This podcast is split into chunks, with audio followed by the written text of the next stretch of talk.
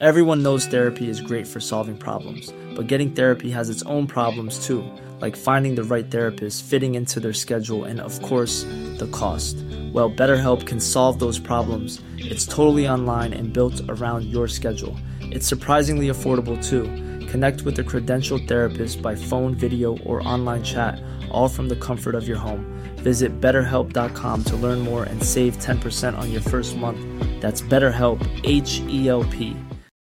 People we with personalize name like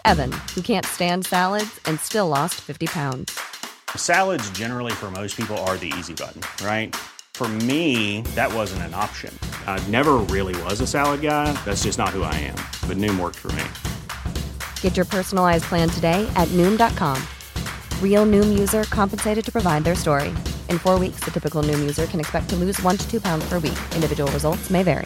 furniture way you live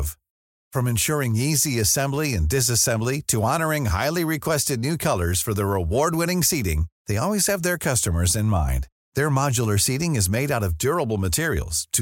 growth you and what get fast free shipping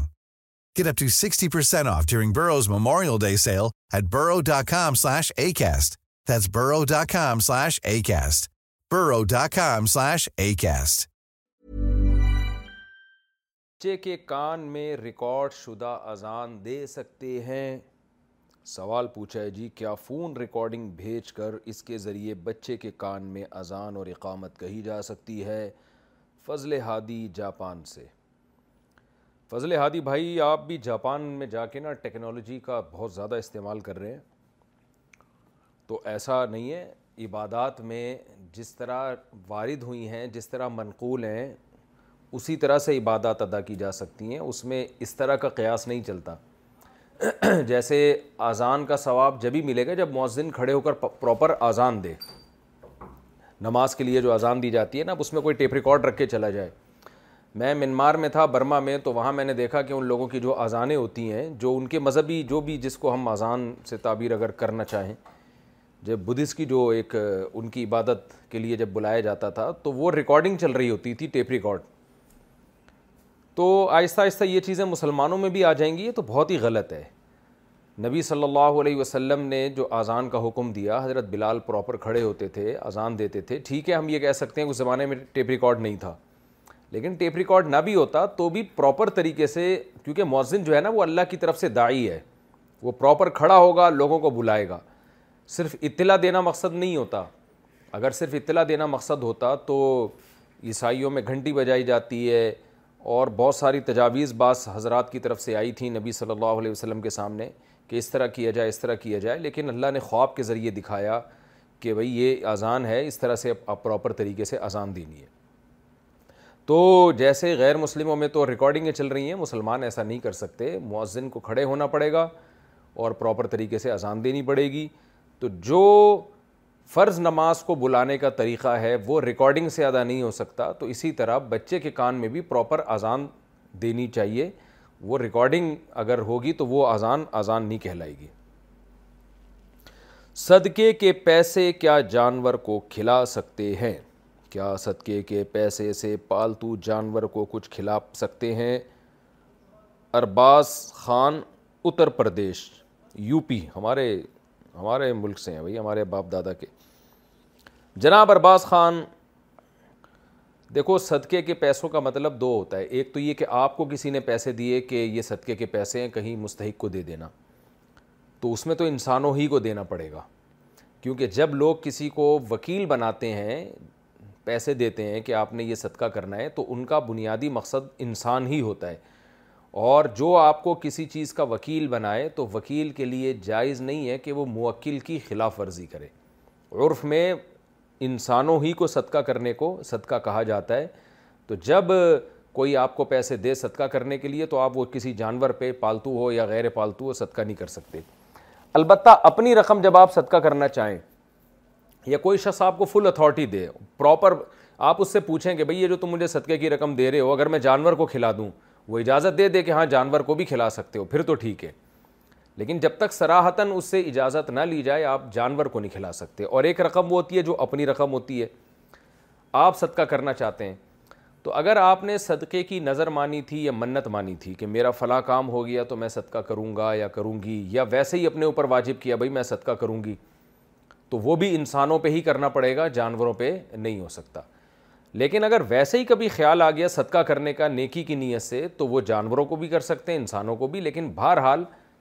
انسان کو جانور پہ فضیلت ہے پہلی ترجیح انسان ہی کی ہونی چاہیے ہاں کوئی جانور بہت ہی بیچارہ جیسے حدیث میں آتا ہے کہ ایک کتا پیاس سے کیچڑ چاٹ رہا تھا تو ایک شخص کو ترس آیا وہ کنویں میں اترا اور موزے میں پانی بھر کے لا کے اس کو پلایا تو اللہ تعالیٰ کو اس کا عمل پسند آیا اور اللہ نے اس بیس پر اس کی بخشش کر دی تو وجہ کیا تھی وہ کتا بے انتہا پیاسا تھا تو اگر کوئی جانور آپ کو ایسا نظر آئے جو بہت زیادہ بھوکا ہو بہت زیادہ پیاسا ہو اس کو کئی دنوں سے کچھ ملا نہ ہو پھر اس پہ تو خرچ کرنا چاہیے اس کو تو دینا چاہیے تاکہ وہ اس عذیت سے نکلے بلکہ ایسی صورت میں تو شاید واجب بھی ہو کیونکہ اس طرح سے کوئی جانور بھوک سے تڑپ کے مر رہا ہو اور آپ کے پاس اس کو اس تکلیف سے بچانے کا انتظام ہو تو یہ یہ بھی ایک نوعیت کا ظلم ہے اللہ کی مخلوق پر کہ آپ اس کی مدد نہیں کرتے مجھے یاد ایک دفعہ ہمارے گھر میں کہیں بلی جو ہے وہ چھت پہ چڑھ گئی اب وہ چڑھ تو گئی اترنا نہیں آ رہا اس کو اترنے کا سمجھ میں نہیں آ رہا اب ہم بہت ایک دن سے دیکھ رہے تھے کہ میاؤں میاؤں کی آوازیں آ رہی ہیں تو میں نے پھر سوچا کہ یار یہ اتنی دیر سے آوازیں کہاں سے آ رہی ہیں دیکھنا تو چاہیے لوگ ایسے موقع پہ کیا کرتے ہیں بھائی چھوڑو بلی ہے چیخنے تو ہم کیا کریں لیکن کیا ہے اوپر چھت پہ دھوپ بھی ہے کھانے کا کوئی انتظام نہیں ہے وہ بلی بیچاری بعد میں ہمیں پتہ چلا کہ وہ دو دن سے چھت پہ ہی ہے وہ ظاہر ہے اگر ہم اس کو نہ دیکھیں تو وہ تو بھوک پیاس سے تڑپ تڑپ کے مر جائے گی وہ وہیں پہ کیونکہ چھت سے اترنے کا کوئی انتظام نہیں تھا اور نہ وہاں کوئی کوئی اس کے لیے رسک کا کوئی روٹی کا کوئی کسی بھی چیز کا انتظام تھا تو ایسے موقع پہ پھر انسان کی ذمہ داری بنتی ہے کہ وہ دیکھ رہا ہے اپنی آنکھوں سے کہ ایک جانور ایک پھنس گیا ہے کسی مصیبت میں تو اس کو چاہیے کہ اس عذاب سے اس کو نکالے کیونکہ یہ تھوڑی تکلیف نہیں ہے تو بہت زیادہ تکلیف ہے تو ایسے موقع پہ اس کے مدد کرنا پھر اللہ کا شکر ہے ہم نے کی وہ سیڑھیاں وغیرہ لگا کے اوپر چڑھے اس کو کسی طرح نیچے اتارا تاکہ وہ پھر اس کو کھلایا اس کو مجھے یاد ہے جب اس کو گوشت کی بوٹیاں ہم نے ڈالیں جس طرح سے اس نے کھائی اور اور وہ کیسے یعنی جیسے مرتبہ ایک بھوکے کو آپ کوئی چیز دے دیں تو مجھے بڑا سکون ملا ایک روحانی کہ یار اللہ نے ہمارے ذریعے سے ایک کہ مصیبت زدہ مخلوق پر اللہ نے مدد کی اگر ہم وہ میاؤں میاؤں کی آوازیں آنے دیتے کہ چھوڑو دیکھ ہمارا ہیڈک تھوڑی ہے تو میرا خیال ہے کہ یہ گناہ ہوتا ہے یہ جانور پہ ظلم کرنے کا تو آپ اس کو نہ بھی کھلائیں کم از کم ایسی مصیبت سے نکال تو دینا کھانا تو وہ خود تلاش کر لے گی جانور ہے شہر میں رہ رہا ہے کوئی قہر زدہ علاقوں میں تو نہیں ہے مل جائے گا اس کو لیکن اتنی ذمہ داری کم از کم بنتی ہے کہ جانور پر آپ اتنا احسان لازمی کریں کہ کسی عذاب میں تکلیف میں ہے تو اس کو نکالیں اس سے ہاں اب یہ ہے کہ بعض ملکوں میں تو بہت زیادہ غلو ہوتا ہے کہ بیمار جانوروں کے وہ سڑک سے اٹھا اٹھا کے علاج کر رہے ہوتے ہیں تو اس تکلف کی ضرورت نہیں ہے بیماری جانور تو مریں گے ظاہر ہے بیماریوں سے مریں گے میں نے دیکھا ہے یوٹیوب پہ کلپ تھا کہ ایک بچی کو شوق ہے وہ بلیوں جہاں بھی کوئی بیمار بلی نظر آئے گی کوئی کسی بھی طرح سے کوئی سڑک پہ کوئی بیمار نظر آ گئی کوئی زخمی نظر آ گئی تو اس کو اٹھا کے اپنے گھر میں لا کے اس نے ایک پورا ہسپتال بنایا ہوا ہے اور بلیوں کی فوج گھر میں جمع کی ہوئی ہے تو انسان کے لیے میرا خیال ہے یہ کام قابل تعریف نہیں ہے کیونکہ اتنی زیادہ جانور کی ٹینشن لینا آپ کے پاس زندگی محدود ہے تو محدود زندگی میں انسان کو چاہیے کہ وہ کام کرے جس کا انسانیت کو فائدہ ہو آپ کے پاس انسانیت کی خدمت کا بھی موقع ہے جانور کی خدمت کا بھی موقع ہے تو انسانیت کی خدمت کو آپ جانور پہ ترجیح دیں کتنی بلیوں کو آپ جمع کر لو گے اپنے گھر میں اور ان کا فائدہ کیا ہوگا جانور کی زندگی بذات خود مقصود نہیں ہے اور تو اب کسی جانور کا ایکسیڈنٹ ہو گیا تو ہو گیا ہو گیا اب اس کو تھوڑی کہ ہسپتال لے کے جائے بلی کو آپ ہاسپٹل لے کے جا رہے ہیں اس کا علاج کر رہے ہیں اتنی ٹینشن میں آپ کسی انسانوں میں کسی غریب کا علاج کر لیتے لوگ ایسے موقع پہ کمنٹس کرتے ہیں کہ بھائی مفتی صاحب جو ہے جانوروں کی خدمت سے روک رہے ہیں رحم سے روک رہے ہیں ہم آپ کو جانوروں کے پر رحم سے نہیں روک رہے ہم کہہ رہے ہیں آپ کے پاس ٹائم کم ہے مقابلہ سخت ہے کمپٹیشن جب ہوتی ہے تو اچھے سے اچھے کو ترجیح دی جاتی ہے تو آپ یہ کام جو ہے نا انسانوں کی خدمت میں آپ خرچ کریں اتنی صلاحیت اتنا ٹائم انسانوں کے لیے خرچ کریں آپ کیونکہ انسان مقصد کائنات ہے یہ جانوروں کو تو اللہ نے بنایا انسانوں کے لیے تو بہت زیادہ اس میں ٹینشن لینا یہ ٹھیک نہیں ہے اس میں یعنی پہلے انسانوں کو فوکس کریں آپ تو اگر کوئی جانور ایسے عذاب میں ہے بھوک پیاس سے تڑپ رہا ہے اس کو تو پانی بھی پلانا چاہیے کھانا بھی کھلانا چاہیے لیکن اب پراپر پوری بلیوں کا محلے کی ٹھیکہ آپ نے لیا ہوا ہے جیسے ہم نے دیکھا بعض لوگ یہ بھی کرتے ہیں یہ میں ڈیٹیل میں اس لیے بیان کر رہا ہوں کہ یہ بھی ایک ٹرینڈ چل پڑا ہے ہمارے یہاں اب ایک صاحب نے کیا کیا وہ بلیاں لے لے کے وہ چیچھڑے لا لا کے پورے محلے کی بلیوں کو کھلاتے ہیں وہ بلیوں کی تو موجیں ہو گئیں اب وہ بیٹھے ہوئے ہیں وہ پوری بلیوں کو سب کو پورے محلے کی بلیوں کو پتہ ہوتا ہے کہ اس ٹائم پہ یہ صاحب یہاں چیچھڑے اور گوشت لے کے بیٹھے ہوں گے تو پورے محلے کی بلیوں کا نا چند مہینوں میں اجتماع شروع ہو گیا وہاں پہ اب اس سے بائکوں کا گزرنا مشکل گاڑیوں کا گزرنا مشکل وہ بلیاں وہاں بیٹھی ہیں مخصوص ٹائم پہ آ کے اور پھر ان بلیوں کو گوشت کی ایسی لت پڑی ہے کہ اب انہوں نے محلے والوں کی مرغیوں کو کھانا شروع کر دیا دو مرغیاں تو میری وہ ایک بلہ وہاں سے لے کر گیا کیونکہ وہ صاحب دو دن چھاٹ ہو گئے تو بلے کو تو عادت پڑی ہوئی ہے کہ اس کو بہترین فریش میٹ کھانے کی تو وہ صاحب جب مارکیٹ سے شارٹ ہوئے ہیں تو بلے نے بلوں نے دیکھا کہ وہ بلیاں اور بلوں کہ بھائی ہمیں تو مل نہیں رہا آپ کیا کریں آپ نے ان کو تو اپاہج بنا دیا نا وہ تو خود تلاش کر کے کھاتے اب خود کی تو عادت ہی ختم ہو گئی ہے ان کی تو پھر وہ ادھر ادھر آئے ہماری دو مرغیاں اٹھا کے لے گئے میں حیران تھا کہ دو مرغیاں مارکیٹ سے شارٹ ہیں تو پتہ چلا کہ جی وہ میں نے دیکھا کہ بلہ جو ہے وہ خلال کر رہا ہے دانتوں میں بیٹھا ہوا بڑے آرام سے جیسے لوگ دعوت کھا کے آخر میں خلال کر رہے ہوتے ہیں نا تو اس طرح کر رہا تھا وہ تو کبھی بھی کوئی کام کرنے سے پہلے نا سوچنا چاہیے اس کے سائڈ افیکٹ کیا ہوں گے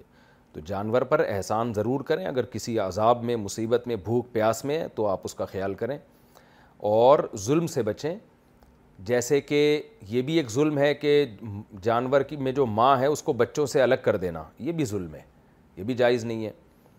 یہاں کچھ دن پہلے ہم نے دیکھا کہ بلی کے اتنے دو دو تین تین دن کے بچے دھوپ میں پڑے ہوئے ہیں کسی نے کیا کیا اپنے گھر بلی نے کہیں ان کے گھر میں بچے دے دیے ہوں گے انہوں نے بچوں کو اٹھا کے باہر پھینک دیا بلی کے بچوں کو اب آپ بولو کہ وہ بچے بےچارے اتنے ماس پیارے پیارے سے بلی کے بچے وہ دھوپ میں پڑے ہوئے کیسے بھوک پیاس سے تڑپ کے مریں گے اور ان کی ماں پہ کیا گزرے گی تو اعتدال والا راستہ یہ ہے کہ نہ تو جانوروں کی ایسی خدمت کی جائے کہ جو محلے میں آپ کو بیچاری لاوارث بلی نظر آتی ہے تو آپ اٹھا کے اپنے گھر میں لا کے اس کی سیوا شروع کر دیں یا کوئی کتا نظر آتا ہے یا کوئی اور جانور نظر آتا ہے تو آپ اس کا پراپر ہسپتال ہی پورا بنا کے ان کی خدمتوں میں لگ جائیں یہ بھی غلوب ہے اور یہ بھی ایک طرف غلوب ہے کہ ماں کو بچوں سے الگ کیا جائے یا جانور کو بھوکا پیاسا اور تڑپتا دیکھا جائے اور اس کو پھر بھی اس کے سامنے کچھ نہ ڈالا جائے یہ دوسری انتہا ہے تو یہ بھی ایک ظلم ہے اچھا اس میں ایک ظلم یہ بھی ہوتا ہے جو لاشعوری طور پر ہوتا ہے جانوروں پہ وہ ظلم یہ ہوتا ہے کہ لوگ جب دو تین مہینے کے لیے گھر سے باہر جا رہے ہوتے ہیں تو ایسے واقعات آئے ہیں میرے سامنے کہ بلی گھر کے اندر موجود ہے اور محترم نے لاک لگا دیا اور تین چار مہینے کے لیے بیرون ملک چلے گئے واپس آئے تو دروازہ کھولا تو وہ بلی بھوک پیاس سے تڑپ تڑپ کے اندر مری ہوئی تھی تو گھر میں جب آپ کہیں جاتے ہیں تو جیسے نل کے چیک کرتے ہیں کہ سارے بند ہیں یا نہیں تو ذرا جھانک وانک کے یہ بھی دیکھ لیا کریں کوئی بلی بلی ٹائپ کی کوئی چیز تو نہیں اندر کوئی پڑی رہ ہے جو جس کا باہر نکلنا ضروری ہے تو یہ ظلم بھی ہوتا ہے بعض دفعہ جانوروں پر تو اعتدال کی رائے اختیار کریں خلاصہ کہ نہ تو ظلم کریں جانوروں کے اوپر اور بہت شدید اذیت میں ہوں بھوک پیاس کی تکلیف میں ہوں تو وہ تکلیف ضرور دور کریں جانوروں کے بچوں کو ماں سے الگ نہ کریں اور دوسری طرف اتنی بڑھ چڑھ کے خدمت بھی نہ کریں کہ وہ راستے میں کہیں بیچارہ بیمار پڑا ہوا ہے تو آپ اس کو سول ہاسپٹل لے کے جا رہے ہیں یا ایسی خدمتوں میں لگ جائیں تو یہ بھی ایک طرف میں سمجھتا ہوں زیادتی اعتدال والی رائے اس میں اختیار کرنی چاہیے اچھا یہاں ایک اور بات بھی ہے جب جانور انسان کو تکلیف دے رہا ہو تو اسے مارنے میں قتل کرنے میں پھر کوئی گناہ نہیں ہے بلکہ حدیث سے ثابت ہے کراچی میں کتوں کا ریشو بہت زیادہ ہو گیا ہے میں جانتا ہوں لوگوں کی ٹانگیں ٹوٹ رہی ہیں بائکوں سے گر رہے ہیں کتے کاٹ رہے ہیں لوگوں کو پاگل ہو رہے ہیں ہسپتالوں میں جا کے آپ دیکھیں لیکن کیا ہے کہ گورنمنٹ نے پابندی لگائی بھی آپ کتا مار نہیں سکتے تو یہ کتا پن ہے میں کہتا ہوں یہ بہت حماقت کی بات ہے کہ آپ جانوروں کے حقوق کا خیال کر رہے اور انسانوں کا خیال نہیں کر رہے تو ایسے موقع پہ ان کتوں کو قتل کرنا یہ واجب ہے تو نہیں کریں گے تو گناہ گار ہوں گے آپ تو حکومت کو چاہیے کچھ ایکشن لے اور کچھ یہ جو این جی اوز نے ایک شوشہ چھوڑا ہوا ہے کہ نہیں جی کتے نہیں مارنے یہ پاگلوں والی حرکتیں ہیں اتنا بیوقوف اتنی پاگلوں والی باتیں تو گدا بھی نہیں کرتا کتا بھی نہیں کرتا تو اتنا زیادہ لوگوں کو نقصان ہو رہا ہے اس سے اور گورنمنٹ اس میں اپنی ذمہ داری پوری نہیں کر رہی ہے تو اگر کوئی جانور بہت زیادہ تنگ کر رہا ہے تو بھی آپ اس کو مار سکتے ہیں جیسے بعض لوگ پرندے پالتے ہیں بلیاں آ کے بار بار کھا رہی ہیں اس کو تو بلی کو مارا جا سکتا ہے اور لیکن اس میں یہ کہ مارنے کا وہ طریقہ اختیار کیا جائے جس میں جانور کو تکلیف کم سے کم ہو تو خلاصہ یہ جو آپ نے اصل سوال تو پوچھا تھا صدقے کے پیسے جانور کو کھلانا تو اپنے ذاتی پیسے آپ جانور کو بھی کھلا سکتے ہیں چارہ خرید کے انسانوں کو بھی کھلا سکتے ہیں تو اگر آپ کا پالتو جانور ہے نہیں کھلایا کمزور ہو جائے گا تو وہ تو ویسے ہی کھلایا جاتا ہے اس کو ثواب اس میں بھی انشاءاللہ ملے گا لیکن یہاں بھی جب آپ کے پاس آپشن ہو تو انسانوں کو ترجیح دیں جانوروں پر اسی سے یاد آئے یہ لوگ کبوتروں کے لیے دانے رکھتے ہیں گھر میں روٹیاں رکھتے ہیں کہ کبوتر آ کے کھائیں گے تو کبوتروں کا تو خیال کیا جا رہا ہے محلے پڑوس والوں کا خیال نہیں کیا جا رہا ہوتا کبوتروں کے غول کے غول آ رہے ہوتے ہیں بیٹیں کر رہے ہوتے ہیں دیواریں گندی کر رہے ہیں کبوتر کی بیٹ میں خاص قسم کی بیماری سانس کی پھیلتی ہے اس میں جرمز ہوتے ہیں جراثیم ہوتے ہیں تو ہمارے میں جہاں رہا کرتا تھا ان مالک مکان نے بھی یہی کیا ہوا تھا کہ وہ ٹوکرا وہ برتن رکھ دیتے تھے جس میں کبوتر آ کے کھاتے تھے اب کبوتروں نے وہاں ڈیرے لگا لیے وہ بیٹیں گر رہی ہیں گھر کے اندر گندگی ہو رہی ہے تو بھائی کبوتروں کو شہر کے اندر دانہ ڈالنے کی کیا ضرورت ہے کبوتر نکلتے ہیں کراچی ہے اتنا اللہ نے رز دیا یہاں وہ مل جائے گا ان کو دانہ تو آپ کیوں خام خام میں ایک لوگوں کے لیے ایک ٹینشن کھڑی کر رہے ہو بھائی تو یہ غلط بات ہے پہلے انسان انسان ہے اس کے بعد جانور ہیں برائڈ اور گروم کیک کا شرعی حکم یہاں اکثر شادیوں میں کھانے کے بعد برائڈ اور گروم کیک کاٹا جاتا ہے یعنی دولہ دلہن کیک کیک کی نئی قسم آئی ہے جسے دولہا اور دلہن ایک دوسرے کے منہ میں ڈالتے ہیں کیا یہ کیک کاٹنا جائز ہے یا نہیں سعید عبد القادر افغانستان ارے بھائی افغانستان میں بھی اس طرح شروع ہو گیا ہے بھائی دولہا دلہن کیک کھلائیں ایک دوسرے کو کلفی کھلائیں آئس کریم کھلائیں سیب کھلائیں یا وہ ایک دوسرے کو جناب ڈانٹ کھلائیں یہ ان کا ہیڈ ہے لیکن یہ کھلے عام جو کر رہے ہوتے ہیں ایک دوسرے کے سامنے کیک کھلا رہے ہیں تو یہ ایک کھلے عام کرنا یہ بے حیائی ہے نا اس میں مرد بھی دیکھ رہے ہیں عورتیں بھی دیکھ رہی ہیں تو یہ بے حیائی ہے بےحودگی ہے وہ بند کمرے میں ایک دوسرے سے اس طرح محبت کا اظہار کریں نا ساری دنیا کے سامنے کیوں کر رہے ہیں اور ساری دنیا کے سامنے تو بڑی محبت کا اظہار کر رہے ہوتے ہیں بند کمرے میں ایک دوسرے کو گالیاں دے یعنی وہ دلہا دلہن جو میرا بیان نہیں سن رہے ان کی بات کر رہا ہوں تو نکاح کو سادہ کریں اور یہ رسومات ترک کر دینی چاہیے دولہا مردوں میں بیٹھے اور دلہن خواتین میں بیٹھے یہ رسومات وہیں ہوتی ہیں جہاں بے پردگی ہوتی ہے یعنی بے پردگی اس کا لازمی جزو ہے دولہا دلہن اگر لوگوں کے سامنے مثال کے طور پر سب مرد ہیں تو یہاں دلہن کیا کر رہی ہے اور اگر سب خواتین ہیں تو ان زنانیوں میں دولہا کیا کر رہا ہے یہاں پہ تو یہ حیا کے خلاف چیز ہے اس لیے ان رسومات کو ختم کر دینا چاہیے ان کو کیک کھلانا ہے تو بند کمرے میں جا کے کھلائیں یا اپنے محرم رشتہ داروں کے سامنے کھلائیں اور محبت کا اظہار کریں تو اس میں کوئی حرج نہیں ہے تہذیب کے دائرے میں لیکن یہ جو اسٹیج پہ ہو رہا ہوتا ہے یہ چھچور پنا ہے یہ کوئی بھی عزت دار آدمی ان چیزوں کو پسند نہیں کرتا اس سے اجتناب کرنا چاہیے منگیتر سے بات چیت کرنا ملنا جلنا کیسا ہے منگیتر سے فون پہ بات چیت کرنا ملنا جلنا اور اٹھنا بیٹھنا کیسا ہے جبکہ دو رشت دونوں رشتہ دار بھی ہوں ممتاز احمد مستونگ بلوچستان سے جی بالکل جائز نہیں ہے منگیتر کا مطلب بیوی نہیں ہوتا ہاں اتنی بات کسی اجنبی جگہ آپ کی کہیں منگنی ہو گئی ہے یا بات طے ہو گئی ہے وہ تو منگنی کی رسم اسلام میں ہے ہی نہیں خیر کہیں بات طے ہو گئی تو اتنی بات کرنے کی گنجائش ہے کہ جس سے آپ اجنبی لوگوں میں شادی ہوتی ہے پتہ ہی نہیں ہوتا کہ کون ہے کیا ہے اس کا مزاج کیا ہے تو کوئی ضروری بات کرنی ہو تو فون پہ اس حد تک بات کی جا سکتی ہے جس سے اتنا اس کو سمجھ لیا جائے کہ بھائی اس کی ترجیحات کیا ہے مثال کے طور پر ایک آدمی چاہتا ہے میری بیوی دیندار ہو باپردہ ہو نمازی ہو تو اس سے اتنی بات براہ راست پوچھ لی جائے کہ بھئی یہ دیندار ہے نمازی ہے بھی یا نہیں ہے یا بعض لوگ کو اور کوئی ترجیحات ہوتی ہیں ان کی وہ چاہتے ہیں گھر میں خدمت گزار ہو کام کاج ہو تو مرد یہ چاہتا ہے کہ میں ڈائریکٹ اس سے بات کر کے پوچھوں کہ یہ میری ماں کی خدمت بھی کرے گی کہ نہیں کرے گی بعض لوگوں کی ترجیحات یہ ہوتی ہیں بھائی ہمیں ایسی بیوی چاہیے جو ہماری ماں کی خدمت کرے لوگ تو کہہ رہے ہیں میں اس سے اس سے براہ راست پوچھ لوں تو ایسی کوئی ضروری بات ہو تو اس کے کرنے کی گنجائش ہے جو دوسروں سے پتہ چلانا مشکل ہو وہ کبھی کبھار وہ بھی یعنی کبھی کبھار کیا ایک آدھ دفعہ فون پہ جو گپیں لگائی جاتی ہیں اور منگنی کا مطلب یہ سمجھا جاتا ہے اب تو ہم یہ بھی بننے والے ہیں اب تو جو جتنی مرضی گپے لگائیں ڈیٹے ماریں بالکل حرام ہے ناجائز ہے اور تجربے کی بات یہ ہے جو لوگوں کے حالات سامنے آئے ہیں نا ان سے تو تجربہ ہوا ہے کہ اس طرح کے رشتے شادی کے بعد زیادہ پائیدار ہوتے نہیں ہیں یہ آپ نوٹ کر لیں اکثر ایسی شادیاں اکثر میں نہیں کہہ رہا سو فیصد اکثر ایسی شادیوں میں بعد میں لڑائیاں ہوتی ہیں وہ ناکام ہوتی ہیں کیا ازواج متحرات اہل بیت میں داخل ہیں نبی کریم صلی اللہ علیہ وسلم کے اہل بیت میں کون کون داخل ہیں کیا ازواج متحرات اہل بیت میں داخل ہیں محمد شہزاد ملتان سے دیکھو انسان کے اہل بیت میں سب سے پہلے اس کی بیوی داخل ہوتی ہے یعنی اہل بیت بیت کہتے ہیں گھر کو اہل میں نے والے گھر والے گھر والوں میں تو سب سے پہلے بیوی ہے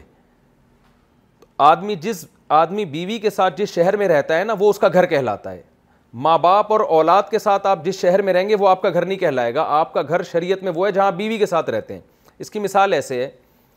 آپ کراچی میں تھے آپ نے اپنی بیوی کے ساتھ لاہور میں رہنا شروع کر دیا تو اب آپ جب کراچی آئیں گے تو سفر والی نماز پڑھیں گے لاہور جائیں گے تو پوری نماز پڑھیں گے اس لیے کہ آپ کی بیوی لاہور میں رہتی ہے اسلام میں بیوی کو اتنی ویلیو دی گئی ہے کہ بیوی جہاں آپ کے ساتھ رہے گی وہ آپ کا اصل گھر کہلائے گا اس میں آپ ایک منٹ کے لیے بھی آئیں گے تو پوری نماز پڑھیں گے آپ مسافر نہیں کہلائیں گے تو اور قرآن میں بھی ازواج متحرات کو اہل بیت بیت کہا ہے ان نما یرید اللہ اہل وہ تطہیرہ سورہ حجاب میں اللہ نے کیا فرمایا کہ اے نبی کی بیویوں اللہ ان سے خطاب کر رہا ہے کہ اللہ یہ چاہتا ہے کہ اے اہل بیت نبی کی زوجات کو اللہ نے کیا کہا اے نبی کے گھر والیوں اللہ یہ چاہتا ہے کہ تمہارے تمہیں پاک صاف کر دے بالکل اور اور تم سے ہر طرح کی میل کچیل کو اللہ دور کر دے یعنی روحانی جو بھی گندگی ہے اللہ اس کو تم سے بالکل دور کرنا چاہتا ہے تمہیں پاک صاف بنانا چاہتا ہے اللہ تعالیٰ تو قرآن میں یہاں بھی اللہ نے اہل بیت امہات المومنین کو اہل بیت کہا ہے تو اہل بیت کا سب سے پہلا مزداق ہی انسان کی زوجہ ہوتی ہے اور وہ نبی کی وہ زوجہ جن کو قرآن میں اللہ نے ہماری مائیں کہا ہے وہ ازوا جو ہو اما ہاتھ کم اللہ نے فرمایا نبی کی بیویاں تمہاری مائیں ہیں تو جو جن کو اللہ نے ہماری مائیں کہا ہے تو وہ تو ہمارے نبی کی سب سے پہلے گھر والی ہوئی نا یعنی ہم ہمارے نبی کے گھر میں ہمارے نبی اگر روحانی باپ ہیں تو آپ بتاؤ آپ کے جو جسمانی باپ ہوتے ہیں ان کی جو اہلیہ ہیں جو آپ کی جسمانی ماں ہیں وہی تو ان کی اصل گھر والی ہیں اور انہی کی وجہ سے آپ اس گھر کا جز بنے ہیں تو اسی طرح روحانی جو ہمارے باپ ہیں وہ نبی صلی اللہ علیہ وسلم اور ہماری روحانی مائیں ازواج متحرات تو جو روحانی مائیں ہیں وہی روحانی باپ کی گھر والی ہیں تو یہ ایک عجیب پروپیگنڈا کیا گیا ہے کہ اہل بیت سے نبی کی ازواج ہی کو نکال دیا ہے لوگوں نے یہ بہت بڑا جرم ہے اور میں تو سمجھتا ہوں کہ یہ تو ایسا معلوم ہوتا ہے کہ قرآن کی اس آیت کا سری انکار ہے تو کفر معلوم ہوتا ہے یہ عقیدہ رکھنا کہ امہات المومنین کو اہل بیت سے خارج کر دیا جائے جمعہ کے وقت دکان کھولنے کا حکم جمعہ کے دن نماز کے وقت دکان بند کرنا ضروری ہے یا پھر دو بندے الگ الگ وقت میں نماز پڑھ کر دکان کھلی رکھ سکتے ہیں سید اسد علی انڈیا سے سید اسد علی صاحب ایسا نہیں ہے کہ دو بندے الگ الگ نماز پڑھ لیں نہیں قرآن مجید میں اللہ نے حکم دیا ہے سورہ جمعہ کا دوسرا رکوع ادانودی علی صلاطی می یوم الجمعاتی جمع فس او الا ذکر اللہ یادی نامن ادا نودی علی سولات مل جمع آتی فس او ذکر اللہ وزر البیع خرید و فروغ چھوڑ دو تجارت چھوڑ دو اللہ کے ذکر کی طرف دوڑو تو اس لیے جمعے کی جب پہلی اذان ہو جائے تو اس کے بعد کاروبار کھولنا جائز نہیں ہے حرام ہے گناہ ہے کاروبار بند کر دیں دونوں بھائی تمیز سے جا کے نماز پڑھیں اور پھر اللہ نے کیا حکم دیا فیدا خدیت صلاح تو فن تشیر و نماز پوری ہو جائے پھر زمین میں پھیل جاؤ اب تغم فضل اللہ پھر کاروبار دوبارہ کھول دو اللہ کی روزی تلاش کرو تو یہ غلط ہے کہ جمعے کے دن جمعے کی نماز میں ایک جائے دوسرا آئے یہ صحیح نہیں ہے کھانے کے بعد کیا پانی پینا سنت ہے کیا کھانے کے بعد پانی پینا سنت ہے محمد مستقیم کراچی سے دیکھیں سنت کا مطلب دینی سنت تو بہرحال نہیں ہے البتہ نبی صلی اللہ علیہ وسلم سے کھانے کے بعد پانی پینا آپ کے قول سے بھی ثابت اور آپ کے عمل سے بھی ثابت ہے لیکن اس کو دینی سنت نہیں کہیں گے آپ نے جو کی روٹی کھائی اب یہ تو نہیں کہ جو کی روٹی کھانا دین کی سنت ہے آپ نے گدھے کی سواری فرمائی تو اب یہ تو نہیں کہ گدھے پہ سوار ہونا سنت ہے آپ جا رہے ہیں جناب دوسرے ملک جا رہے ہیں اور گدھے پہ سوار ہو کے کہ جی نبی تو خچر پہ یا اونٹ پہ سوار ہوئے تھے تو اسی طرح کھانے کے بعد پانی پینے کا اسلام سے براہ راست تعلق نہیں ہے ہاں یہ بات ضرور ہے کہ پیغمبر کوئی ایسا کام نہیں کرتے جو فطرت کے خلاف ہو صحت کے لیے نقصان دہ ہو تو نبی نے جب کھانے کے بعد پانی پیا ہے اور آپ کے قول سے بھی ہمیں پتہ چلتا ہے تو اس سے پتہ چلتا ہے کہ کھانے کے بعد پانی پینے میں صحت کو نقصان ہو نہیں سکتا کیونکہ پیغمبر نیچر کے خلاف کبھی نہیں چلتے پہلے تو میں بتاتا ہوں کہ قول کیا ہے اور نبی کا عمل کیا ہے صحیح حدیث سے ثابت ہے آپ صلی اللہ علیہ وسلم نے شدید بھوک میں کھجوریں کھائیں اور اس کے بعد پانی پیا کنویں کا تازہ اور پھر فرمایا کہ ہم سے ان نعمتوں کے بارے میں قیامت میں سوال ہوگا تو کھجوری کھانا تھا اس وقت اس کے بعد پانی بھی پیا آپ نے قول سے بھی ثابت ہے آپ صلی اللہ علیہ وسلم نے فرمایا میدے کے تین حصے کرو ایک حصہ کھانا ایک حصہ ہوا ایک حصہ پانی تو پتہ چلا یہ کھانا ہوا پانی تینوں ساتھ ساتھ ہی ہیں تبھی تو تین حصے کرنے کا حکم دیا ہے تو یہ قول ہے جس سے پتہ چل رہا ہے کھانا پانی ساتھ ساتھ ہے قرآن سے بھی اشارہ ملتا ہے کلو و شربو کھاؤ اور پیو تو بظاہر یعنی حقیق سو فیصد تو نہیں اشارہ بہرحال مل رہا ہے لیکن یہ جو حدیث میں ہے نا کہ ایک حصہ کھانا ایک حصہ پانی ایک حصہ ہوا اسی سے یہ بھی بات ثابت ہوتی ہے کہ نبی نے جو کھانے کے بعد پانی پیا ہے یا اس حدیث سے پتہ چلتا ہے یہ جب ہے جب کھانا ایک تہائی کھایا جائے اور ایک تہائی سانس کے لیے جگہ چھوڑی جائے اور ایک تہائی پانی کے لیے آج جو ڈاکٹر اور حکیم منع کرتے ہیں کہ کھانے کے بعد پانی نہ پیو وہ اپنی جگہ درست ہیں وجہ اس کی ہے کہ کھانے میں آپ نبی کی سنت کو فالو نہیں کر رہے صرف پانی پینے میں کر رہے ہیں کھانا آپ اپنے کلچر کے حساب سے کھا رہے ہیں یعنی کھانے کے بجائے اس کو پھوڑنا کہتے ہیں کھا نہیں رہے بلکہ پھوڑ رہے ہیں بیٹھ کے اور پانی بھی جو ہے نا پھر اس کے بعد پی رہے ہیں تو جگہ ہوتی نہیں ہے وہ پانی پینے سے اور پھول کے وہ تباہی بن جاتا ہے اور اس کو جگہ نہیں ملتی پھر وہ مختلف کھانچوں میں وہ آپ کی انتڑیوں میں گھس جاتا ہے کھانا اور پھر جو تباہیاں بربادیاں پھیلاتا ہے پھر ایک دن ایک دھماکے کے ساتھ آپ پھٹ پھٹا جاتے ہیں اور لوگ کہتے ہیں آج حضرت فلاں دامت برکاتہم یا فلاں صاحب آج اس دار فانی سے کوچ کر گئے تو وہ اپنی حماقتوں سے کوچ کیے ہوتے ہیں اللہ سب کی مغفرت فرمائے بہرحال تو کھانے کے بعد جو ڈاکٹر یا حکیم کہتے ہیں کھا پانی نہ پیو وہ آج کے کھانے کے حساب سے کہتے ہیں کہ آپ پھوڑتے ہیں یعنی بہت زیادہ کھاتے ہیں تو اگر جو حدیث میں جس طرح سے کھانے کا حکم دیا گیا بہت تھوڑا سا کھایا جائے تو اس کے بعد پانی پینے میں کوئی حرج نہیں ہے ہم نے دیکھا ہے بہت سے حضرات کو کھانا کھا کے پانی پیتے ہیں اور بڑی لمبی عمریں ان کی نہ ان کو بدظمی ہوتی ہے اور کھانے کے بعد ہی پانی کا اصل مزہ بھی آتا ہے لیکن بہرحال آپ یہ رس نہ لیں کھانا کھائیں اور پانی دو گھنٹے بعد تین گھنٹے بعد پئیں اس سے ہضم اچھا ہوگا کیونکہ آج وہ سنت کے مطابق کھانا بہت کم کھا نہیں سکتے اتنا تھوڑا آج کل لوگ وہ عادتیں خراب ہو گئی ہیں اچھا اس میں ایک میڈیکل سائنس کی بات ہے وہ اس کا شریعت سے تعلق نہیں ہے کہ جن کا وزن بہت زیادہ ہے نا وہ کھانے کے بعد اگر پانی پئیں تو گرم پانی پئیں بوائل یعنی گرم سے مراد ٹیمپریچر ہو کہوے والا پانی نہیں ہوتا ایک ایک کپ جیسے قہوے کی طرح چائے کی طرح اس گرم گرم پانی کو پی لیں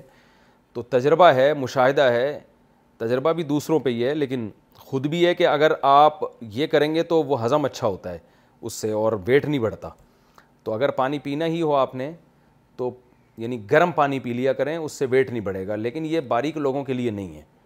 دبلے لوگوں کے لیے نہیں ہے یہ موٹے لوگوں کے لیے جہاں تک ٹوٹی پھوٹی میری تحقیق ہے اگر جرابیں واٹر پروف ہوں تو کیا ان پر مسا ہو سکتا ہے یاسر صاحب ریاض سے یاسر صاحب صرف واٹر پروف ہونا کافی نہیں ہے موزوں کے لیے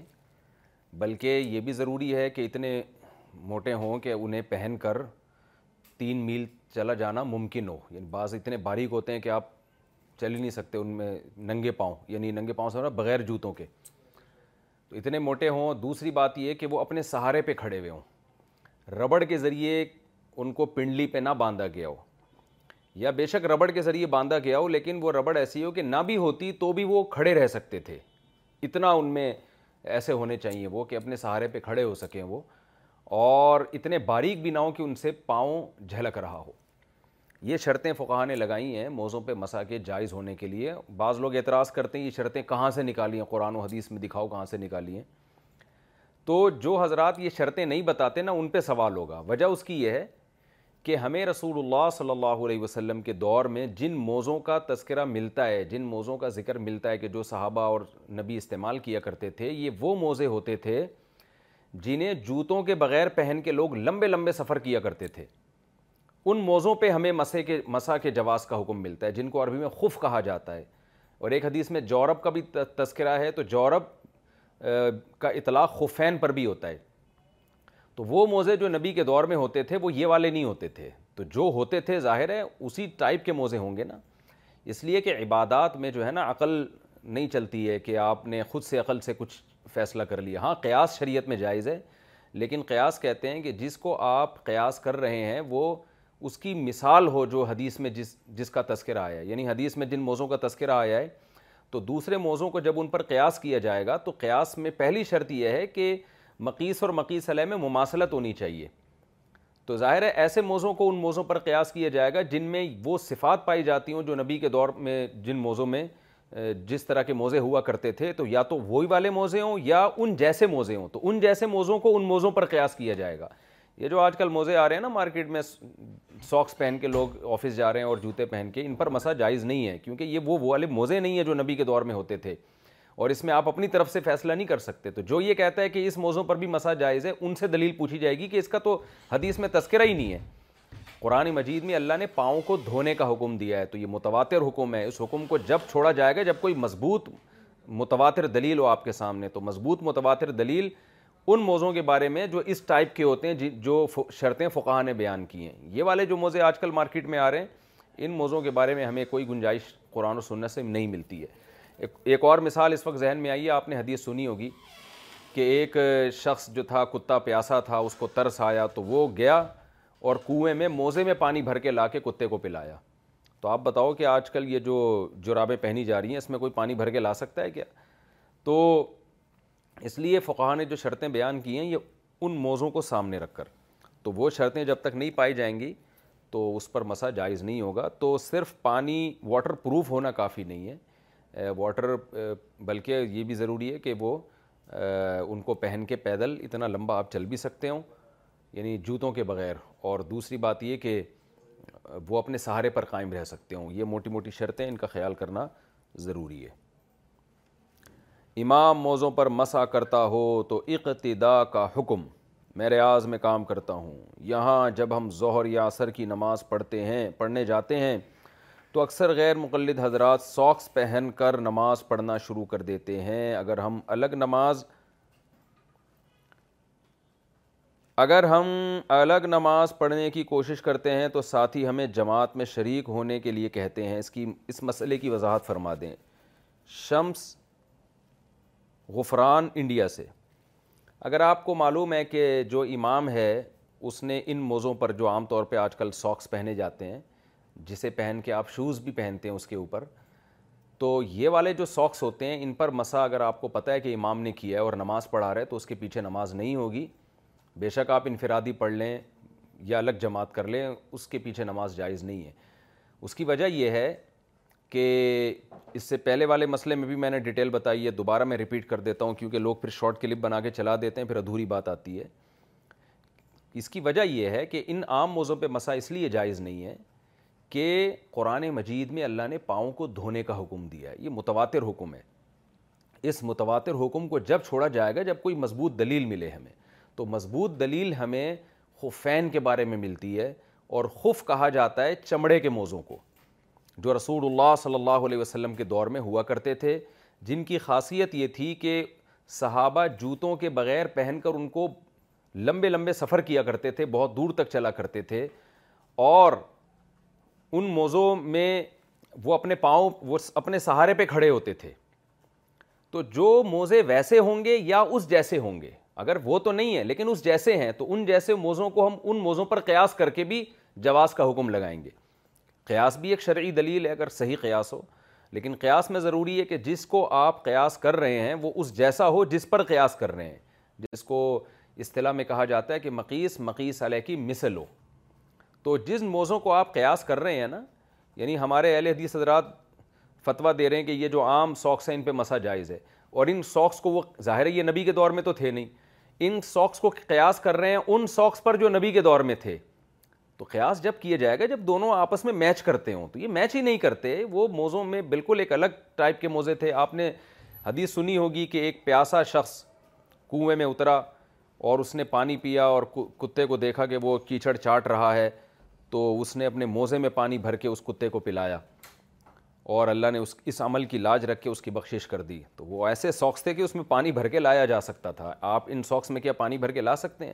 تو ہمارے اہل دیس حضرات چند مسائل میں پوری امت سے ایک طرف بالکل الگ گئے ہیں تو جو مشتحدین کی جو مضبوط رائے ہے اس بارے میں وہ وہی ہے جو میں نے بتائی کہ کچھ نہ کچھ شرطوں کا اس میں ہونا ضروری ہے جن میں سرسری طور پر جو شرطیں بیان کی جاتی ہیں وہ یہ جو وہی والے موضوع پر قیاس کرنے کے لیے جو نبی کے دور میں تھے کہ نمبر ایک پانی اس میں سرایت نہ کرتا ہو اس لیے کہ اگر پانی اس میں چلا جاتا ہے تو پھر موزے اتارنے کی ضرورت ہی نہیں ہے بعض حضرات یہ کہتے ہیں نا جیسے علامہ البانی رحمہ اللہ نے یہ عام سوکس پہ مسا کے جائز ہونے کی دلیل یہ دی ہے کہ بھئی ان کو اتارنے میں حرج ہے تو شریعت نے ہمیں موزوں پہ مسا کی جو اجازت دی ہے اس لیے دی ہے کہ تاکہ موزے اتارنے کی نوبت نہ آئے تو بات یہ ہے کہ ان کو اتارے بغیر بھی دھویا جا سکتا ہے تو اس میں حرج کہاں سے ہو گیا آپ تھوڑی دیر نلکے کے نیچے پاؤں رکھیں پورا پاؤں آپ کا گیلا ہو جائے گا تو یہ حرج حرج نہیں ہے آپ کہہ سکتے ہیں پاؤں گیلے ہو جائیں گے موزے گیلے ہو جائیں گے تو گیلے موزوں میں نماز کیسے پڑھیں گے مشکل ہوگی تو یہ حرج یہ وہ حرج ہے جس کو شریعت نے معتبر نہیں مانا گیلے کپڑے میں نماز پڑھنا یا گیلے موزے میں نماز پڑھنا یہ تو آپ کی ٹینشن ہے نا آپ کو مشکل لگ رہا ہے حرج وہ معتبر ہوگا جس کو شریعت حرج مانتی ہے تو یہ جو موزے ہیں یہ اس دور میں تھے ہی نہیں تو اس پر ہم کیسے اور اس جیسے بھی نہیں ہیں تو ہم کیسے قیاس کر کے ان کو وہی والا حکم دے سکتے ہیں تو اس لیے جو اس میں بے غبار بات ہے وہ یہی ہے اور نماز کا مسئلہ اور وضو کا مسئلہ بہت احتیاط کا مسئلہ ہے کیونکہ قرآن تو پاؤں کے دھونے کا حکم دے رہے ہیں نبی صلی اللہ علیہ وسلم کا معمول پاؤں دھونے کا تھا موزوں میں آپ نے اجازت دی ہے تو وہ اچھا جورب کا لفظ بھی حدیث میں آتا ہے تو جورب اس سے بھی ہمارے اہل حدیث حضرات کہتے ہیں کہ جورب جو ہے یہ موزوں کو کہتے ہیں یہ خفین کو نہیں کہتے تو جورب کا لفظ لغت میں خفین پر بھی اطلاق ہوتا ہے اور عام موزوں پر بھی اطلاق ہوتا ہے تو یہاں جورب سے مراد خفین ہے کیونکہ باقی حدیثوں میں سب میں خفین کا لفظ آیا ہے اور وہ جورب جو جس میں یہ صفات ہوں یہ خاصیتیں ہوں کیونکہ صحابہ اسی جورب کو پہن کے لمبے سفر کرتے تھے اور اسی کو جوتوں کے قائم مقام استعمال کیا جاتا تھا تو اس لیے اس میں یہ شرطوں کا پایا جانا ضروری ہے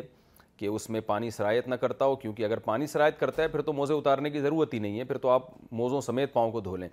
دوسری شرط فقہ نے بیان کی ہے وہ یہ بیان کی ہے کہ وہ اپنے سہارے پہ کھڑے رہ سکتے ہوں کیونکہ وہ جوتوں کے قائم مقام ہوتے تھے جو صحابہ کے دور میں اور تیسری شرط جو بیان کی گئی ہے کہ اتنے باریک نہ ہوں کہ اس میں سے پاؤں جھلکتا ہو اور چوتھی شرط یہ کہ اسے پہن کے دور تک چلا جا سکتا ہو تو یہ شرطیں جب تک نہیں پائی جائیں گی تو ہماری رائے میں مسا جائز نہیں اور یہ جو عام ساکس پہ مسا ہے یہ تو بہت ہی کمزور دلیل ہے تو بعض لوگ یہ اعتراض کرتے ہیں کہ پھر ہم الگ جماعت کریں گے تو پھر قواریت پھیلے گی اس سے اور مسلمانوں کی اجتماعیت ٹوٹے گی دیکھیں اجتماعیت ٹوٹنے کے لیے اجتماعیت ٹوٹنے سے بچانے کے لیے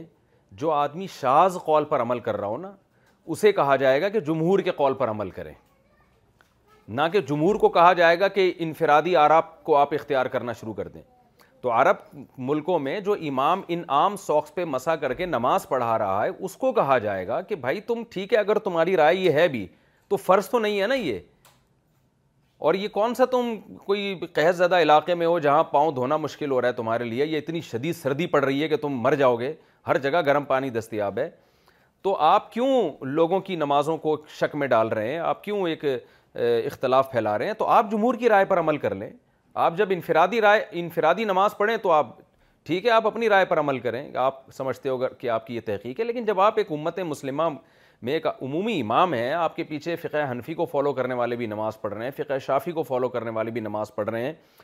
اور فقہ ہم کو فالو کرنے والے بھی فقہ مالکیوں کو فالو کرنے والے بھی تو بہت سے لوگوں کی رائے یہ ہے کہ اس طرح سے نماز نہیں ہوتی بلکہ مضبوط رائے اور تقریباً جہاں تک مجھے معلومات ہیں تقریباً اس پر رجم آئے تو اس لیے اس امام کو ملامت کی جائے گی کہ بھائی تم اجتماعیت کو برقرار رکھنے کے لیے آپ یعنی یہ کام نہ کریں آپ پاؤں دھو لیں جب آپ انفرادی نماز پڑھیں تو پھر آپ جیسے چاہے وضو کریں آپ مسا کریں نہ کریں وہ آپ کا مسئلہ ہے جب نماز پڑھائیں تاکہ سب کی نماز آپ کے پیچھے درست ہو جائے اور یہ اختلاف نہ ہو تو اس لیے ہمارا موقف تو اس بارے میں یہی ہے کہ اگر کوئی شخص امام جس کے بارے میں آپ کو پہلے سے پتہ ہو کہ وہ عام موضوع پہ مسا کر کے نماز پڑھاتا ہے تو پھر آپ اس کی اقتدام نماز نہیں پڑھ سکتے آپ کو چاہیے کہ پھر آپ الگ نماز پڑھیں البتہ لڑیں نہیں مسجدوں میں امام کی توہین نہ کریں اس سے بحث نہ کریں مسجد کے امام کا بہرحال ایک مقام ہوتا ہے تو اس سے بحث مباحثہ نہ کریں لڑائی جھگڑا نہ کریں اپنی یعنی الگ سے جا کے نماز پڑھ لیں یہ زیادہ بہتر ہے آپ کے لیے گھر کی قسطیں باقی ہوں تو زکاة کا حکم میں نے دو پلاٹ انسٹالمنٹ پہ خریدے ہیں جن کی قیمت پینتیس لاکھ روپے بنتی ہے جو مجھے چار سال میں ادا کرنی ہے اس میں سے دس لاکھ ادا کر چکا ہوں باقی پچیس لاکھ کو تین سال میں ادا کروں گا اس وقت میرے پاس پندرہ لاکھ روپے کیش پڑا ہوا ہے اور میری بیوی کا زیور تقریباً دس لاکھ کا ہے کیا اس صورت میں مجھ پر زکوٰۃ لازم ہوتی ہے یا نہیں نیز میری بیوی اور میری رقم پر اکٹھے زکوٰۃ ادا کرنی ہوگی یہ بیوی الگ زکوٰۃ دے اور میں الگ زکوٰۃ دوں گا محمد عرفان ثوابی سے دیکھیں بیوی کی زکوٰۃ زیور پر بیوی پر لازم ہے اس کو آپ اس کے ساتھ مرج نہ کریں بے شک بیوی کی پرمیشن سے آپ اپنی جیب سے زکوٰۃ دے دیں تو ہو جائے گی لیکن اس کا نصاب اور اس کا نصاب کو مکس نہیں کیا جائے گا باقی آپ کے پاس جتنے لاکھ روپے پڑے ہوئے ہیں ان میں یہ دیکھیں کہ جس تاریخ کو آپ زکوٰۃ نکالتے ہیں جو واجب تاریخ ہے نا جس میں زکوٰۃ فرض ہوتی ہے تو اس کے اگلے سال سے پہلے پہلے جو قسطیں آپ نے ادا کرنی ہیں جیسے آپ فار ایگزامپل پانچ محرم کو زکوٰۃ آپ کی بنتی ہے تو اگلے سال پانچ محرم سے پہلے پہلے آپ نے مکان کی جو قسطیں ادا کرنی ہیں ان کو ان میں سے مائنس کر لیں اور اگلے سال کے بعد جو آپ نے قسطیں ادا کرنی ہیں وہ مائنس نہیں کرنی آپ نے تو جو رقم آپ کے پاس ابھی موجود ہے ان میں اگلے ایک سال کی قسطیں جو آپ نے مکان کے لیے ادا کرنی ہے وہ مائنس کر کے جو بچے اس پہ آپ زکوٰۃ دے دیں اور نہیں بچتی تو زکوٰۃ لازم نہیں ہے یہ ہمارے یہاں رشید کا فتویٰ ہے کہ ایک سال کا جو دین ہے وہ مائنس کیا جائے گا جو ایک سال آپ نے ادا کرنا ہے ایک سال کے اندر اندر گھر کی یہ ہو گیا بیوہ یا طلاق یافتہ سے شادی کی فضیلت میری خواہش ہے کہ کسی بیوہ یا طلاق یافتہ سے شادی کرنی ہے تاکہ اس سنت کو زندہ کروں لیکن والدین اور رشتہ دار بالکل راضی نہیں ہیں کیا ایسی صورت میں میں اپنے موقف پر قائم رہوں یا اس سے پیچھے ہٹ جاؤں سلمان کراچی سے دیکھیں نبی صلی اللہ علیہ وسلم کی جو قولی ترغیب ملتی ہے وہ تو کماری لڑکی سے شادی کرنے کی ملتی ہے حل بکرن فتولا ابہا فتولا ابہا و العٰ ابک حضرت جابر بن عبداللہ نے ایک طلاقی یافتہ سے نکاح کیا تو آپ نے فرمایا کماری سے کیوں نہیں کیا تو حضرت جابر نے فرمایا کہ میری چھوٹی چھوٹی بہنیں ہیں تو میں چاہتا ہوں ان کو کوئی پالے تو کماری لڑکی تو نہیں ان کو پال سکتی کوئی بچور خاتون نہیں پال سکتی ہے تو نکاح کی ترغیب اصل تو کماری لڑکیوں سے ہی ہے جو نبی نے ترغیب دی ہے وہ محبت زیادہ کرتی ہیں اور پھر ان ان تقوی حدیث میں آتا ہے ان کی اولاد زیادہ ہوتی ہے بچے زیادہ ہوں گے اور تقسیر نسل خود شریعت میں ایک بہت بڑی ایک ترغیبی چیز ہے کہ نسل کو زیادہ ہونا چاہیے تو بیوہ یا جو طلاق یافتہ ہے وہ ایجڈ ہوتی ہے اس کے زیادہ اولاد وہ آپ کو زیادہ اولاد نہیں دے سکتی لیکن اس کے ساتھ ساتھ خود نبی کا عمل کیا ہے کہ آپ نے صرف ایک کنواری سے نکاح کیا باقی ساری طلاق یافتہ اور بیوہ سے ہی نکاح کیا ہے تو ان میں الگ حکمتیں ہوتی ہیں ان میں حکمتیں کیا ہوتی ہیں بیوہ یا طلاق یافتہ میں وہ مچور ہوتی ہیں خاص طور پر جس کو ایک دفعہ طلاق ہو چکی ہے اس کے بارے میں امکان ہوتا ہے کہ وہ دوبارہ وہ غلطیاں نہیں دہرائے گی جن کی بیس پہ طلاق ہوئی ہے وہ ایک تجربہ کر چکی ہے اور کماری لڑکی جو ہے مشور نہیں ہوتی اس کو سنبھالنا مشکل ہوتا ہے اس کے نخرے بھی زیادہ ہوتے ہیں تو بہت ساری حکمتیں بیوہ اور طلاق یافتہ میں ہیں تو اس کا حل ہمارے نبی نے خود بتا دیا ہے کہ بھئی دونوں سے کرو کماری سے بھی کرو بیوہ سے بھی کرو اور سورہ طلاق میں اللہ نے کیا فرمایا سوری سورہ تحریم میں اسار ربو ہو ان طلّہ اللہ کا کنہ ازواجن خیرم من مسلمات مؤمنات قانتات تائبات عابدات سائحات خیبات و ابکارا کہ اے نبی اے نبی کی بیویوں اگر تمہیں نبی چھوڑ دیں گے تو اللہ نبی کے دوبارہ نبی کی دوبارہ شادیاں کرائے گا جن میں طلاق یافتہ اور بیوہ بھی ہوں گی اور کنواری بھی ہوں گی یعنی ان کو امہات المومنین کو تنبیہ کرنے کے لیے کہ نبی چھوڑیں گے نہیں بالکل جیسے کہ نبی نے نہیں چھوڑا لیکن بالفرض اگر چھوڑ دیں تو یہ نہ سمجھو کہ نبی تمہارے محتاج ہیں بلکہ نبی کی اللہ دوبارہ شادیاں کرائے گا اور اس میں طلاق یافتہ بیوہ بھی ہوں گی اور کماری بھی ہوں گی تو کیا مطلب اگر ان ازواج متحرات کو اللہ کے نبی معاذ اللہ خدا نخواستہ چھوڑ دیتے تو اللہ دوبارہ پھر آپ کو دوبارہ سے اللہ طلاق یافتہ بھی دیتا بیوہ بھی دیتا اور کماری بھی دیتا تو اس سے صاف پتہ چلتا ہے حضرت مولانا شلوی تھانوی رحمہ اللہ نے نسائد کی تفسیر میں لکھے اس سے صاف پتہ چلتا ہے کہ بھئی کچھ مصلحتیں کنواری میں حاصل ہوتی ہیں جو بیوہ میں نہیں ہوتی ہیں اور طلاق یافتہ میں نہیں ہوتی اور نکاح سے وابستہ کچھ کچھ مصلحتیں بیوہ اور کنواری طلاق یافتہ سے حاصل ہوتی ہیں وہ کنواری سے حاصل نہیں ہوتی اس لیے قرآن میں اللہ نے فرمایا فن کہ ہو ماں تو آب القمن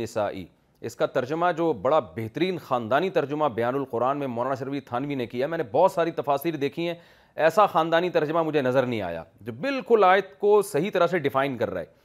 اس میں حضرت حکیم الما نے ترجمہ کیا فن ہو ماتواب لکم من النسائی جو کسی بھی مصلحت سے تمہیں مناسب لگیں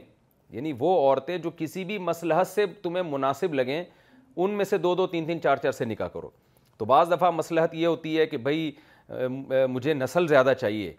اور مجھے جو ہے نا اس کی طرف اٹریکشن بہت زیادہ ہو تو وہ کنواری میں ہے بعض دفعہ مسئلہ یہ ہوتی ہے کہ مجھے ایک مچور خاتون چاہیے جس سے میں بات چیت کر سکوں اپنے مشورے لے سکوں تو وہ طلاق یافتہ اور بیوہ میں ہوتا ہے بعض دفعہ یہ ہوتا ہے کہ بھئی مجھے آپ خود کسی خاتون کو طلاق دے چکے ہیں آپ کے پہلے سے بچے ہیں تو ان بچوں کو پلوانا ہے آپ نے تو وہ ایک میچور خاتون زیادہ اچھا پال سکتی ہے تو بہت ساری مسئلے بعض دفعہ صرف رشتہ داری جوڑنا ہوتا ہے جیسے نبی نے بعض سرداروں کی بیٹیوں سے نکاح کیوں کی ہے اس لیے کہ ان سے ان سرداروں سے آپ کے جو دشمنی تھی وہ ختم ہو گئی بعض قبائل میں آپ نے نکاح کیا ان قبائلوں سے قبائل سے آپ کی دشمنی ختم ہو گئی تو آپ بعض دفعہ کسی قوم میں کسی سے نکاح کرتے ہیں اس قوم سے آپ کی دشمنی کم ہو جاتی ہے بعض دفعہ کسی بڑے خاندان میں آپ نکاح کر لیتے ہیں تو اس کی بیس پر آپ اس میں جو ہے نا آپ کا اس خاندان سے بڑا اچھا تعلق ہو جاتا ہے جس سے آپ کو دنیا اور آخرت میں بڑے فائدے ہوتے ہیں تو اس لیے اسلام نے مرد کو زیادہ شادیوں کی اجازت دی ہے کہ نکاح میں بے شمار مصلحتیں ہیں ایک بیوی رکھنے میں وہ ایک آدھ ہی حاصل ہو پائے گی اس لیے اللہ نے فرمایا کہ جو کسی بھی مصلحت سے عورتیں تمہیں مناسب لگیں تو چونکہ وہ ساری مصلحتیں ایک عورت میں جمع نہیں ہوتی تو زیادہ سے زیادہ مسلحتیں حاصل کرنے کے لیے ما من النساء جو بھی عورتیں تمہیں مناسب لگیں کسی مصلحت سے ان میں دو دو تین تین چار چار سے نکاح کرو تو اس لیے اسلام نے آپ کو حکم دیا ہے کہ بھائی ترغیبی حکم ہے کہ آپ اماں کی بات بھی مان لیں وہ چاہتی ہیں کہ کنواری ہو تو اماں کی بات ماننا بھی تو ایک مسلحت ہے نا آپ کے والدین کہہ رہے ہیں کنواری سے نکاح کرو تو بعض دفعہ نکاح میں والدین کو خوش کرنا بھی ایک مسلحت ہو سکتی ہے بھائی کنواری سے میں نکاح اس لیے کر رہا ہوں میرے ابا اماں خوش ہو جائیں گے تو ایک شادی ابا اماں کو خوش کرنے کے لیے کنواری سے کریں ایک شادی پھر آپ طلاق یافتہ سے کریں تاکہ نبی کی طلاق یافتہ والی خاتون سے نکاح کرنے کی سنت بھی زندہ ہو تیسری شادی آپ کسی ایسی بیوہ سے کریں جس کے بچے بھی ہوں تو نبی کی حضرت ام سلمہ سے جو نکاح کرنے کی سنت ہے اور ان کے بچے پالنے کی سنت ہے وہ بھی زندہ ہو جائے گی اور ایک شادی آپ بزنس کے نقطۂ نظر سے کسی خاتون سے کر لیں جن کے پاس پیسہ بہت ہو اور لیکن آپ جیسا نیک ایماندار آدمی ان کو چاہیے ہو تاکہ وہ صحیح طرح انویسٹ کر سکیں وہاں بھی آپ شادی کر لیں تو حضرت خدیجہ سے نکاح کرنے والی سنت بھی زندہ ہو جائے گی تو ایک بیوی میں میرے بھائی یہ سب کام نہیں ہو سکتے حوصلہ بڑا کریں اللہ آپ کے ساتھ ہے انشاءاللہ تو پھر یہ سارے کام ہو جائیں گے اور اگر آپ نے ایک ہی کرنی ہے نہیں بھی دوسری کرنی نہیں ہے تو پھر اماں ابا کی بات مانے وہ کہہ رہے کنواری سے کرو تو پھر کنواری سے کر لیں آپ رضائی بھتیجے اور بھانجے کون ہوتے ہیں کیا رضائی بہن یا بھائی کی اولاد بھی بھانجے اور بھتیجے بھتیجے شمار ہوں گے یا نہیں زوجہ منصور کرک سے جی ہاں جی رضائی بہن یا بھائی کی اولاد بھی بھانجے اور بھتیجے ہی شمار ہوتے ہیں یعنی وراثت میں تو نہیں اور سگے بھانجے بھتیجیوں کی طرح بھی ان کے حقوق نہیں ہوتے لیکن نکاح کے حرام ہونے میں یعنی نکاح کے حرام ہونے کا مطلب کیا ہوا کہ جو کسی کی رضائی بہن ہے تو اس سگی بہن نہیں ہے رضائی بہن ہے تو اس کی اولاد جو ہے اس کا اس سے پردہ نہیں ہوگا یعنی اگر اس کے کوئی بیٹی ہے تو وہ بیٹی اپنی ماں کے رضائی بھائی کی بھانجی کہلائے گی لہذا اس کا رضائی رضائی ماں کے بھائی سے جو ہے سوری سگی ماں کے رضائی بھائی سے پردہ نہیں ہوگا اس کا بس پردے کی حد تک ہے یہ زیادہ وراثت وغیرہ کے حکام اس میں لاگو نہیں ہوتے مہمانوں کے لیے تکلفات کا حکم تکلفات سے اجتناب کا کیا مطلب ہے جب کوئی مہمان وغیرہ آتے ہیں تو کافی تکلفات کیے جاتے ہیں اس بارے میں کیا حکم ہے احمد صاحب کراچی سے قرآن میں اللہ کا ارشاد ہے نبی آپ ان سے کہہ دیجئے ماں انا من المتکلفین میں تکلف کرنے والوں میں سے نہیں اس سے پتہ چلتا ہے تکلف اللہ کو پسند نہیں ہے مہمان کے آرام کا خیال کرنا چاہیے لیکن ایسا کام کرنا کہ جس سے خود بھی ٹینشن مہمان کو بھی ٹینشن یہ نہیں کرنا چاہیے مثال کے طور پر مہمان جیسے ہی آپ کے گھر میں آئے اگر سفر سے آئے تو سب سے پہلے اس کو واش روم کا بتائیں کہ یہاں واش روم ہے بعض دفعہ مہمان کو قضاء حاجت ہوتی ہے وہ شرم کی وجہ سے بول ہی نہیں پاتا کہ اگلا کہے گا آتا ہی گھر میں بیت الخلاء کے تقاضے شروع ہو گئے ہیں وہ شرم کی وجہ سے بول نہیں پا رہا ہوتا تو یہ تکلف ہے کہ آپ ویسے چائے کا پوچھ رہے ہیں کھانے لا کے رکھ رہے ہیں اور پتہ نہیں کیا کیا تو اس لیے علماء کہتے ہیں جب کوئی دور سے سفر کر کے آئے سب سے پہلے اس کو آپ پوچھیں بھائی واش روم تو نہیں جانا وہ بعض اوقات شرما رہا ہوتا ہے تو اس کو واش روم کا راستہ دکھائیں اگر اس کو واش روم کی ضرورت ہوگی تو واش روم سے فارغ ہو کر آئے گا اس کے بعد پانی لا کے رکھ دیں اس کے سامنے پانی ایسی چیز ہے جس میں کوئی تکلف نہیں ہے پھر اس سے پوچھ لیں بھائی کھانا ہے ٹھنڈا پینا ہے گرم پینا ہے کیا کرنا ہے جو وہ منہ سے بولے وہ لا کے رکھ دیں اعتدال کے ساتھ اب ہوتا یہ ہے کہ میرا ساتھ تو میں تو بھگتتا ہوں کہیں جانا ہو لوگ وہ جو عقیدت مند ہیں نا وہ دس چیزیں دسترخوان پہ لا کے رکھ دیتے ہیں ایک ٹینشن ہوتی ہے انسان کو یار کھا سکتا نہیں ہے پھر اصرار ہوتا ہے یہاں سے بھی کھائیں یہاں سے بھی کھائیں یہاں سے بھی بھائی اپنا پیٹ ہے اپنے حساب سے کھائیں گے نا پیٹ خراب ہو جاتا ہے پھر انسان کا دس قسم کی مصیبتیں تو اس لیے خود بھی ہلکا رہنا چاہیے دوسرے کی راحت کا خیال کریں آرام کا یہ مہمان کو ایسا کام کرنا ہے جس سے اس کو تکلیف ہو یہ ٹھیک نہیں ہے باقی اتنا پروٹوکول دینا کہ وہ بھی ٹینشن میں آئے آپ بھی ٹینشن میں آئے تو یہ بالکل مناسب بات نہیں ہے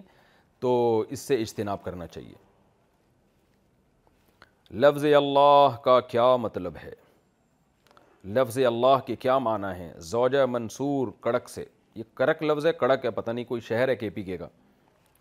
دیکھیں اللہ کے بارے میں نحویوں کے بہت سارے اختلاف ہیں کہ اس کا صحیح مفہوم کیا ہے تو راج قول جو ہماری معلومات کے مطابق ہی الالہ سے نکلا ہے الہ کا معنی معبود ال جب کوئی خاص ہو جائے جیسے الکتاب مخصوص کتاب یعنی قرآن قرآن تو الہ مخصوص الہ یعنی برحق الہ تو الہ کو خلاف قیاس اس کا شروع کا حمزہ گر گیا اور جو ہے وہ اللہ بنا دیا تو خلاف قیاس ہے یہ یعنی عربی لغت کے قاعدے پر نہیں ہے اور بعض حضرات نے کہا یہ ایسا عالم ہے جس کے حقیقی مفہوم جو حقیقی معنی کسی کو معلوم نہیں ہے تو اگر اس کے ہم میننگ بیان کریں گے تو المعبود سے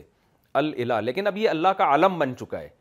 اب یہ کسی اور کو نہیں کہا جا سکتا جیسے کوئی جیسے الکتاب قرآن کو کہا جاتا ہے نا تو آپ قرآن کے علاوہ بھی کتاب کو الکتاب کہہ سکتے ہیں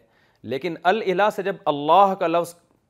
اخذ کر لیا گیا تو اب یہ لفظ اللہ کا علم ہے اللہ علم کہتے ہیں جو کسی کے ساتھ خاص ہو اس میں اس کے وصفی معنی ملحوظ نہ ہو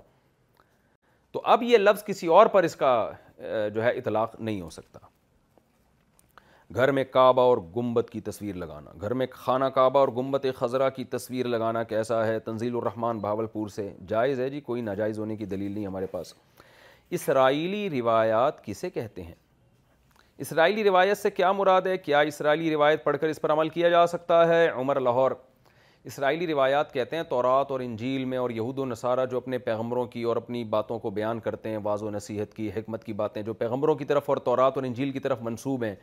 ان کو اسرائیلی روایات کہا جاتا ہے چاہے وہ عیسائی بیان کریں یا یہودی بیان کریں ان کے بارے میں حدیث میں آتا ہے لا تو صدقو ہو و ہو نہ ان کو جھوٹا کہو نہ ان کو سچا کہو اس لیے کہ سچا ہونے کی بھی دلیل نہیں ہے جھوٹا ہونے کی ہو سکتا ہے سچا ہو اور یہ بھی ہو سکتا ہے کہ جھوٹا ہو تو اس میں توقف اختیار کیا جائے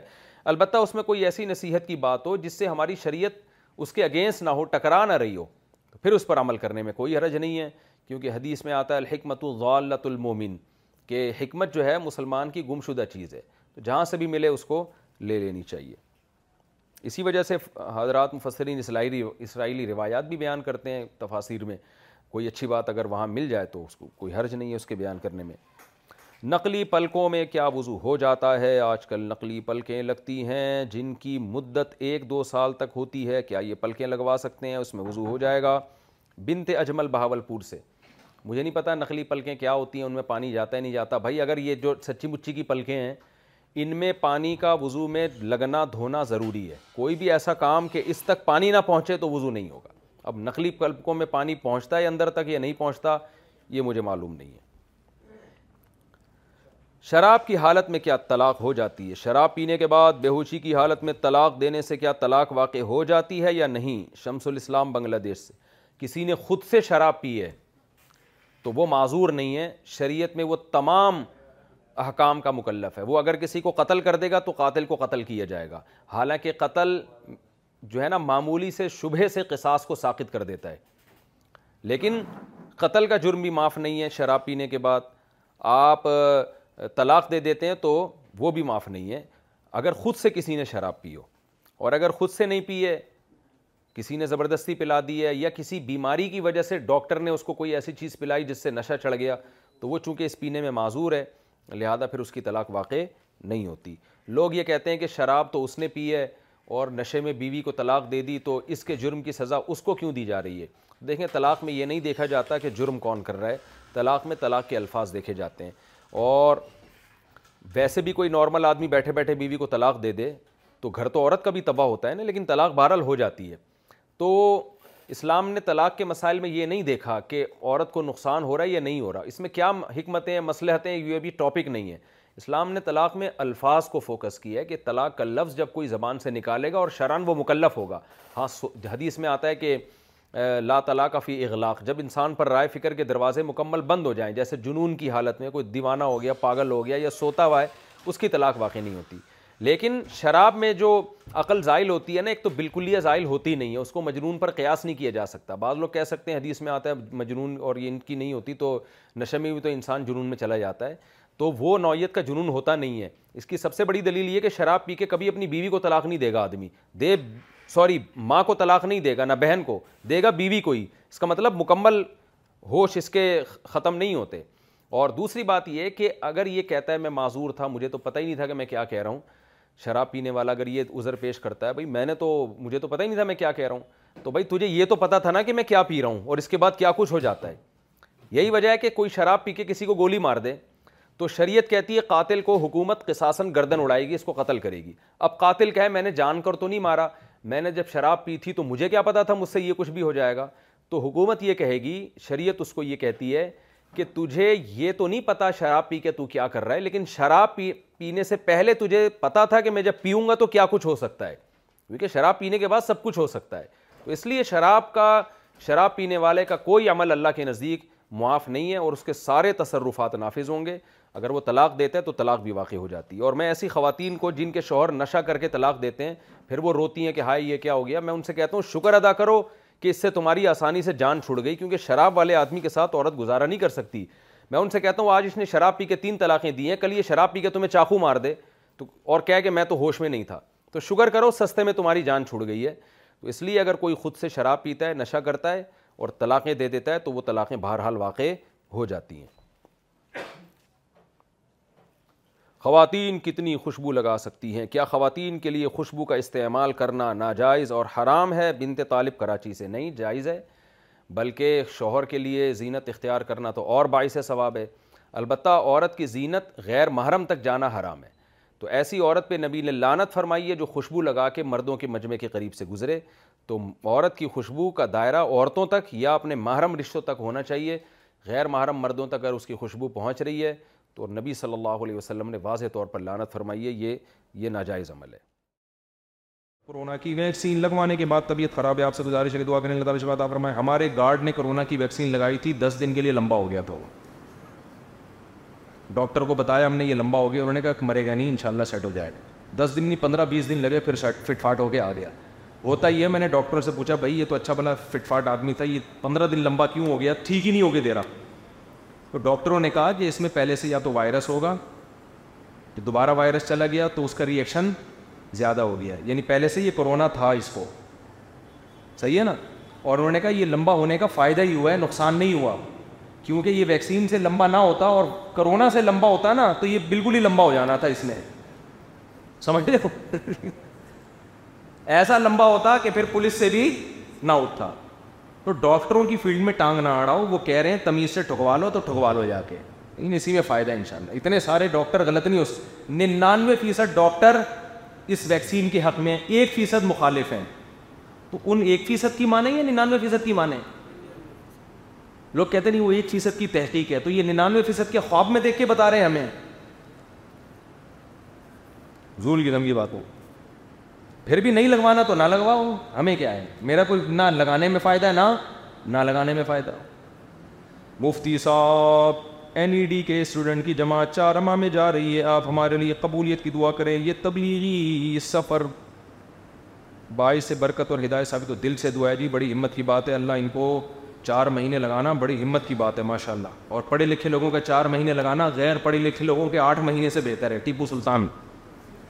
ٹھیک ہے حقیقت ہے اور ان این ای ڈی والوں سے میں گزارش کرتا ہوں چار مہینے لگاؤ یہ تو میں سمجھتا ہوں فرض کے درجے میں ہے میری رائے کیونکہ اس کے بغیر اصلاح ہوتی نہیں آج کل لیکن چار مہینے لگانے کے بعد تبلیغ کا کام بھی کرنا ہے پڑھائی کو بھی فوکس کرنا ہے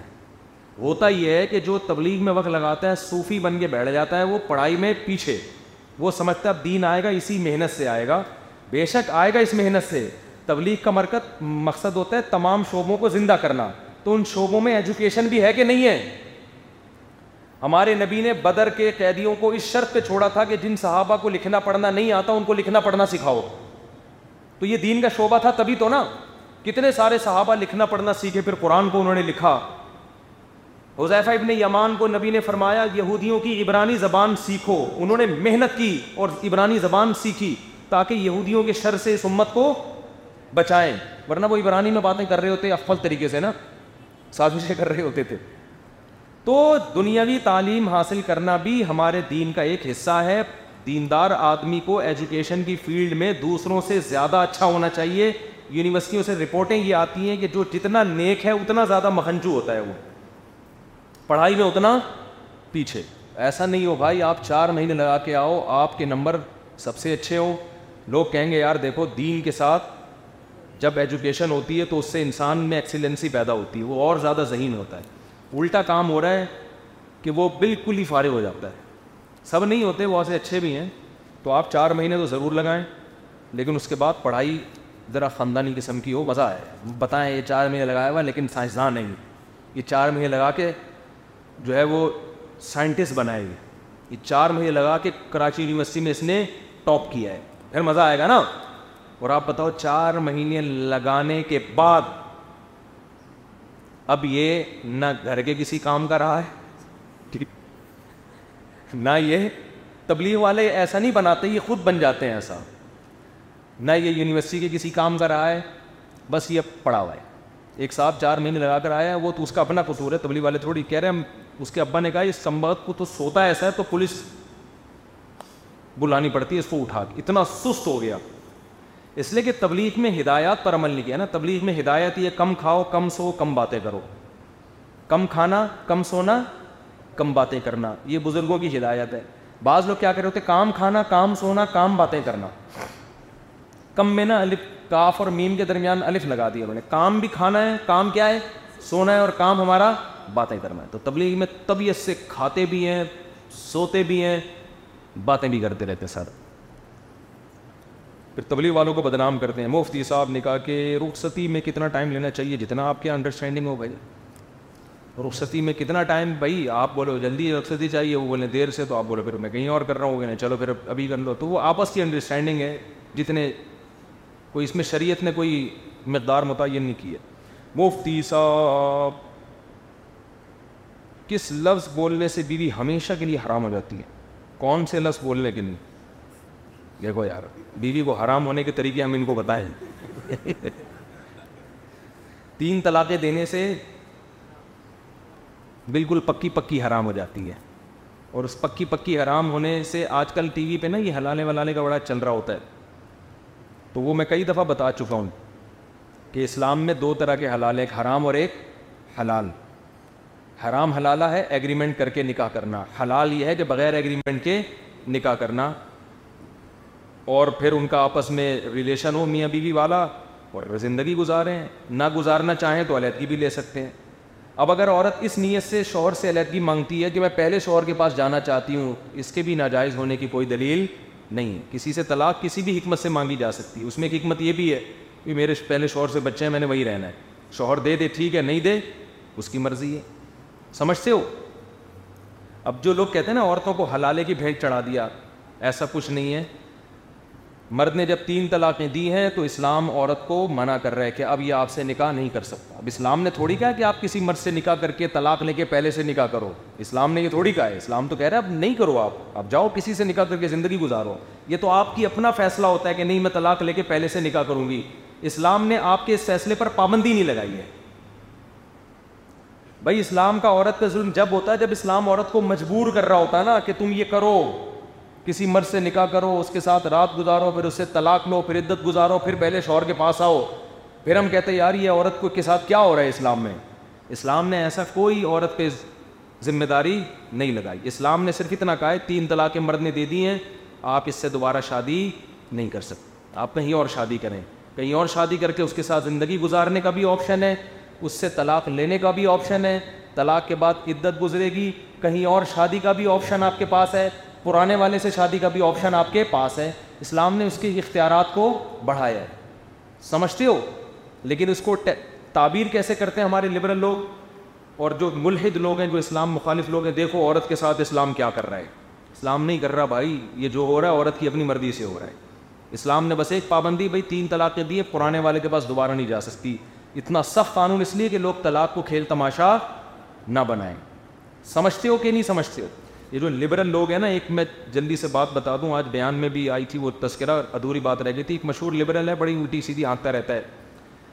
یہ جب بھی دلائی کی بات کر رہے ہوتے ہیں نا یہ جہاں پھنسنے لگتے ہیں بات کو گھماتے ہیں ابھی ایک لبرل ہے جو مناظرہ بھی ہارا ہے ملحد ہے اس نے ایک دلیل دی کہ آئی فون نکالا آئی فون آئی فون نکال کے کہا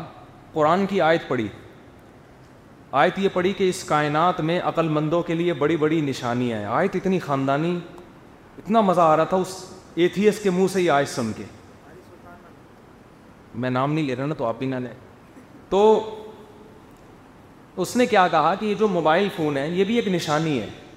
لیکن اس کی نشانی نہیں ہے کہ یہ میں نے بنایا ہے اس کی نشانی نہیں ہے کہ یہ میں نے بنایا تو قرآن کہہ رہے اس کائنات میں نشانی ہے کہتے ہیں مانتے ہیں نشانیاں لیکن یہ اس کی نشانی نہیں ہے کہ اللہ نے بنایا ہے جیسے موبائل سیل فون ایک نشانی ہے کہ نہیں ہے کیا خیال ہے بھائی لیکن یہ اس کی نشانی نہیں میں موبائل ہاتھ میں لے کے بولوں کہ یہ یہ ایک نشانی ہے چلو اس بانے آپ لوگ میرا فون بھی دیکھ لیں گے شو بھی ہو جائے گی آئی فون ہے یہ ایک نشانی ہے نا کس چیز کی کیا اس کی نشانی ہے کہ میں نے بنایا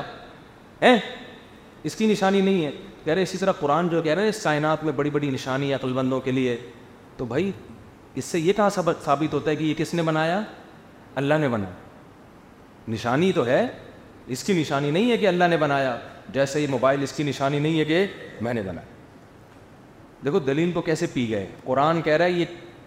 مجھے بتاؤ جب یہ موبائل اس کی نشانی ہے کہ یہ کسی نے بنایا ہے خود سے بولو نہیں بنی تو یہ کائنات کا سسٹم اس موبائل سے کروڑہ گنا زیادہ پیچیدہ ہے اصل بات کرنے کی جو تھی وہ یہ تھی کہ جب یہ موبائل خود سے نہیں بن سکتا تو قرآن کہہ رہے یہ کائنات میں کروڑ ہو نشانی ہے کروڑ ہا کہ یہ کائنات خود سے نہیں بن سکتی اس کو کسی نے بنایا ہے آپ کہہ سکتے ہو اس کی کیا دلیل ہے کہ اللہ نے بنایا ہے فرض کر لو اللہ نے نہیں بنائی کسی نے بنایا گاڈ تو ہے نا جب کہ آپ گاڈ کے وجود کے قائل نہیں ہو خود سے نہیں بن سکتی اب ہم کہتے ہیں کہ ایک گاڈ وہ ہے جو فرضی گاڈ ہے جس کا پتہ ہی نہیں کہ ہے کہاں ایک وہ ہے جو بار بار اپنا انٹروڈکشن کروا رہا ہے پیغمبروں کے ذریعے موسا کلیم اللہ کو بھیج کر عیسا روح اللہ کو بھیج کے محمد صلی اللہ علیہ وسلم کو بھیج کے ابراہیم خلی اللہ کو بھیج کے قرآن نازل کر کے تو جو گاڈ اپنا انٹروڈکشن مختلف کتابوں میں کروا رہا ہے جو بولتا بھی ہے سنتا بھی ہے دیکھتا بھی ہے اس گاڈ کو مانیں گے اندھا بہرا گنگا گاڈ گاڈ کے کے جھوٹا آ اپنے تعارف کروا رہا ہے اور جو سچی مچی کا گاڈ ہے وہ منہ پہ ٹیپ لگا کے بیٹھا ہوا ہے وہ تو ہم کس گاڈ کو مانیں گے سمجھ میں آ رہی ہے بات ہم اس گاڈ کو مانیں گے جو آسمان سے کتابیں نازل کر رہا ہے جو کہہ رہے ہیں ان فی اختلاف اللیل لآیات الالباب زمین اور آسمان کی پیدائش میں عقل مندوں کے لیے نشانیاں ہیں کہ کوئی ہے بنانے والا تو جو ہمیں یہ بتا رہا ہے وہ اپنے بارے میں دعویٰ کر رہا ہے کہ کوئی نہیں ہے میں ہوں ہے وہ آبجیکشن کیوں نہیں کر رہا دیکھو جب آپ پلاٹ زمین خریدتے ہو اخبار میں اشتہار دیتے ہو کہ یہ میرا پلاٹ ہے کسی کو اعتراض ہے تو تین دن کے اندر رابطہ کرے کوئی رابطہ نہیں کرتا تو یہ اس کی علامت ہوتی ہے کہ یہ اس پہ کوئی دعوے دار نہیں ہے ہے نا حالانکہ وہ اخبار کا ساشا ہو سکتا ہے جو اصل مالک ہو اس نے پڑھا ہی نہ ہو لیکن جو گاڈ جو آدم علیہ السلام کے زمانے سے لے کر آج تک پیغمبروں کو بھیج رہا ہے آسمانی کتابوں کو نازل کر رہا ہے ایک ارب بائیس کروڑ ماننے والے اس نے پیدا کر دیے مسجدیں نمازوں سے آباد ہو رہی ہیں اس کی لوگ اللہ اللہ کر رہے ہیں تو میرے بھائی اگر یہ گاڈ حقیقی گاڈ نہیں ہے تو جو آپ کا جو سچی مچی کا گاڈ ہے وہ اعتراض کیوں نہیں کر رہا وہ منہ پہ ٹیپ لگا کے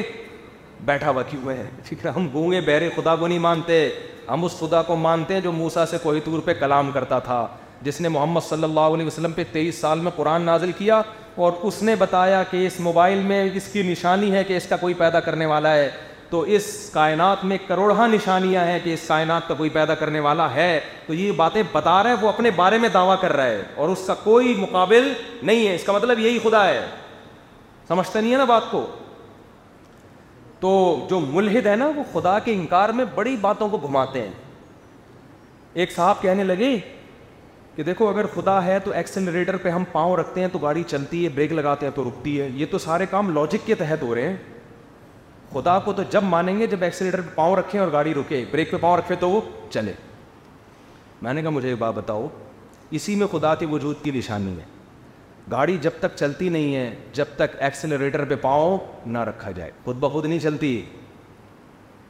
چلنا گاڑی کو ایک کنڈیشن سے دوسری کنڈیشن میں چینج کرنا ہے ماتا ایک حالت سے دوسری حالت میں چینج نہیں ہوتا جب تک کہ چینجر نہ ہو پیدا کیسے ہو سکتا ہے خود سے نہیں آئی باپ ایک آدمی دعویٰ کر رہے گاڑی چلاؤ تو چلتی ہے رکاؤ تو رکتی ہے پیدا خود ہوئی ہے مان لو گے او بھائی یہ تو ایک حالت سے دوسری حالت میں تبدیل نہیں ہو رہی تو پیدا خود سے کیسے ہی ہو سکتی ہے گاڑی خود پیدا نہیں ہو سکتی گاڑی بنانے والا جو گاڑی سے زیادہ ذہین ہے وہ آٹومیٹک دھماکے سے کیسے پیدا ہو گیا تو اس کائنات میں ہر کام لاجک سے ہوتا ہے ایتھیس کہتا ہے ہر کام لاجک سے ہو رہا ہے اس کی دلیل ہے کہ خدا نہیں ہے ہم کہتے ہیں ہر کام کا لاجک سے ہونا اس کی دلیل ہے کہ خدا ہے کیونکہ بغیر خدا کے پیدا ہو جانا یہ ان لاجیکل ہے یہ لاجیکل نہیں ہے سمجھ میں آتا ہے ہے ٹھیک نہیں تو پھر جاؤ جو مرضی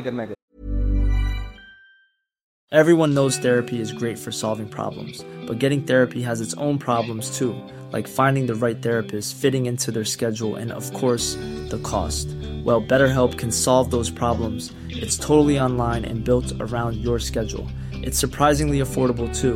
connect with the ودینشیل therapist by phone video or online شا all from the comfort of your home Visit BetterHelp.com to learn more and save 10% on your first month. That's BetterHelp, H-E-L-P. There's never been a faster or easier way to start your weight loss journey than with PlushCare. PlushCare accepts most insurance plans and gives you online access to board-certified physicians who can prescribe FDA-approved weight loss medications like Wegovy and Zepbound for those who qualify. Take charge of your health and speak with a board-certified physician about a weight loss plan that's right for you. اس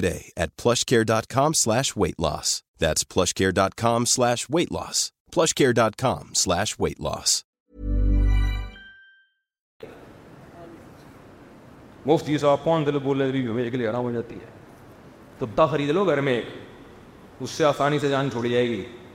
کتے والا لطیفہ کئی دفعہ سنا چکا ہوں دوبارہ سن لینا یہ شاید اس لیے کہہ رہے ہیں کہ تاکہ میری زبان سے وہ الفاظ نہ نکلیں شاید اس لیے بعض لوگ طلاق کے مسئلے سے پوچھتے ہیں ہم وہ بھائی بیوی کو یوں نہ کہا کرو تم میری طرف سے ہمیشہ کے لیے فارغ ہو ایسے الفاظ کے نایا کے ہوتے ہیں بعض دفعہ نیت ہوتی ہے یا چکر میں تو پڑ ہی جاتا ہے ٹھیک ہے نا حرام کا لفظ نہ بولو تم حرام ہو مجھ پر ایسے الفاظ نہ بولو طلاق کا لفظ نہ بولو کہ تمہیں طلاق ہے ڈرانے کے لیے بھی نہ بولو اور کوئی بات کر لو ٹھیک ہے نا بہت ساری اور بھی باتیں بیگم کھانے میں کیا پکایا تم نے ہے نمک کیوں تیز کر لیا تمیز سے بات کیوں نہیں اس طرح کی باتیں کیا کرو بیگم سے سمجھتے ہو پٹے کرو لڑو گیل بیلن اٹھا اٹھا کے مارو ایک دوسرے کو طلاق کا لفظ اپنی ڈکشنری سے نکال بس مفتی صاحب آپ کا ہر موضوع پر بیان ہے لیکن قیامت کے دن پر نہیں ہے لیکن نیز قیامت کے دن اللہ صاحب میرا قیامت کے ثبوت پر بیان ہوتا ہے کہ قیامت قائم ہوگی قیامت کی لاکیوں پر زیادہ بیانات نہیں ہیں سمجھتے ہو یہ آپ کہہ سکتے ہو قیامت کے ثبوت پر ہے کہ قیامت ہوگی ہمارے ہاں لوگ سگریٹ پینے والے کو برا سمجھتے ہیں جبکہ نماز چھوڑنے والے کو داڑھی کاٹنے والے کو برا نہیں سمجھتے اس پر بات کریں آپ کی طرف سے میں نے پیغام سب کو پہنچا دیا کلثوم نام رکھنا کیسا ہے اس کا مطلب کیا ہے پتہ نہیں مجھے اس وقت ذہن میں نہیں کلثوم نام کا مطلب نام تو بہت اچھا ہے میرا دین کی طرف رجحان ہوا ہے اب میں تعلیم مکمل کرنے کے بعد عالم بننے کا سوچ رہا ہوں لیکن والدین راضی نہیں ہے کیا کرنا چاہیے اگر والدین کے پاس کمانے کے لیے کوئی دوسرا بیٹا موجود نہیں ہے تو پھر تو آپ بات مانیں کیونکہ مولوی بن گئے تو آٹھ دس سال پھر آپ کے مدرسے میں پھر اپا کو کھلائے گا کون اماں کو کھلائے گا کون اور اگر دوسرا بیٹا کمانے والا موجود ہے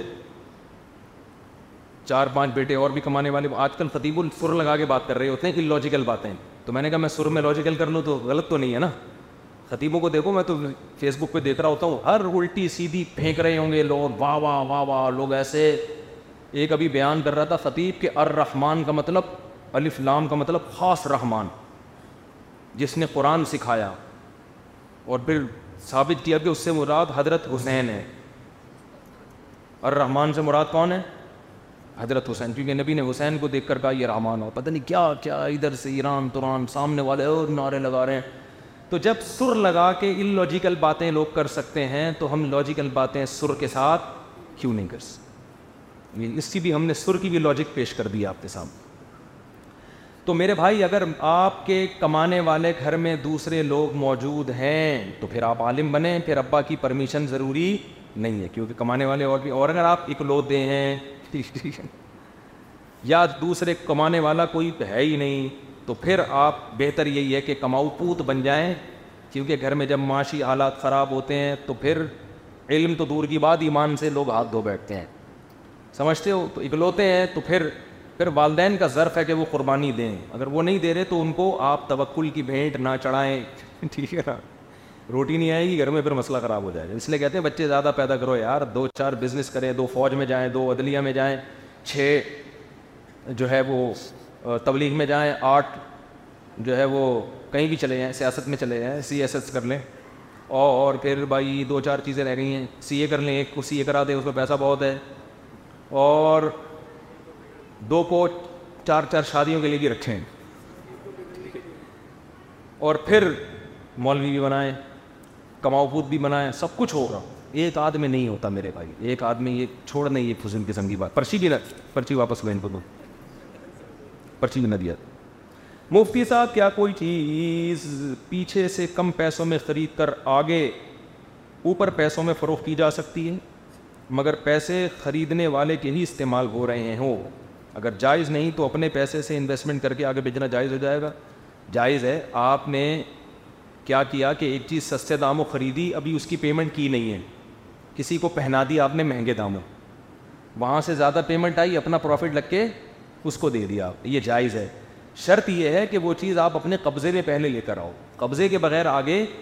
نہیں بیچ سکتے البتہ پلاٹ آگے بیچ سکتے قبضے کے بغیر بھی لیکن سودا مکمل ہونے کے بعد اور وہ آپ کے رسک میں آ جائے رسک کا مطلب یہ ہوتا ہے کہ آپ نے خریدا اگر کسی نے قبضہ کر لیا تو آپ کا نقصان ہو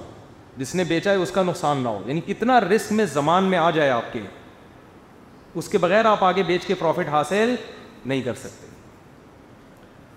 اچھا بھائی میں نے رشتے کے لیے جب لڑکی کی تصویر دیکھی تو پسند آئی تھی لیکن جب رشتہ طے ہونے کے بعد جا کے دیکھا تو پسند نہیں آئی اب کیا کروں میری منگنی ہو گئی ہے چھوڑو یار کر لو شادی کیوں منگنیاں توڑنے سے بڑا نقصان ہوتا ہے میں تو یہی مشورہ دوں گا نہیں آ رہی تو پھر بھی کر لو آ جائے گی جب بیوی بن کے رہے گی تھوڑے دن تو پسند آ جائے گی تصویروں میں تو یہی ہو رہا ہے مارکیٹ میں تصویروں پر کبھی اعتماد نہیں کرنا چاہیے اچھا بعض دفعہ تصویر میں کوئی اچھا نہیں لگ رہا ہوتا حقیقت میں زیادہ اچھا لگ رہا ہوتا ہے یہ بھی الٹا بھی ہو جاتا ہے تو رشتے میں جب تک آمنے سامنے دیکھ نہ لو اس وقت اوکے نہ کرو اب اوکے کر دیا ہے تو بہتر یہی کہ اس کو نبھاؤ ہاں بالکل ہی الگ ہی کوئی بالکل ہی ڈیزائن میں اتنا فرق ہو کہ آپ کو لگ رہا ہے کہ بھائی ناممکن ہے تو پھر آپ منع کر دو بھائی ہم نے تو تصویر دیکھ کے فیصلہ کیا تھا یہاں ڈیزائننگ تھوڑی سی ہمیں تھوڑا سا ڈینٹنگ پینٹنگ کا کام ابھی ہے ایک صاحب کہہ رہے تھے کہ مجھے مفتی طارق مسعود جیسے جدید اور ماڈرن علماء پسند نہیں کیونکہ وہ زمانے کے حساب سے تبدیل ہو جاتے ہیں اور پردے کے احکامات میں بھی گنجائش نکالتے ہیں جبکہ اسلام تو وہی ہے جو چودہ سو سال پہلے آیا تھا یہ آج کل مجھ سے بہت اعتراضات ہو رہے ہیں کہ یہ مفتی صاحب ہو گئے ہیں ماڈرن مشہور ہو گئے ہیں تو وہ ہو گئے ہیں ماڈرن گنجائشیں دے رہے ہیں دیکھو اگر ہم کوئی ایسی گنجائش دیں جو قرآن و سنت میں نہیں ملتی پھر آپ بولو کہ یہ غلط کر رہے ہیں مثال کے طور پر میں نے شاید ان کی مراد یہ ہو کہ جو لبرل لڑکیاں دین کی طرف آتی ہیں ہم ان سے کہتے ہیں چلو چہرے کا پردہ نہیں کرو باقی باڈی کا کر لو یہ بھی غنیمت ہے جب کہ تو کہتے ہیں کہ چہرے کا پردہ بھی کیا ہے لازم ہے تو بھائی فقاہ نے جس دور میں یہ بات کہی ہے اس وقت اسلامی حکومتیں تھیں اس وقت یہ بے حیائی کا عنصر اور اتنی ماڈرنزم اور اتنی بے حیائی نہیں تھی لیکن قرآن و سنت سے ہمیں پتا چلتا ہے کہ چہرے کا پردہ اختلافی مسئلہ ہے یہ قرآن و سنت میں اختلاف ہے بھی اس وجہ سے تاکہ اس مسئلے میں لچک پیدا رہے چودہ ہمیشہ کے لیے آیا نا اسلام تو اب جو بیچاری لبرل ہے جو ڈانس کرتی ہے ناچ گانا کرتی ہے اس کو آپ پورا پردہ کرانے سے بہتر نہیں گنجائش دے کے اتنا اتنا پردہ کروا دو باقی ہم فتویٰ یہی دیتے ہیں کہ اصل پردہ چہرے کا بھی ہے جو راجے ہماری نظر میں دلیل کے لحاظ سے لیکن یہ اصل ہر ایک کے سامنے بیان نہیں کیا جائے گا ہر چیز ہر ایک کے سامنے بیان کرنے کی نہیں ہوتی پہلے ہمارا حلقہ تھا ہمارے جیسے لوگ بیٹھتے تھے ہمارے سامنے وہاں آپ سختی سے بات کر سکتے ہیں لیکن جب آپ کی بات اور دعوت پھیلتی ہے تو پھر آپ کو اپنا ظرف بڑا کرنا پڑتا اور یہ ہمیں قرآن و سنت سے یہ چیزیں ملتی ہیں سمجھتے ہو آپ نہیں اس میں آپ تنگ نظری کے ساتھ نہیں چل سکتے اس کا مطلب آپ لوگوں کے دین میں آنے پر پابندی لگا رہے ہو تو میں نے کوئی ایسی گنجائش دی ہو جو قرآن و سنت کے بالکل خلاف ہو اجماعی امت کے خلاف ہو تو پھر آپ کہیں گے یہ ماڈرن مفتی باقی یار میں جیسی پگڑی پہلے پہنتا تھا میں تو اتنا دقیانوس ہوں کہ شادی میں بھی یہی گلیے میں جاتا ہوں میں اپنی شادی کی بات کر رہا ہوں جب بھی میری شادی ہوئی ہے یہی سفید پگڑی یہی سفید کرتا اکثر بغیر بنیان کے اتنا پرانا تو آج کل علما نہیں ہوتے وہ بھی شیروانی پہن لیتے ہیں اپنی شادی میں کم از کم ہم یہی لباس اور اس لباس کو میں افضل اور سنت سمجھ کے پہنتا ہوں کیوں ہمارے نبی صلی اللہ علیہ وسلم نے سفید لباس پہننے کی ترغیب دی ہے بعض لوگ یہ کہتے ہیں کہ سفید لباس پہننے کی ترغیب دی ہے پہنا تو کبھی سفید بھی پہنا ہے رنگین بھی پہنا ہے تو بھائی وہ نبی نے اس لیے رنگین پہنا ہے کہ اس دور میں سفید لباس ہر وقت میسر نہیں تھا نبی کی زندگی تکلفات سے پاک تھی غربت بہت تھی ایک ایک اظہار ہوتا تھا اس زمانے میں اتنے نہیں ہوتے تھے کہ سفید لباس کا آپ ایک اسٹاک جمع کر لیں اور پھر وہی پہنا کریں نبی کو جو ملا پہن لیا آپ نے ترغیب کس کی دی سفید کی آج تو لباسوں میں تکلف ہوتا ہے آج تو ہر آدمی پہن سکتا ہے سفید لباس تو افضل کیا ہے اگر میں ماڈرن ہوتا تو آپ میرے کڑائی والے شیروانیاں میں جامع تو رشید گیا جے ٹی آر میں انہوں نے مجھے شیروانی پہنائی اور مسائل کا سیشن رپورٹ کروایا میں گھر آ گیا کسی نے کہا آج شیروانی تو بڑی اچھی لگ رہی تھی مفتی صاحب یہ ویسٹ کوٹ پہنا کرو نا میں نے کہا وہ واپس لے لی ان لوگوں نے پہننے کے لیے دی تھی جب نکلا تو انہوں نے کہا اتار کے جاؤ اس اگر وہ مجھے گھر لے جانے کی اجازت دیتے تو میں وہ پہن لیتا آپ تو میری کوئی ویسٹ کوٹ نہیں ہے مجھے ٹائم ہی نہیں ہے ان چیزوں کا نہ پی کڑھائی والے کرتے ہیں کرتے بھی گھر والے سلا کے دے دیتے ہیں اور وہ کبھی کبھار گھر والے رنگین پہنا دیتے ہیں گن پوائنٹ پہ تو پھر ہم کہتے ہیں اب اتنا تکلف بھی نہ کرو یار اس کو سفید کو مسلط بھی نہ کرو پہلے تو ورنہ میرا مزاج ہے صرف وائٹ سفید سفید پگڑی تو یہ ہم اس لیے کرتے ہیں کہ نبی صلی اللہ علیہ وسلم کی سنت ہے اس میں سادگی ہے میری شلوار ہمیشہ ٹکنوں سے اوپر بلکہ پنڈلیوں سے اوپر ہو رہی ہوتی ہے بہت شادی میں بھی جا رہا ہو تو لوگ کہتے ہیں تھوڑا سا نیچے کر دو گل تھوڑا کیوں نیچے کریں بھائی سنت لباس ہے یار ٹکنے کھلے ہوئے ہو ہمیں اس میں الحمد للہ شرم نہیں آتی سمجھ رہے ہو نا جہاں بھی جائیں گے ہم اسی لباس میں جائیں گے تو اور کیا کروں اور کتنا دقیہ میں سو بس ہو گیا میرا خیال ہے گڑی دیکھو میری یہ پانچ ہزار کی میں نے خود خریدی ہے کتنی سوبر سی سیدھی سادی سی لوگ بڑھیا ایسی پتہ نہیں کیا کہ اب گاڑی ہم نے خاندانی رکھی ہوئی ہے وجہ اس کی یہ ہے شو کے لیے نہیں میری ٹریولنگ بہت ہوتی ہے ٹریولنگ جس کی زیادہ ہو وہ خاندانی گاڑی نہ رکھے تو وہ سکھر سے آگے جا ہی نہیں سکتا ہوں ہماری ٹریولنگ ہوتی ہے ہمیں شوق ہے تو اس کے لیے خاندانی گاڑی میں نے پراپرٹی کے سے پہلے پراپرٹی کو فوکس نہیں کیا گاڑی کو پہ پیسہ لگایا میں نے کیوں بھائی دنیا مسافر خانہ ہے پراپرٹی کے کیا ہے یار گاڑی کے بعد اگر پیسہ ہو تو لے لو نہیں ہے تو گاڑی زیادہ شادیوں پہ سب سے پہلے لگایا پیسہ پھر گاڑی پہ لگانا چھو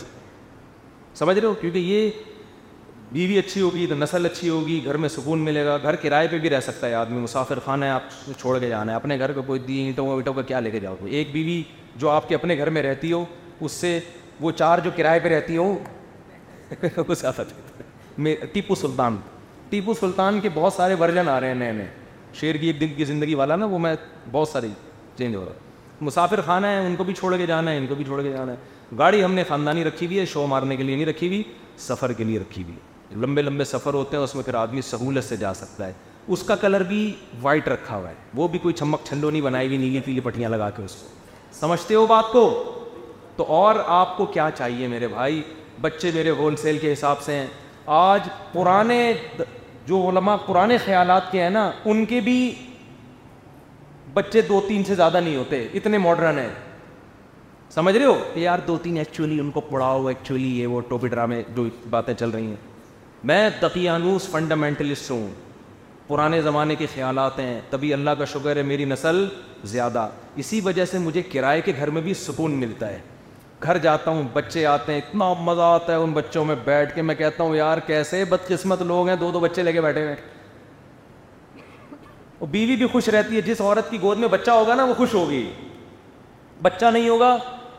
جو اس کو ڈپریشن ہوگی وہ ساری پارسل کرے گی وہ عورت میں ایک اللہ نے خاصیت یہ رکھی ہے وہ ڈپریشن ہمیشہ پارسل کرتی ہے جب وہ ٹینشن میں ہوگی نا تو کبھی بھی یہ نہیں کہ اپنی ٹینشن میں رکھوں وہ آدھی آپ کو دے دے گی آدھی اپنے پاس آ کے ڈیوائڈ ہو ساس میں جب ٹینشن ہوتی ہے تو بہو کو پارسل کرتی ہے نا تاکہ اپنا بوجھ کیا ہو ہلکا ہو تو یہ ہوتا ہے لیڈیز میں اس طرح کی چیزیں ہوتی ہیں کہ ٹینشن تھوڑی سی وہاں ڈیوائڈ کر دو ٹھیک ہے نا اس سے وہ سب ہنسی خوشی زندگی گزاریں گے تو میں دقیانوس میں ماڈرن ہوتا تو میں ایک شادی کا قائل ہوتا میں اس کا قائل ہوتا دیر سے شادی کرو بیوی ایک ماڈرن لوگ تو ماڈرن علما بھی اسی کی باتیں کرتے ہیں ہمارے تو علما سے بھی بحث ہوتی ہے جو ماڈرن علما ہے نا کہتے ہیں بھائی ایک دو بچے ایکچولی ایک کو ڈاکٹر ایک تو انجینئر بنا دیا اور ایک بیوی ہوگی اس کے حقوق ہے یہ کیا چار چار آٹھ آٹھ دس دس کی باتیں کر رہا ہے بیٹھ کے تو ہم بہت دقیانوس فنڈامنٹلسٹ قسم کے مولانا ہیں صحیح ہے تبھی ہم زیادہ بچوں کے بھی قائل ہیں ہم ذاتی گھر کے بھی قائل نہیں ہیں جو ماڈرن ہوتے ہیں تو کہتے ہیں سب سے پہلے کیا بناؤ ذاتی گھر بناؤ مسافر خانہ ہے کرائے کے گھر میں رہو بیوی اچھی رکھو گاڑی اچھی پھر اگر پیسے بہت بچتے ہیں تو چلو ذاتی بنا لو آخر میں اینڈ میں سب سے ٹھیک ہے نا جو ماڈرن ہوتا ہے وہ کہتا ہے سب سے پہلے گھر پھر اس کے بعد ایک بیوی پھر اس کے بعد اتفاق سے اگر دو ہو جائیں وہ اس سے فائل ہوتے ہیں تو آپ کو مجھ سے مجھے بہت غصہ آتا ہے جو مجھے ماڈرن کہتے ہیں ماڈرن غلط مینوں معنوں میں ہاں جو صحیح معنوں میں ماڈرن ہے وہ تو ہم ہیں نا جو حقیقی ماڈرنزم ہے اسلام اس کے خلاف تھوڑی ہے ٹھیک ہے لیبل لگے ہوئے ہیں تو اور آپ بتاؤ بال میں نے پٹے والے رکھے ہوئے ہیں ماڈرنزم کے بال ایسے داڑھی ہے میری ماشاء میں وہ بڑھتی نہیں ہے تو میں کیا کروں ماڈرن مولویوں کی داڑھیاں نہیں ہوتی میرے بھائی چھوٹی چھوٹی خشخشی داڑھی رکھی ہوئی ہوتی ہے تو ہم تو اب آپ اس کو بولو سوئمنگ پول جانا جاگنگ کرنا تو یہ ماڈرنزم نہیں یہ تو تقیہ نوسی ہے کیونکہ صحابہ کرام یہ کام بولو کرتے تھے پرانے زمانے کے لوگ یہ کام کرتے تھے تو ہم کیونکہ پرانے اسلام پہ چل رہے ہیں تو ہم میرے بھائی جم بھی جاتے ہیں ہم جاگنگ بھی کرتے ہیں ہم معذرت تو اس لیے میرے فارم الزام لگایا کرے ماڈرن ویسٹ اور کتنا آدمی پرانا جائے اور اب میں پہاڑوں پتھروں کے دور میں لے جاؤں آپ کو تو غلط بات ہے میں نے دو سال پہلے پہاڑوں سمجھ میں نہیں سب اتنا چھوٹا لکھا ہوا نظر نہیں آ رہا مفتی صاحب کے اثر جھاڑو لگانا جھاڑو لگا سکتے ہیں مفتی صاحب لمبا سوال ہے بھائی لوگوں کو بہت دیر ہو گئی ہے اتوار کو دیں گے اچھا بھائی سعد اللہ صاحب مدنی مسجد مولانا عمر باب الاسلام یہ دونوں میں سنجیدگی اور با عمل پن ہے آپ میں یہ بھائی یہ تو سوال لکھنے میں تھوڑا سا سامنے والے کا احترام کر لیا کرو ٹھیک ہے نا مجھ پہ آپ اعتراض کریں ضرور لیکن الفاظ صحیح استعمال کریں بہت ہی غیر شائستہ الفاظ استعمال کی کہہ رہے ہیں یہ دونوں حضرات بڑے سنجیدہ ہیں اور آپ کی بہت مذاق کرتے ہیں آپ کی طبیعت میں بہت مزاح ہے تو یہ اللہ نے ہر ایک کی اپنی طبیعت خود بنائی ہے موسیٰ علیہ السلام جلالی تھے ٹھیک ہے نا تو ہمارے نبی کی طبیعت میں جمال غالب تھا تو یہ دونوں بڑے سنجیدہ حضرات ہیں اچھی بات ہے ہم سے زیادہ نیک ہیں ان کا بیان سنا کریں ان سے فائدہ ہوگا آپ کو انشاءاللہ میں نے کب کہا ہے کہ میں زیادہ اچھا ہوں باقی آپ یہ چاہیں کہ ہمارا مزاج چینج ہو جائے تو وہ نہیں ہو سکتا وہ آپ کے مشورے پر نہیں ہو باقی یہ دونوں بڑے عالم ہیں اور باقی ہم سے زیادہ دین کی خدمت کر رہے ہیں اور ان کے پاس اٹھنے بیٹھنے والوں میں بڑا انقلاب بھی آیا ہے تو اچھی بات ہے لیکن کمپیئر نہیں کریں آپ وہ تو ایسے کر رہے ہیں آپ ایسا نہیں کر رہے بھائی جس کو جو اچھا لگتا ہے وہاں جا کے بیٹھ ویکسین کے حوالے سے کیا جھوٹا کارڈ بنانا ٹھیک نہیں ہے میرے وہ آپ مذاق کہہ کے تبدیل کو اختیار کر کے جمعے کے اہم خود میں وہ کیا یہ اسلام ہے بھائی ہمارے پاس تو یہی والا چل رہا ہے آپ کو کوئی اور اچھا لگے تو کہیں اور چلے جائیں آپ یہ بتائیں یہ تو کہہ رہے ہیں آپ مزاح کرتے ہیں پورے جمعے کے بیان میں جو میسج تھا وہ کنوے ہوا ہے کہ نہیں ہوا اگر میسج جو سمجھانا چاہ رہے ہیں وہ نہیں ہوا تو پھر یہ مذاق برائے مذاق اور اگر میسج چلا گیا ہے تو بھائی اگر ہنس کھیل کے ایک بات بیان کی جا سکتی ہے تو مار دھاڑ اور چیخو پکار کی ضرورت کیا ہے لوگ مجھ پر یہ اعتراض کرتے ہیں کہ آپ مسجد کے ممبر پہ لطیفے سنا رہے ہیں مسجد کے ممبر پہ ہنسی مذاق کی باتیں کر رہے ہیں تو میں آپ سے یہ کہہ رہا ہوں کہ اگر دیکھو میں ایک خطیب صاحب کی تقریر سن رہا تھا وہ بیان میں کہہ رہے تھے حضرت علی نے فرمایا مجھے خیال ہوا میں ان سے جا کے پوچھوں کیا حضرت علی نے اتنا زور سے فرمایا میں مذاق سے کر رہا ہوں نا لیکن بات تو سمجھ میں آ رہی ہے نا جو کہنا چاہ رہے ہیں میں نے کہا جتنا آرام سے حضرت علی نے فرمایا تھا آپ بھی اتنے آرام سے فرما دو تو بات سمجھ میں آ جائے گی حضرت علی نے اتنا زور سے بولو نہیں فرمائے آرام سے فرمایا تھا ٹھیک ہے تو میں یہ کہہ رہا ہوں کہ جب ایک بات ایک ہنسی مزاق میں ہلکے لائٹ انداز میں آپ کو سمجھائی جا سکتی ہے تو پھر چیخو پکار کی میری میرے خیال میں چندہ ضرورت نہیں تو باقی جس کو سمجھ میں نہیں آیا تو علم بات یہ پھر وہی سوال ہے ممبر پہ ہنسی مذاق کرنا کیسا ہے بتائیں مسجد کی آداب بھی رف الدین کی مطلب سنجیدگی سے حوالہ دیں یا پھر جاری اٹھتا ہے تو فطر الدین نے بھی اور روزانہ بھی نماز رف الدین سے پڑھائیں کیا ہو گیا رف الدین کو کیا ہو گیا بھائی ہنسی مذاق اور رف الدین دونوں آپس میں کہہ رہے ہیں رف الدین پر سنجیدگی سے بیان کریں کریں گے انشاءاللہ بھائی ہمارا یہی انداز ہے کسی کو سمجھ میں آئے ٹھیک ہے نہیں تو ہم نے نہیں کہا کہ سارا اسلام ہمارے پاس سے ہی ملے گا ہم نے تو کبھی ایسا دعویٰ کیا نہیں ہے آپ کو جہاں اچھا لگ رہا ہے آپ وہاں جائیں دوسری بات انہوں نے جو سوال جس طرح سے لکھا ہے میں نے پڑھ کے نہیں سنایا تو اسلام یہ کیا کہتا ہے جب کسی پہ اعتراض کرو تو الفاظ غیر شائستہ استعمال کرو یا شائستہ الفاظ جو آدمی ممبر پہ بیٹھا ہے کم از کم اس کے لیے الفاظ آپ شائستہ استعمال کریں پھر آپ اس کو سمجھائیں تو وہ آپ کی بات سنے گا بھی غور بھی کرے گا اگر آپ ایسے بیہودہ القابات سے جب کسی کو خطاب کریں گے تو وہ پھر آپ کی بات نہیں سنے گا بلکہ وہ آپ کو اخلاق سیکھنے کی ترغیب دے گا پہلے ہمارے حضرت کے پاس ایک شخص آیا اور کہنے لگا کہ مجھے آپ سے بالکل بھی مناسبت نہیں آپ مجھے بالکل بھی پسند نہیں ہیں تو حضرت نے فرمایا تھوڑی سی تمیز کہیں سے سیکھ کے آئیں ٹھیک ہے نا اگر آپ کو میں پسند نہیں ہوں تو یہ منہ پہ بولنے کی کیا ضرورت ہے آپ چلے جائیں کسی اور کے پاس تو یہ ہر بات بیان کرنے کی نہیں ہوتی بھائی یہ کیا لکھا ہے اتنا لمبا لکھا ہے چھوٹ ایک ماحول دل سے دعا ہے جی اللہ تعالیٰ جو بھی لاپتہ ہیں اللہ تعالیٰ ان کو ملا دے اور ان کی اس پریشانی کو اللہ تعالیٰ دور فرمائے اور کوئی سوال کسی نے پوچھ رہا ہوں تو جلدی سے پوچھیں پھر ختم کرتے ہیں دے جی ٹکٹ کٹا میں پنڈی آؤں آئیں گے ان شاء اللہ پنڈی آپ پنڈی گئے ہیں اسٹیشن لگ رہا ہے شکل سے پنڈی اسٹیشن کراچی میں ایسے اسٹیشن نہیں ہوتے اتنی چمک لال سرخ لمبے چوڑے نا یہ کراچی اسٹیشن کا ایک صاحب آیا ایسے لمبے چوڑے لال سر بال بھرے ہوئے میں نے کہا آپ کہاں کیا کہہ رہے کراچی میں نے کہا یہ کراچی اسٹیشن کا ڈیزائن ہے ہی نہیں ہے پھر انہوں نے بتایا کہ جی میں پتہ نہیں بھاول پور سے آئے وہ آس آئے یہ کراچی اسٹیشن ہے دیکھ رہے ہیں یہ کراچی اسٹیشن کراچی اسٹیشن کا ہمیں دیکھ کے پتہ چل کینیڈا میں بین کر دی گئی یہ آخر کیوں Canada vaccine Canada corona vaccine Canada میں بین اب مجھے نہیں پتا بین کر دی ہے کہ نہیں کر دی ہے وہاں تو بہت تفصیل سے لگا رہے ہیں ویکسین یہ ضرور ہے کہ کچھ ملکوں کی ویکسین دوسرے ملکوں میں بین ان ملکوں کی ویکسین دوسرے ملکوں اس کی وجہ ہے ان کو روکنا چاہیے ہر آدمی چاہتا ہے میری پروڈکٹ بکے تو امریکہ چاہتا ہے ہم یہ والی ویکسین جائے ان کو چائنا سے نفرت ہے وہ چائنا والی ویکسین نہیں ان کو یہ نہیں ہے کہ یہ ویکسین غلط ہے یا اس سے نقصان ہوگا اور دوسرا اگر بلفرز کینیڈا میں بین کر دی گئی ہے تو باقی دنیا کے کسی ملک میں بین نہیں کی گئی تو اس لیے کینیڈا ہی دنیا میں ہے جو اتنا نیک ہے تو باقی کس کہیں بھی بین نہیں کی گئی ہے نہیں لگوانی تو نہ لگواؤ بھائی پر دوبارہ پھیلے گی بیماری اس پر میں نے جمعے کو بات کی ہے کرونا کی کرونا کے بارے میں ویکسین کسی نے سوال پوچھا تھا وہ وہ سن لیے گا اچھا بھائی قرآن مجید میں اللہ تعالیٰ فرماتا ہے کہ یہ و نصارہ کبھی مسلمانوں کے خیر خواہ نہیں ہو سکتے جبکہ امریکہ نے ابھی چالیس لاکھ ویکسین بھیجی ہے پاکستان کیا اس سے پہلے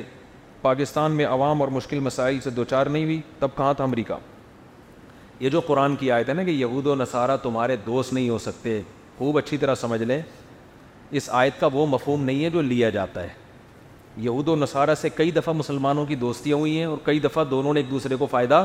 پہنچا ہے جو صحیح مفسرین ہیں وہ کہتے ہیں کہ یہ رسول اللہ صلی اللہ علیہ وسلم کے زمانے کے جو یہود اور تھے خاص ان کے بارے میں ہے قیامت تک کے لیے اعلان نہیں ہے کہ کوئی کیونکہ اس کی تو درجنوں مثالیں ملتی ہیں کسی عیسائی نے مسلمان کی جان بچائی کسی ہندو نے مسلمان کی جان بچائی کسی یہودی نے مسلمان کی جان بچائی کبھی مسلمان نے اس کی جان بچائی اب ایک یہودی آپ کی جان بچا رہا ہے آپ کا اچھا علاج کر کے آپ فٹ فاٹ ہو کے گھر جا رہے ہو لوگ کہہ رہے ہیں یار اس یہودی کا شکرہ شکریہ ادا کرو آپ نے کہا قرآن میں لکھا بھائی یہود اور سارا تمہارے کبھی دوست نہیں ہو سکتے تو گراؤنڈ ریئلٹی کا انکار ہو جائے گا نا یہ گراؤنڈ ریئلٹی کا انتظار انکار ہو جائے گا تو بعض علماء نے تو اس آیت کی تفسیر یہ کی ہے کہ یہ اسپیسیفک ان یہود و نصارہ کے بارے میں ہے جو اس دور میں تھے کیونکہ ان سے جنگیں ہو رہی تھیں اور اگر ہم اس کو قیامت تک کے لیے عمومی طور پر لے لیتے ہیں یہ بھی ایک راج یہ یعنی مضبوط تفسیر یہ بھی ہے تو اس سے مراد من حیث القوم من حیث القوم وہ تمہارے دوست نہیں ہو سکتے ان کے افراد تمہارے دوست یعنی ہر ہر فرد کے بارے میں حکم نہیں لگایا من حیث القوم وہ چاہتے ہیں کہ اسلام دنیا سے ختم ہو جائے تو جب من حیث القوم کی بات آتی ہے تو اس میں ہر ہر فرد کو آپ شامل نہیں کر سکتے تو آپ یہ نہیں کہہ سکتے کہ جتنے بھی کوئی بھی امریکی ڈاکٹر اگر کوئی ویکسین ایجاد کر رہا ہے تو وہ بھی ہمارا دشمن ہے دوسری بات یہ کہ جو قوم بھی من حیث القوم دشمن ہوتی ہے اگرچہ اس کے بہت سے افراد آپ کے دوست بھی ہوتے ہیں تو وہ ہر ہر چیز میں آپ کی دشمن نہیں ہوتی ان کے کچھ اصول ہوتے ہیں کہ ان میں لڑنا ہے باقی اصولوں میں وہ نہیں لڑ رہے ہوتے کورونا کی جو ویکسین ہے اس ویکسین کے بارے میں وہ اپنے لیے لگوا رہے ہیں ہمارے لیے نہیں لگوا رہے ان کو پتا ہے کہ یہ ویکسین دنیا میں نہیں پھیلی ایک شخص بھی کورونا کا دنیا میں رہ گیا تو اس سے یہ بیماری پوری دنیا میں دوبارہ پھیل جائے گی وہ اس لیے کر رہے ہیں یہ کام سمجھتے ہو بات کو دوسری ایک اہم بات یہ بھی ہے کہ جو قوم منحص القوم آپ کی دشمن بھی ہو اور مانتے ہیں ہم لوگ بہت سی قومیں ہماری منحص القوم دشمن ہیں ہمیں نقصان پہنچانے میں لگی ہوئی ہیں لیکن جب سے یونائٹیڈ نیشن بنی ہے تو بہت سے دشمن ممالک اس کا ایک حصہ بنے ہیں جو ہمارے تو دشمن ہیں لیکن آپس میں بھی ایک دوسرے کے دشمن ہیں وہ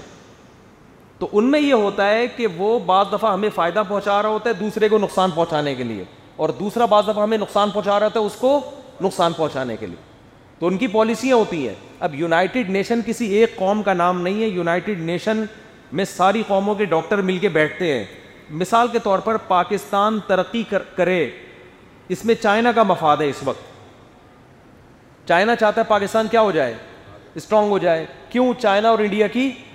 دشمنی ہے تو وہ کہتا ہے پاکستان بلکہ وہ افغانستان کو بھی اسٹرانگ کرنا چاہ رہا ہے حالانکہ افغانستان میں تو سو فیصد کی اسلامی حکومت آئی ہے مگر طالبان وہ چائنا آفریں کر رہا ہے یہ کر لو وہ طالبان اس کی آفریں مانے نہ مانے یا ان کا ہیڈ ایک ہے لیکن چائنا پل کے بچھا ہے اب آپ کہو یہ یہود و نصارہ اور یہود و نصارہ سے زیادہ بدتر تو وہ ہیں جو اہل کتاب ہیں ہی نہیں وہ تو زیادہ بڑے دشمن ہوں گے قرآن سے بھی یہ بات ثابت ہے جدن شد الناسی لدینہ عام لدینہ اشرک اشرکو بلکہ نصارہ کو تو قرآن نے مسلمانوں کا دوست بھی کہا ہے لتا جدن اقرب مبت لدینہ عام الدینہ قعل النا نصارہ اللہ قرآن میں فرماتے ہیں کہ تم مسلمانوں کے سب سے قریب ان لوگوں کو پاؤ گے جو اپنے آپ کو عیسائی کہتے ہیں اور یہ گراؤنڈ ریئلٹی ہے کہ سب سے کم اس وقت اسلام دشمنی عیسائیوں میں ہے تبھی سب سے زیادہ اسلام قبول کرنے کا ریشو آپ کا عیسائیوں میں ملے گا اور سب سے کم یہودیوں میں ملے گا آپ کو سمجھ میں آ رہی ہے بات کہ نہیں آ رہی تو اب کیا ہے کہ چائنا کس کے ساتھ تعلقات بڑھانا چاہ رہا ہے اب اگر طالبان کو وہ مدد کرے بالفرض وہ کہے میں اسلحہ دے رہا ہوں میں یہ کر رہا ہوں میں وہ کر رہا ہوں طالبان کہنے و نصارہ اور مشرقین ہمارے کبھی دوست نہیں ہو سکتے تو یہ آیت کا غلط استعمال ہو وہ کر رہا ہے اپنے فائدے کے لیے وہ آپ کے فائدے کے لیے نہیں اس کو کیونکہ دنیا میں بڑی بڑی طاقتوں کا قبضہ ہے تو ہر طاقت چاہتی ہے کہ کنٹری میرے سے تعلقات بنائے تاکہ میں کیا ہو جاؤں اسٹرانگ ہو جاؤں تو ایسے موقع پہ اگر وہ کوئی کام کر رہا ہے جس میں اس کے مفاد ہیں اور آپ کے بھی مفاد ہیں تو اس سے مدد لینے میں کوئی حرج بولو نہیں اور میں یعنی جب ویکسین میں ہمارا بھی فائدہ ہے وہ تو یونائٹڈ نیشن کی وجہ سے بہت سے کام کیے جا رہے ہیں نا دنیا میں اقوام متحدہ میں تو آپ دیکھو اسرائیل کو جب بھی بات آئی ہے نا اسرائیل تسلیم کرنے کی امریکہ نے نہیں مانا حالانکہ فرانس فلسطینیوں کے حق میں ووٹ دیتا ہے تو فرانس بھی تو نصارہ ہے لیکن وہ کس کی سائڈ لے رہا ہے وہ فلسطینیوں کی سائڈ لے رہا ہے یورپ پورا فلسطینیوں کے طرف ہے سوائے یو کے اور امریکہ کے تو اب کشمیر کا ایشو جب اٹھایا جاتا ہے چائنا کس کا ساتھ دیتا ہے آپ کا اسرائیل کس کا ساتھ دیتا ہے انڈیا کا تو ان ملکوں کی ایسی کھچڑی پکی ہوئی ہے کہ ان میں القوم کسی ایک ملک کو آپ یہ نہیں کہہ سکتے کہ یہ ملک جو بھی کر رہا ہے ہماری مخالفت میں کر رہا ہے نہ نہ کچھ کام آپ کی مخالفت میں کر رہا ہوگا کچھ کام آپ کی موافقت میں تو آپ یہ دیکھو کہ یہ ہماری موافقت میں ہے تو کرو مخالفت میں ہے تو نہیں کرو تو ایک آیت پڑھ کے پوری قوم پر ایک حکم لگا دینا یہ کسی بھی طرح سے عقل مندی کا کام نہیں ہے آپ مجھے ایک بات بتاؤ جب روم فتح ہوا تھا نا روم رومی تھی رومی تھے عیسائی ان کا آگ پرستوں پہ سے شکست ہو گئی تھی ان کو تو صحابہ غمزدہ ہو گئے تھے اس لیے کہ رومی اہل کتاب تھے عیسائی تھے اور ان کے مقابلے میں آگ پرستوں کو فتح ہو گئی تھی مشرقین خوش ہو گئے تھے مشرقین کہتے تھے تم بھی پیغمبروں کو مانتے ہو عیسائی بھی مانتے ہیں اور عیسائیوں کو کیا ہو گئی شکست اس کا مطلب جو مشرق لوگ ہیں ان کی حکومت آئے گی صحابہ غمزدہ ہوئے اللہ نے قرآن میں آیتیں نازل کی فی عدل زیادہ غمزدہ مت و عن قریب اللہ عیسائیوں کو آگ آگ کی پوجا کرنے والوں پر غلبہ دے گا اب غلبہ عیسائیوں کا ہو رہا ہے خوش کون ہو رہا ہے صحابہ کراؤ نہیں آ رہی میرا خالبہ تو وہاں تو صحابہ نے یہ نہیں کہا کہ اے نبی آپ نے تو خود فرمایا کہ یہود و نظارہ تمہارے دوست نہیں ہو سکتی کیونکہ یہاں غلبے میں فائدہ کس کا تھا مسلمانوں کا فائدہ تھا یہ نیک شگون لینا تھا بھائی اہل کتاب غالب آئیں گے تو عیسائی بھی اسلام کو نہیں مانتے لیکن ان سے تو اچھے ہیں نا جو آگ کی پوجا کرتے ہیں پیغمبروں کو تو مانتے ہیں ان کو تو ایک اسٹیپ آگے لانا ہے اور وہ اسلام قبول کر لیں گے جبکہ جو مشرق خالص ان کو تو پہلے پیغمبروں کا تصور دماغ میں ڈالنا ہے توحید کا تصور دماغ میں ڈالنا ہے پھر سارے پیغمبروں پر پھر نبی صلی اللہ علیہ وسلم پر ایمان تو اس لیے ان کا معاملہ زیادہ پیچیدہ ہے سمجھتے ہو تو آج بس ایک ہی آیت پڑھ لیتے ہیں یہود و نصارہ تمہارے دوست نہیں ہو سکتے تجارت تو ساری یہود و نظارہ کے ساتھ کر رہے ہو اپنے بچے کو جب پڑھانے کے لیے بھیجتے ہیں نا ایسے لوگ فوراً امیرکا بھیج دیں گے کہ یار وہاں پڑھ کے رہے وہاں تعلیم کیا ہے اچھی ہے بیمار ہو جائیں یہاں کے ڈاکٹر ریکمینڈ کریں بھائی اس کا علاج امیرکا کے سوا کہیں بھی نہیں ہے اس وقت کوئی آیت نہیں کہہ سکتا کہ یہود و نصارہ تمہارے دشمن ہے وہ تمہارے گردے کھا جائیں گے بلکہ یہاں خطرہ ہوتا ہے کہ گردے مارکیٹ سے نہ ہو وہاں اطمینان ہے کہ گردہ کہیں نہیں جائے گا کم از کم لا مضبوط ہے وہاں پہ علاج میں ایجوکیشن میں اور نیشنلٹی کے لیے سارے مر رہے ہوتے ہیں وہاں جانے کے لیے لیکن جب بات آتی ہے کوئی ملکی پالیسیوں کی تو فوراً یہ آیتیں فٹ کی جاتی ہیں یہود دونوں سارا کبھی کبھی تمہارے دوست نہیں ہیں اس اور بعض تو ایسے انگریز لڑکیوں سے شادیاں کر رہے ہیں جا کے وہاں یاد پڑا کرو کہ یہودن اور عیسائی نے تمہاری دوستیاں بیوی بنا رہا ہے اس کو تو تو جب اپنا مفاد ہوتا ہے تو ساری آیتیں بہترین طریقے سمجھ میں آتی ہیں جب مفاد نہیں ہوتا تو بس وہ جو آیت جہاں اٹھا کے فٹ کر دی تو اس آیت کا ایک سیاق و سباق ہے اس کا ایک پیرایا ہے کہ ان پر اندھا اعتماد مت کرو منہاس القوم ہوشیار بن کے رہو ان کے ساتھ یہ مطلب ہے اس آیت کا اگر ویکسین لگوانے کے بعد بھی کرونا ہو سکتا ہے تو ویکسین کا کیا فائدہ یہ ڈاکٹروں کے پوچھنے کے سوال ہیں مجھ سے پوچھنے اور علاج بیمار ہونے کے بعد ہوتا ہے بیماری یہ بیماری سے پہلے احتیاط ہوتی ہے بیماری سے پہلے احتیاطاً ہی ٹیکہ لگایا جا رہا ہے یہ علاج نہیں ہے یہ بیماری سے بچانے کے لیے احتیاطاً گھسڑا جا رہا ہے یہ علاج نہیں ہے کیونکہ علاج میں تو اکثر اینٹی بایوٹک کھلائی جاتی ہیں تو اسی وائرس کو آپ میں داخل کیا جا رہا ہے دوسری بات یہ کہ ویکسین لگوانے کے کرونا کے بھی پھر بھی ہو سکتا ہے تو ویکسین کا کیا فائدہ پھر ویکسین کا فائدہ یہ ہے کہ پھر موت کا خطرہ بہت کم ہو جاتا ہے کرونا پھر بھی ہو سکتا ہے لیکن وہ ڈینجرس نہیں ہوگا اچھا اور بھی وہ اشکال آتے ہیں اور بھائی کو میں نے واٹس ایپ کیے ہیں پتہ نہیں کس اور میرے ایک بریلوی رشتے دار کا اعتراض ہے کہ مفتی صاحب کہتے ہیں جس جو کا ماہر ہو اس کی بات کو فالو کرو جو جس فیلڈ کا ماہر ہو اس کی بات کو فالو کرو تو ایسے تو بچے کی پیدائش کے وقت بھی ڈاکٹر کہتے ہیں آپریشن کا تو آپ کہتے ہیں کہ ان کی بات نہ سنی جائے جو جس فیلڈ کا ماہر ہو اس میں اسی کی رائے کا اعتبار کیا جائے گا بچے کی پیدائش کے وقت جو لیڈی ڈاکٹر کہہ رہی تھی نا آپریشن کا تو اس فیلڈ کی ماہر تو ہے مخلص نہیں ہے ماہر کے ساتھ مخلص بھی ہو اس کا اپنا مفاد نہ ہو آپریشن جو ہسپتالوں میں بچیوں کے لڑکیوں ماؤں کے کیے جا رہے ہیں اس میں ہسپتال کے مفاد ہوتے ہیں ان کو پتا ہے کہ یار نیچرل طریقے سے ایک ہفتہ مزید لگ سکتا ہے دو ہفتہ پھر گائنی کی ڈاکٹر آئیں گی ان کے فون کا انتظار کریں گی اتنی ٹینشن نہیں ہے لاؤ بھی چھاپڑ پھاوڑا لاؤ کینچی لاؤ کاٹو بچہ مارکیٹ سے مارکیٹ میں لاؤ بچہ یہ ان کے مفاد ہوتے ہیں سمجھتے ہو کورونا میں ڈاکٹروں کا کوئی مفاد نہیں ہے اور پھر ایک ڈاکٹر نہیں ساری دنیا کے ڈاکٹر ایک ہی بات کہہ رہے ہیں تو ساری دنیا کے ڈاکٹر کیسے سب کے مفاد ہو گئے بھائی آپ کہتے ہو وہ یہودی ایجنٹ میں کہتا ہوں اپنے ماموں ڈاکٹر ہیں نا ان سے پوچھ لو اپنے بھانجا ڈاکٹر ہیں ان سے پوچھ لو سارے ہی ایسے کیسے ہو گئے یار تو یہ جو گائنی کے جو مسائل ہیں ان میں تو ڈاکٹر ہمیں خود بتاتے ہیں ان کو ایک ہدف دیا جاتا ہے کہ اتنا پیسہ بنانا ہے اور ڈاکٹروں کے پاس لیڈی ڈاکٹروں کے پاس ٹائم نہیں ہوتا چیر پھاڑ کرو بہت کیسز کچھ کیسز حقیقی بھی ہوتے ہیں لیکن زیادہ تر ایسے ہی چل رہا ہے مارکیٹ باہر ملکوں میں یہ نہیں ہے اچھا بتاؤ یہاں کے ڈاکٹر ماہر ہیں یا وہاں کے زیادہ ماہر ہیں تو ماہر سے پوچھو نا تو چائنا اور امریکہ میں آپریشن کے اتنے کیسز نہیں ہیں وہ حت تل امکان مجھے چائنا میں کسی نے بتایا کہ یہاں ہم کہہ رہے ہوتے ہیں لیڈی ڈاکٹر کو کہ آپریشن کر دو وہ پھر بھی نہیں کرتی وہاں انلیگل ہے یہ کیس ہو جائے گا بھائی جب نارمل ڈلیوری ممکن تھی تو جب تک ناممکن نہ ہو جائے اس وقت تک وہ نیچرل پروسیس کو ہی ترجیح دیتے ہیں کہ یہ نیچرل ہے بچے کی ولادت جس کو ہم کیوں غیر فطری طریقے سے کریں کیونکہ آپریشن کے سائڈ افیکٹ بہت زیادہ ہیں تو یہاں لا نہیں ہے قانون نہیں ہے اندھیر نگری ہے وہی ہے جیسے ماہر ڈاکٹر سے ہی گولی کا علاج کروایا تھا وہ ہڈیوں کی ایسی کی تیسی کر دی اس نے کیونکہ وجہ کیا ہے ڈاکٹر کے پاس ٹائم نہیں ہونا ٹوٹ پھوڑ پھاڑ کے چلا گیا اس نے کہا چھوڑو یار تعلقات ہوں گے تو کر لے گا پرائیویٹ ہاسپٹل میں ذرا نگرانی ہوتی ہے وہاں تمیز سے چل رہے ہوتے ہیں تو اچھے ڈاکٹر برے ڈاکٹر ہر طرح کے ہوتے ہیں تو گائنی میں تو یہ پورا ایک مافیا چل رہا ہے اور اس میں تو ٹائم نہیں ہوتا لیڈی ڈاکٹر کے پاس درجنوں کیس ہمارے سامنے آیا اس نے بولا نہیں کراؤں گا آپریشن وہ بچہ پھر بھی نارمل ہوا لیکن پھر بھی میں یہ کہتا ہوں کہ اگر آپ کو لیڈی ڈاکٹر کہہ رہی ہے کہ نہیں آپریشن کرنا ہے بننا مر جائے گا تو آپ کرا لیں وجہ اس کی یہ ہے کہ ایک فیصد بھی اگر چانس ہے وہ سچ کہہ رہی ہو تو ہم ایک فیصد بھی رسک نہیں لے سکتے چانس ایک فیصد ہوتا ہے کہ ہو سکتا ہے سچ کہہ رہی ہو ننانوے فیصد چانس ہے کہ غلط کہہ رہی ہوگی لیکن ایک فیصد تو ہے نا تو اس کا طریقہ یہ ہے کہ پہلے سے ایسی لیڈی ڈاکٹر سے رابطہ کریں ایسے گائنی کے ہاسپٹل سے سروے کریں جہاں پتہ چلے کہ یہاں آپریشن کے کیسز بہت کم ہیں تو پہلے سے ہی انتظام کریں این وقت پہ نہیں آپ کہیں گے مفتی صاحب نے فرمایا تھا کہ آپریشن نہیں ہے سب ڈرامے بازی اور بچہ پیدا ہو خدا نخواستہ یہ امکان تو ہے نا کہ سو میں کوئی ایک کیس تو ہو سکتا ہے نا تو یا ہزار میں ایک ہو سکتا ہے ہو سکتا ہے وہ آپ ہی ہوں ایک تو رسک نہیں لیا جا سکتا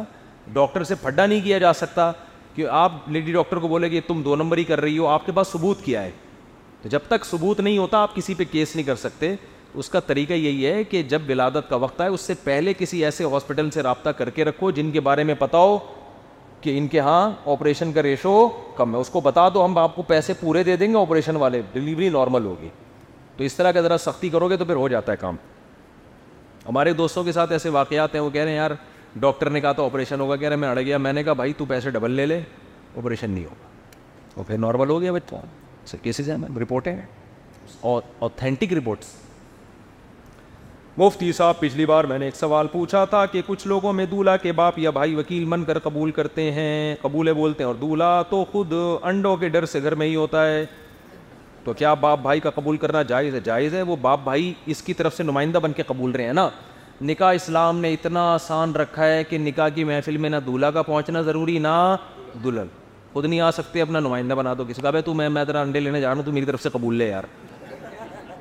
ہاں تو لیٹ نہیں کرو اس کو وہ فون کرو وہ قبول لے گا بعض دفعہ میں یہاں نکاح پڑھانے بیٹھتا ہوں وہ لڑکی والے پہنچے ہی نہیں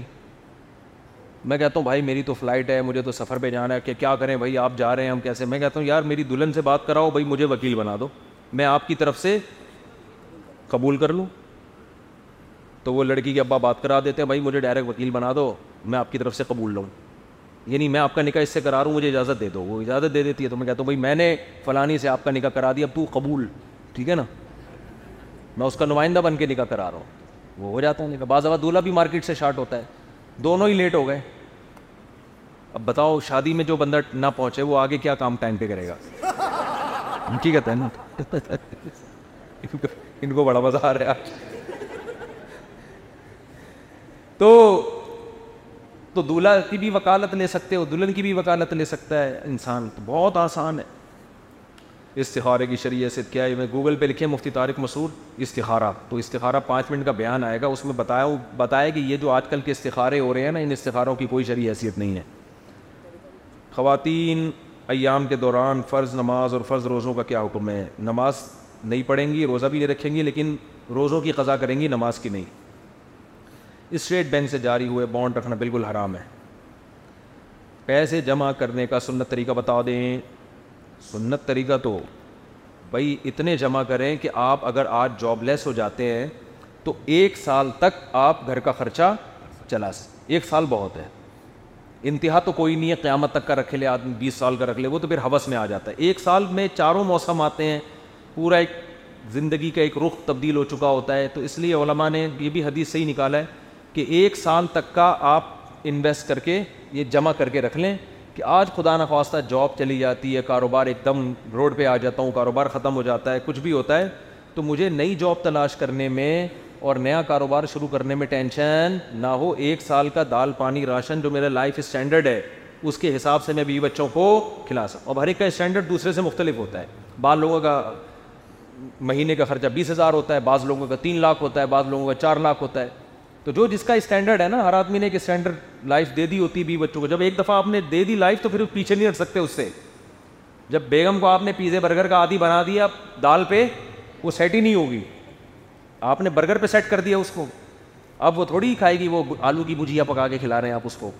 ٹھیک ہے نا تو جو آپ کی آمدن ہوتی ہے اس پہ گھر والے سیٹ ہو جاتے ہیں کہ اگر آپ نے اس سیٹنگ سے ہٹایا ان کو آلو کی بجیا پلائے اس کا خطرہ ہے وہ پھر کسی اور سے نہ سیٹ ہو جائے اللہ معاف فرمائے وہ کھلا لے لے گی اور بھاگ جائے گی تو یہ چل رہا ہے مارکیٹ میں تو اس لیے ایک سال کا جمع کر لینا یہ توکل کے خلاف نہیں ہے بلکہ اس زمانے میں ضروری ہے کیونکہ آپ اگر توکل کر رہے ہو آپ کے بیوی بچوں میں ضروری تھوڑی ایسا توکل ہو آپ تو کہو گے یار کھا لیں گے نہیں ہوا تو وہ گزارا کریں گے لوگ وہ نہیں کریں گے گزارا تو میرڈ آدمی کو چاہیے ایک سال کا راشن کے پیسے اکاؤنٹ میں پھر وہ یہ بھی ہو سکتا ہے پراپرٹی خرید کے رکھ لے تاکہ وہ بڑھتی بھی رہے گی لیکن ایسی جگہ پراپرٹی لیں کہ ڈوبنے کا خطرہ نہ ہو کچی آبادی میں لے لیا پتہ چلا وہ ایک لاکھ کا راشن بھی گیا اور پلاٹ بھی گیا آپ کا تو اس میں پلاٹ لے لے پراپرٹی ایسی جگہ پہ جہاں بڑھنے کا چانس ہو تو بزنس بھی ہو جائے گا اور ایک سال کا راشن بھی جمع ہو جائے گا پیسے پیسوں کی صورت میں رکھنا تو حماقت ہے آج کل کیونکہ وہ تو ڈی ویلیو ہوتے جا رہے ہیں نا روزانہ تو یہ اس میں کوئی حرج نہیں ہے اس سے زیادہ حوث ہے اس سے زیادہ کیا ہے اللہ یہ کہ آدمی کے بچے ہوں اور پھر وہ ایک آدھ پلاٹ ان کے لیے لے کے ڈال دے کہ چلو مر گیا دس بیس سال کے بعد تو ان کے کام آ جائے گا وہ بھی کوئی کر لے تو ٹھیک ہے کوئی حرج نہیں ہے اس میں پھر کھاؤ پیو موج مستی کرو کھلاؤ بھی کھاؤ بھی زیادہ جمع کر کے نہیں رکھو اس اللہ نے کو جمع کرنے والا والے پسند نہیں اور اللہ کی عادت یہ ہے جو خرچ کرتا ہے آتا بھی اس کے پاس حدیث میں آتا ہے نبی نے حضرت عائشہ سے فرمایا لاتو کی فیو کا اے عائشہ پیسہ روک نہیں روکے گی تو اللہ بھی روک لے گا ٹھیک ہے نا خرچ کرو کھاؤ پیو جو کھلانے والے ہوتے ہیں ان کے چہروں پہ رونق ہوتی ہے نور ہوتا ہے کھاتے بھی ہیں کھلاتے بھی ہیں اور جو کنجوس ہوتے ہیں نا گن گن کے رکھ رہے ہوتے ہیں اتنے ہو گئے اتنے ہو گئے ان کو اللہ ویسے ہی چہروں کی رونق ہی چھین لیتا ہے نہ شکری نہ شکری بس یہی لگے رہتے ہیں ہر وقت میں اپنی منگے جب سے بات چیت نہیں کرتا کہ نہ میرا میں میری والدہ کہتی ہیں تمہاری ہونے والی بیوی ہے کیا کرو سوال یہ کہ کس حد تک بات بس بات چیت ایک دفعہ تمیز سے ہو گئی کافی ہے سمجھ لیا اس کیا ہے گپے نہ مارو اس کے ساتھ پیسے امی کی بات نہ مانے پیسے جمع کرنے کا سنت طریقہ یہ بتا دیا میں نے آپ کو اگر شوہر بیوی بی کو منع کرے فیس بک استعمال کرنے پر تو کیا بیوی بی پر شوہر کی اطاعت ضروری ہوگی جی بالکل ضروری ہوگی دیکھو یوٹیوب پہ ویڈیوز دیکھ لینا موویز دیکھ لینا غلط ہے حرام ہے ان کا اتنا نقصان نہیں ہے فیس بک پہ جب آئیڈیاں بنتی ہیں اس سے تعلقات بڑھتے ہیں یہ ڈینجرس تو میں نہیں کہہ رہا کہ اپنی خواتین کو آئیڈیاں بنانے سے آپ فیس بک پہ منع کر دیں لیکن بعض دفعہ مرد کو دیے وسوسے آنا شروع ہوتے ہیں بعض دفعہ ایسے ہوتا ہے اور بہت سے گھر اس طرح خراب بھی ہو چکے ہیں اس میں یہ ہوتا ہے کہ فرینڈ شپ ہوگی چیٹنگ شروع ہوگی یہ اس میں نقصانات زیادہ ہیں یعنی ڈراموں فلموں کی نسبت جو ہے نا کیونکہ ڈرامے جو لڑکیاں دیکھ رہی ہیں غلط ہے وہ بھی لیکن ایسا تو نہیں کوئی ایکٹر اچھا لگا تو بھاگ کے وہاں چلی جائیں گی کوئی لنک تھوڑی ہے اس سے کوئی رابطہ تھوڑی ہے کوئی فلم میں کوئی ہیرو بہت اچھا لگا تو اچھا ہی لگے گا اس سے آگے یہ نہیں کہ اس کو فون کیا میں آ رہی ہوں تو نہ نمبر ہوتا ہے نہ کوئی رابطہ ہوتا ہے فیس بک پہ یہ ہے کہ آپ کے پاس اس کی آئی ڈی اس کے پاس آپ کی آئی ڈی سلام دعا شروع اور مرد ایسی چکنی چپڑی باتیں کرتا ہے نا شادی سے پہلے لگے گا اس سے زیادہ نیک انسان آج تک دنیا میں پیدا ہوا ہی نہیں وہ لڑکی کو دیکھ کے پھر آپ کو یقین نہ آئے نا آپ اپنی فیس بک آئی ڈی پر کسی خوبصورت سی لڑکی کی تصویر لگائیں اور پھر دیکھیں کتنے لوگ آپ سے رابطہ کرتے اور اپنی اوریجنل لگائیں آپ کا بھائی بھی آپ کو لفٹ نہیں کرائے گا حقیقت ہے یہ تو گراؤنڈ ریئلٹی ہے تو اس لیے اپنی بیوی کو بولیں بھائی آئی ڈی وائی ڈی نہ بناؤ ویسے ہی فیس بک پہ کوئی جو ہے نا یا آئی ڈی بناؤ مردوں کے نام سے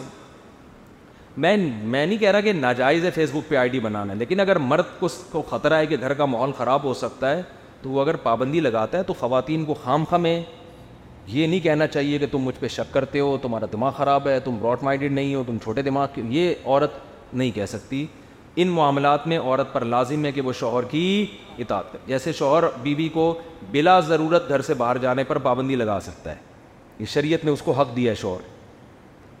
تو اب عورت کیا کہ ہاں براڈ مائنڈیڈ نہیں ہو بھائی براڈ مائنڈیڈ تو ہم اس کو تو یہ سمجھیں خام خامخہ کی پابندیاں نہیں لگاؤ یار جانے تو اپنی ماں کے گھر جا رہی ہے بہن کے گھر جا رہی ہے تو لیکن بعض بہت ایک آدمی نے مجھے کہا بہت مالدار تھے انہوں نے کہا میری بیگم جب دل کرتا ہے فرانس چلی جاتی ہے اس وہ اس کا پاسپورٹ بڑا مضبوط ہے تو کہہ رہا ہے میں یہاں بیٹھا ہوا ہوتا ہوں میں گھر میں آتا ہوں بیگم پہ جی وہ اسپین میں گئی بھی ہے اس کا دل چاہ رہا تھا اسپین کہہ رہا ہے میں تو بیٹھا ہوا ہوں میں نے کہا یار ہم تو یہ سنتے تھے بیگم بغیر اجازت کے انڈا موڑ چلی گئی یو پی چلی گئی ناگل چلی گئی یہ فرسٹ ٹائم سن رہا ہوں بیگم جہاز میں بیٹھیں کہ پاسپورٹ اتنا وہ پاورفل تھا اس کے پاس اس کو آن ارائیول ویزا ملتا ہے بیگم تو میں نے کہا میں کیا خدمت کر سکتا ہوں آخر کیا کر سکتا ہے جب آپ کی بیگم کہہ رہے میں آیا ہوں شادی کرنے کے لیے ایک اور شادی کرنا چاہ یہ بیگم میرے کنٹرول میں ہے اور کہہ رہے میں جب غصہ کرتا ہوں بھائی نہیں جاؤ تو پھر وہی غصہ کہ کیا مجھ پہ شک کرتے ہو تو بھائی شک کی بات نہیں ہے آپ اچھا خواتین یہ بھی کہتے ہیں مرد بھی تو ہم سے پوچھے بغیر چلے جاتے ہیں تو بھائی رخصتی آپ کی ہوئی ہے شوہر کی رخصتی نہیں ہوئی آپ اپنے باپ کے گھر سے آ کے یہاں باؤنڈ ہوئی ہو پابند ہوئی ہو ان حقوق کے لیے جو شوہر آپ کو دے گا اور اس کے بدلے میں آپ پہ کچھ پابندیاں لگیں گی تو رخصتی آپ کی ہوئی ہے آپ باؤنڈ ہوئی ہے وہ تو جیسے پہلے چل رہا تھا ویسے ہی چلے گا نا وہ تو آپ پابند ہوئی ہو ہاں ہم مردوں کو یہ ضرور کہتے ہیں کہ خام خاں کی پابندیاں نہ لگاؤ بلا وجہ کی یہ نیچ ہونے کی علامت ہوتی ہے خام خواہ کی پابندیاں نہیں لگانی چاہیے آپ ماں کے گھر جا رہی ہے جانے تو یار کے ماں کے گھر جا رہی ہے نا خام خواہ نہیں میں میری اجازت کے بغیر اب تیری اجازت کے بغیر ماں کے گھر گئی ہے کوئی خدا نخواستہ کوئی گھر سے بھاگی تھوڑی ہے بہت زیادہ جا رہی ہو جس کی وجہ سے آپ کو نقصان ہو رہا ہے تو ایک الگ بات ہے کہ نارمل ایسا ہوتا نہیں ہے ماؤں سے آج کل اتنی محبت کس کو ہوتی ہے کہ ہر وقت ماں کے پاس جا رہی ہوتی ہے تو خام خواہ کی پابندیاں نہ لگائیں بلا وجہ کے شک نہ کریں بلا وجہ موبائلوں میں نہ گھسیں لیکن بہرحال اگر شوہر پابندی لگائے گا تو لا اور اسلام کا قانون یہی ہے کہ عورت کو اس پابندی کو فالو کرنا ہے تو میں لبرل انٹیوں سے کہتا ہوں کہ اگر آپ کو وہ والے حقوق چاہیے نا جو ویسن نے عورتوں کو دیے ہیں تو اس نے مردوں کو بھی حقوق دیے ہیں کہ نان نفقہ آدمیوں کے ذمے وہاں پر نہیں ہوتا تو پھر میاں سے بولو میں اپنی مردی سے گھوموں گی لیکن بچوں کے آدھے پیسے میں دوں گی آدھے پیسے آپ دیں آج سے صرف مشورہ نہیں دوں گی میں کہ سٹی اسکول میں پڑھاؤ مشورے کے ساتھ فیس بھی میں ڈیس پہ رکھ دوں گی سمجھتے ہو تو جب اسلام والے حقوق آپ کو پورے چاہیے تو اسلام والی پابندیوں پہ بھی آپ کو فالو کرنا پڑے گا اور یہ اسلام نے خاندانی نظام کو مربوط رکھنے کے لیے جب عورتیں آزاد گھومیں گی پھریں گی مرد تو ان کے پیچھے بھاگتے ہیں سیٹنگیں لگاتے ہیں مرد تو جہاں مردی جائے گا عورتیں تھوڑی لفٹ کراتی ہیں مردوں کو مرد عورتوں کے پیچھے بھاگ رہے ہوتے ہیں تو اس لیے اللہ نے عورت کو پابند کیا ہے کہ چھپ کے رہو پردہ کرو مردوں کو پابند نہیں کیا اب آپ دیکھو یہاں پر سارے مرد حضرات بیٹھے ہیں نا اگر یہاں میں اجازت دے دوں خواتین بھی آ سکتی ہیں بغیر اسٹاف کے اور پردہ ان پہ ضروری نہیں ہے میں لکھ کے بتا دوں کہ یہ مجمع دس گنا بڑھ جائے گا حقیقت بتا دو انگلش لینگویج سینٹر میں میں بہت پرانی بات ہے میں ایک دفعہ گیا تو میں نے ان سے کہا یار تم لوگوں نے لڑکیاں بھی رکھی ہوئی ہیں لڑکے بھی ہیں عجیب سا ماحول ہے تو تم لڑکیوں کے لیے الگ سینٹر بناؤ لڑکوں کے لیے الگ یہ میں نے تین چار جو لینگویج سینٹر تھے نا ان کا سروے کر کے بتا رہا ہوں آپ سب کی ایک ہی بات تھی کہ اگر ہم کو ایجوکیشن سسٹم نہیں لاتے لڑکیاں نہیں بٹھاتے تو لڑکوں کے ایڈمیشن بھی ہمیں نہیں دو چار آئیں گے جو واقعی پڑھنے کے لیے آئے ہوئے ہوں گے وہ دو بندے بیٹھے ہوئے ہوں گے لینگویج سینٹر نہیں چل پاتا ہمارا تو یہ ہے حساب کتاب تو اس لیے اسلام نے عورت کو پابند کیا ہے کہ تم تمیز سے گھر میں بیٹھ جاؤ صحیح ہے نا تو شوہر کی اجازت کے بغیر گھر سے باہر نہ نکلو جب بھی بیگم کہا کریں تم بھی تو نکلتے ہو تو بولو بھائی رخصتی آپ کی ہوئی ہے میری نہیں ہے اگر آپ کو مجھے پابند کرنا تھا تو میری رخصتی کروا لیتی آپ میں اپنے باپ کے گھر کو چھوڑ کے آ جاتا میں تمہارے پاس رہتا تمہاری اماں میرا خر گھر داماد وہ جو میں نے لطیفہ سنایا تھا نا ایک آدمی کو کسی نے کسی نے کسی کی بیٹی کا رشتہ مانگا تو اس کے لڑکی کے باپ نے کہا گھر داماد بننا پڑے گا تمہیں بےغیرتی یہ بے شرمی قبول ہے جب اس کے فائدے دیکھے نا پہلی نظر میں تو لگا کہ بڑی بےغیرتی ہے بڑی بے شرمی ہے یار گھر داماد لیکن جب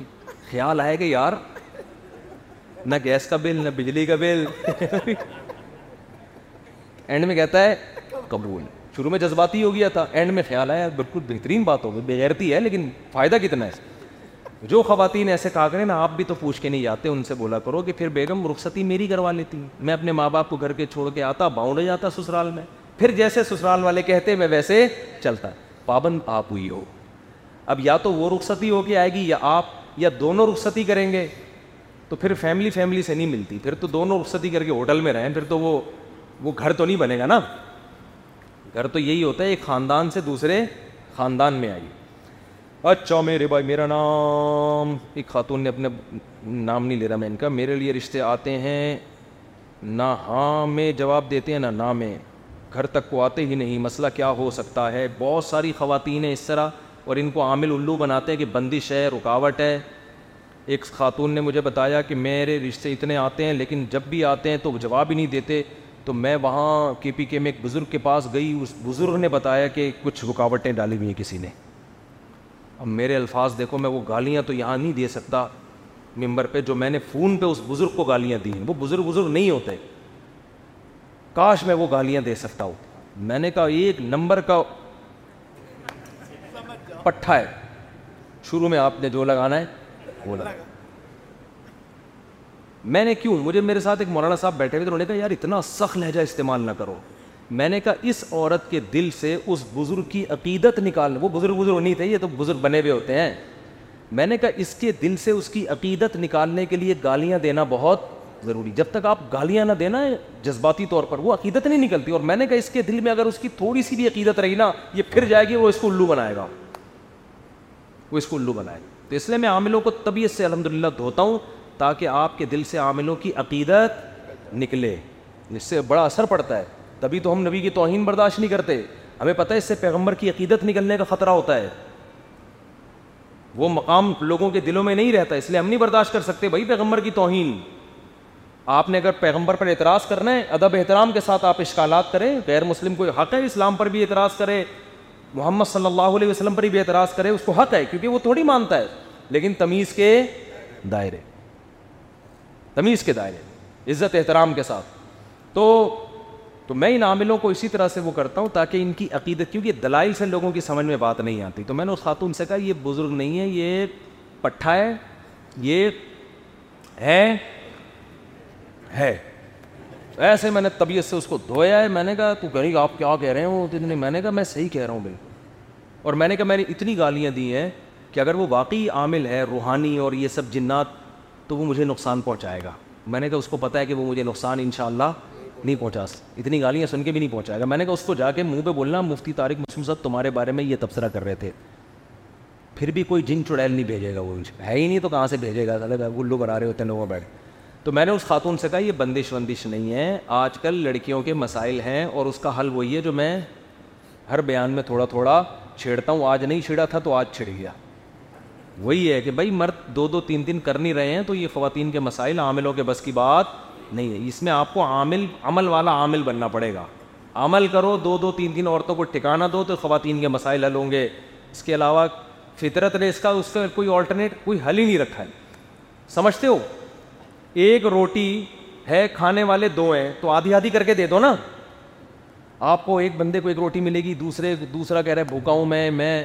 میں کیا کروں تو روٹی جب ایک ہے بندے کتنے ہیں دو ہیں تو آدھی آدھی ڈیوائڈ کر کے دینی پڑے گی نکاح کے قابل لڑکیاں زیادہ ہیں نکاح کے قابل مرد مارکیٹ سے شارٹ ہیں تو ایک خاتون کو آدھے آدھے مرد ملیں گے تو پھر معاملہ چلے گا شیئرنگ پہ میاں ملے گا اکلوتے کے چکر میں بہت سی لڑکیوں کا نا بس ہمیں میاں ایک لوتا ہی چاہیے پھر وہ مکھن سا مل رہا ہوتا ہے ان کو کوئی ڈنگا مل نہیں رہا ہوتا تو میاں بھی شیئرنگ پہ ملے گا آپ کو آدھا کسی اور کا ہوگا آدھا آپ کو ملے گا زیادہ لیٹ کی شادی ون فورتھ ملے گا پھر ابھی شوگر کرو پچاس فیصد مل رہا ہے ورنہ اس سے بھی جاؤ اور جو پورا پھر وہ والا ملے گا کہ شادی کے بعد کہو گی یہ مجھے ون فورتھ بھی نہ ملتا تو اچھا تھا یہ پورا کم وقت مل گیا اس کو میں کیسے برداشت کروں تو کفو نہیں ہے تو لڑکیاں برباد ہو رہی ہیں اب اللہ کا شکر ہے ایک ماحول بننا شروع ہوا ہے تھوڑا تھوڑا نا تھوڑا تھوڑا اب لڑکیوں کو خیال آ رہا ہے کہ بھائی پہلے تو یہ لفظ ہی نہیں سنتی تھی ہم کسی کی دوسری بیوی بنے اب اتنا الحمد للہ ماحول بن گیا ہے کہ وہ کہتے ہیں چلو کوئی دوسری والا ہو لیکن الگ گھر لے کے دے تمیز کا ہو اتنی عمر ہو فلانا ہو ڈمکانا تو وہ اب خواتین اس کے لیے ایگری ہو رہی ہیں مگر بندہ بندے ایگری نہیں ہو رہے وہ نہیں ایگری ہوتے وہ ویسے ہی ڈھیٹ کے ڈھیٹ ہیں جیسے دس سال پہلے دو چار آدمی ہیں باقی وہ دو چار بھی کہہ رہے ہیں ہم کس کس کو سنبھالیں مفتی صاحب سارے ہمارے متھے لا کے ڈال دیتے ہو جو بیوہ ہوتی ہے ہمیں کہتے ہو کر لو کہنا ہم کیا کریں بھائی دو چار آدمی میرے ابھی تک جاننے والوں میں ہیں جو اس کے لیے ایگری ہوئے ہیں جن کو اللہ نے اتنی استطاعت بھی دی ہے کہ رکھ سکیں ہر آدمی تو نہیں کر سکتا نا ہر آدمی کیسے کرے گا وہ لڑکی مالدار گھرانے کی اس کو ہم کیسے پانچ ہزار دس ہزار آمدن والے سے کر دیں اس کی تو اتنی آمدن ہے کہ بھائی وہ دو بیویوں کو پال سکتا ہے جس کی آمدن ہوتی ہے وہ کرتا نہیں ہے جس کی آمدن نہیں ہوتی وہ چار چار کے شوق لے گئے روڈوں پہ گھوم رہا ہوتا شوق بھی ایسے کہ مجھے پوش علاقے کی چاہیے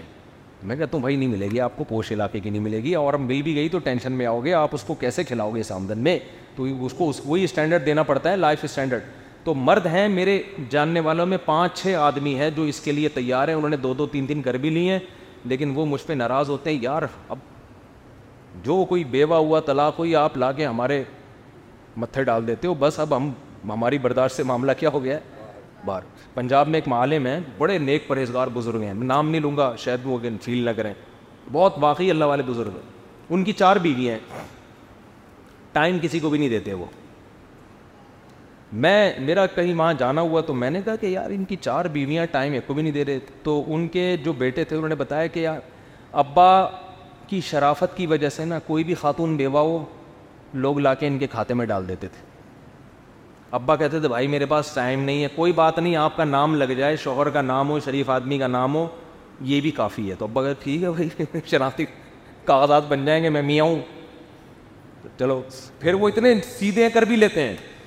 پھر کہہ رہے ہیں ایک اس طرح ہوئی پھر کوئی بیوہ ہوئی اب کوئی بھی نہیں مل رہا اس بیوہ سے دوسری دوسری کرتے ہیں نا لوگ پہلی تو کرتے نہیں پورا لاہور چھان مار لیا کوئی شادی کے لیے تیار نہیں ہے حضرت مفتی فلاں صاحب دامت برکا تم سے رابطہ مفتی صاحب نے کہا بھائی میرے پاس ٹائم نہیں ہے حضرت کوئی بات نہیں بیوہ ہے شوہر لیس زندگی سے بہتر نہیں ہے کہ ایک عدد شوہر مل جائے نام ہو جائے ٹھیک ہے کبھی کبھار آ جائیں کبھی اللہ توفیق دے مہینے میں ایک دفعہ دو مہینے میں ایک دفعہ سال میں ایک دفعہ چلو ٹھیک ہے بھائی نکاح پڑھا دیا تین ہو گئی اس طریقے سے پھر جناب ایک اور خاتون بیوہ ہوں پورا لاہور تراش کر لیا کوئی ڈھنگ کا بندہ نہیں تو کہہ رہے ہیں وہ مجھے خود بتا رہے تھے ہمارے ابا کے جو بیوہ ہو رہی ہے نا ہمارے ابا کے کھاتے میں لا کے چار پوری کرا دی کہتے اسلام میں چار سے زیادہ کی اجازت ہوتی تو لاہور کی ساری بیوائیں ان کے کھاتے میں ہوتی میں نے کہا صحیح ہے وہ ٹائم پھر بھی نہیں دے رہے کہہ رہے بھائی ٹائم میں نہیں ہمارے پاس وہ بتا رہے ہیں ابا بھائی ایک دو مہینے میں چلے گئے بیوہ کی خیر خیریت معلوم کی پتلی گلی سے نکل دیا ٹھیک ہے تو یہ اس لیے ہو رہا ہے کہ یہ جو چھڑے چھاٹ ینگ لڑکے بیٹھے ہوئے ہیں ایجوکیٹڈ اور صحت والے اور معاشی لحاظ سے بھی اسٹیبل ہیں یہ بہت ڈھیٹ ہیں یہ اپنی جگہ سے ہلنے کے لیے تیار نہیں ہے اس کی وجہ سے یہ حالات ہو رہے ہیں ٹائم بہت زیادہ ہو گیا میرا خیال ہے آپ کے پرانے بیانات بہت زیادہ پر اثر ہوتے تھے اب جب سے آپ زیادہ مشہور ہوئے ہیں تب سے لوگوں کے لیے گنجائشیں نکالتے ہیں اور ماحول کے حساب سے مسائل تبدیل کر کے بتاتے ہیں دیکھو جب کوئی بھی کوئی بھی کسی پہ اعتراض ہو نا تو دو تین مثالیں وہ ضرور دینی مبہم اعتراض نہ کریں تو آپ اس میں لکھ کے دیں مثلاً پرانے بیان میں آپ یہ کہتے تھے نئے بیان میں آپ یہ کہہ رہے ہیں تو تین چار مثالیں آپ دے دیں تو پھر مزہ آئے گا کہ مجھے لگے گا واقعی میں تبدیل ہو گیا وہ تو پھر نہیں وہ جنید جمشید کی نعت میں جو بگڑی بنا دے وہ غلط ہے وہ شرکی الفاظ ہم اس وقت سوات میں بڑی خوبصورت وادی ہے اللہ نے سوات کو بڑا حسن دیا تو اسٹوڈیو تھا نہیں ہم نے کہا چلے کھڑے کھڑے موبائل سے ہی ریکارڈ کر لیتے ہیں مسائل کا سیشن مدر ملک بینک سے رضاعت کا حکم یہ سوال پوچھا ہے محمد عرفان نے مغربی بنگال سے مدر ملک بینک سے دودھ لے کر بچوں کو پلایا جا سکتا ہے اس میں رضاعت کا کوئی مسئلہ تو نہیں جب کہ مدر ملک بینک میں مختلف عورتوں کے دودھ کو جمع کیا جاتا ہے جی بالکل یہ جائز نہیں ہے کیونکہ قرآن مجید میں اللہ تعالیٰ کے ارشاد ہے ان اماحات و کم اللہ تی کم تمہاری وہ مائیں جنہوں نے تمہیں دودھ پلایا ہے ان سے بھی تمہارا رشتہ ہے تو کوئی بھی ایسی چیز جو نصب میں رشتوں میں کسی بھی قسم کا خلل پیدا کر سکتی ہے وہ اسلام میں جائز نہیں ہے حرام ہے جیسے باپ کے نصب کی حفاظت ضروری ہے اسی طرح ماں کے نصب کی بھی حفاظت ضروری ہے اگرچہ وہ نصب تو ثابت نہیں ہوتا لیکن بالغ رشتہ ثابت ہو جاتا ہے تو اس طرح سے مختلف خواتین کے اس کا دودھ کو جمع کرنا پاؤڈر کی شکل میں اور پھر اس میں خرید و فروغ کا عمل بھی ہوتا ہے یہ بھی حرام ہے کیونکہ انسانی جسم ہے نا انسانی جسم کا ایک حصہ ہے بہرحال تو اس کی خرید و فروخت یہ بھی حرام ہے ناجائز ہے اور پھر اس میں کیا پتہ چلے گا کس بچے نے کس کا دودھ پیا ہے وہ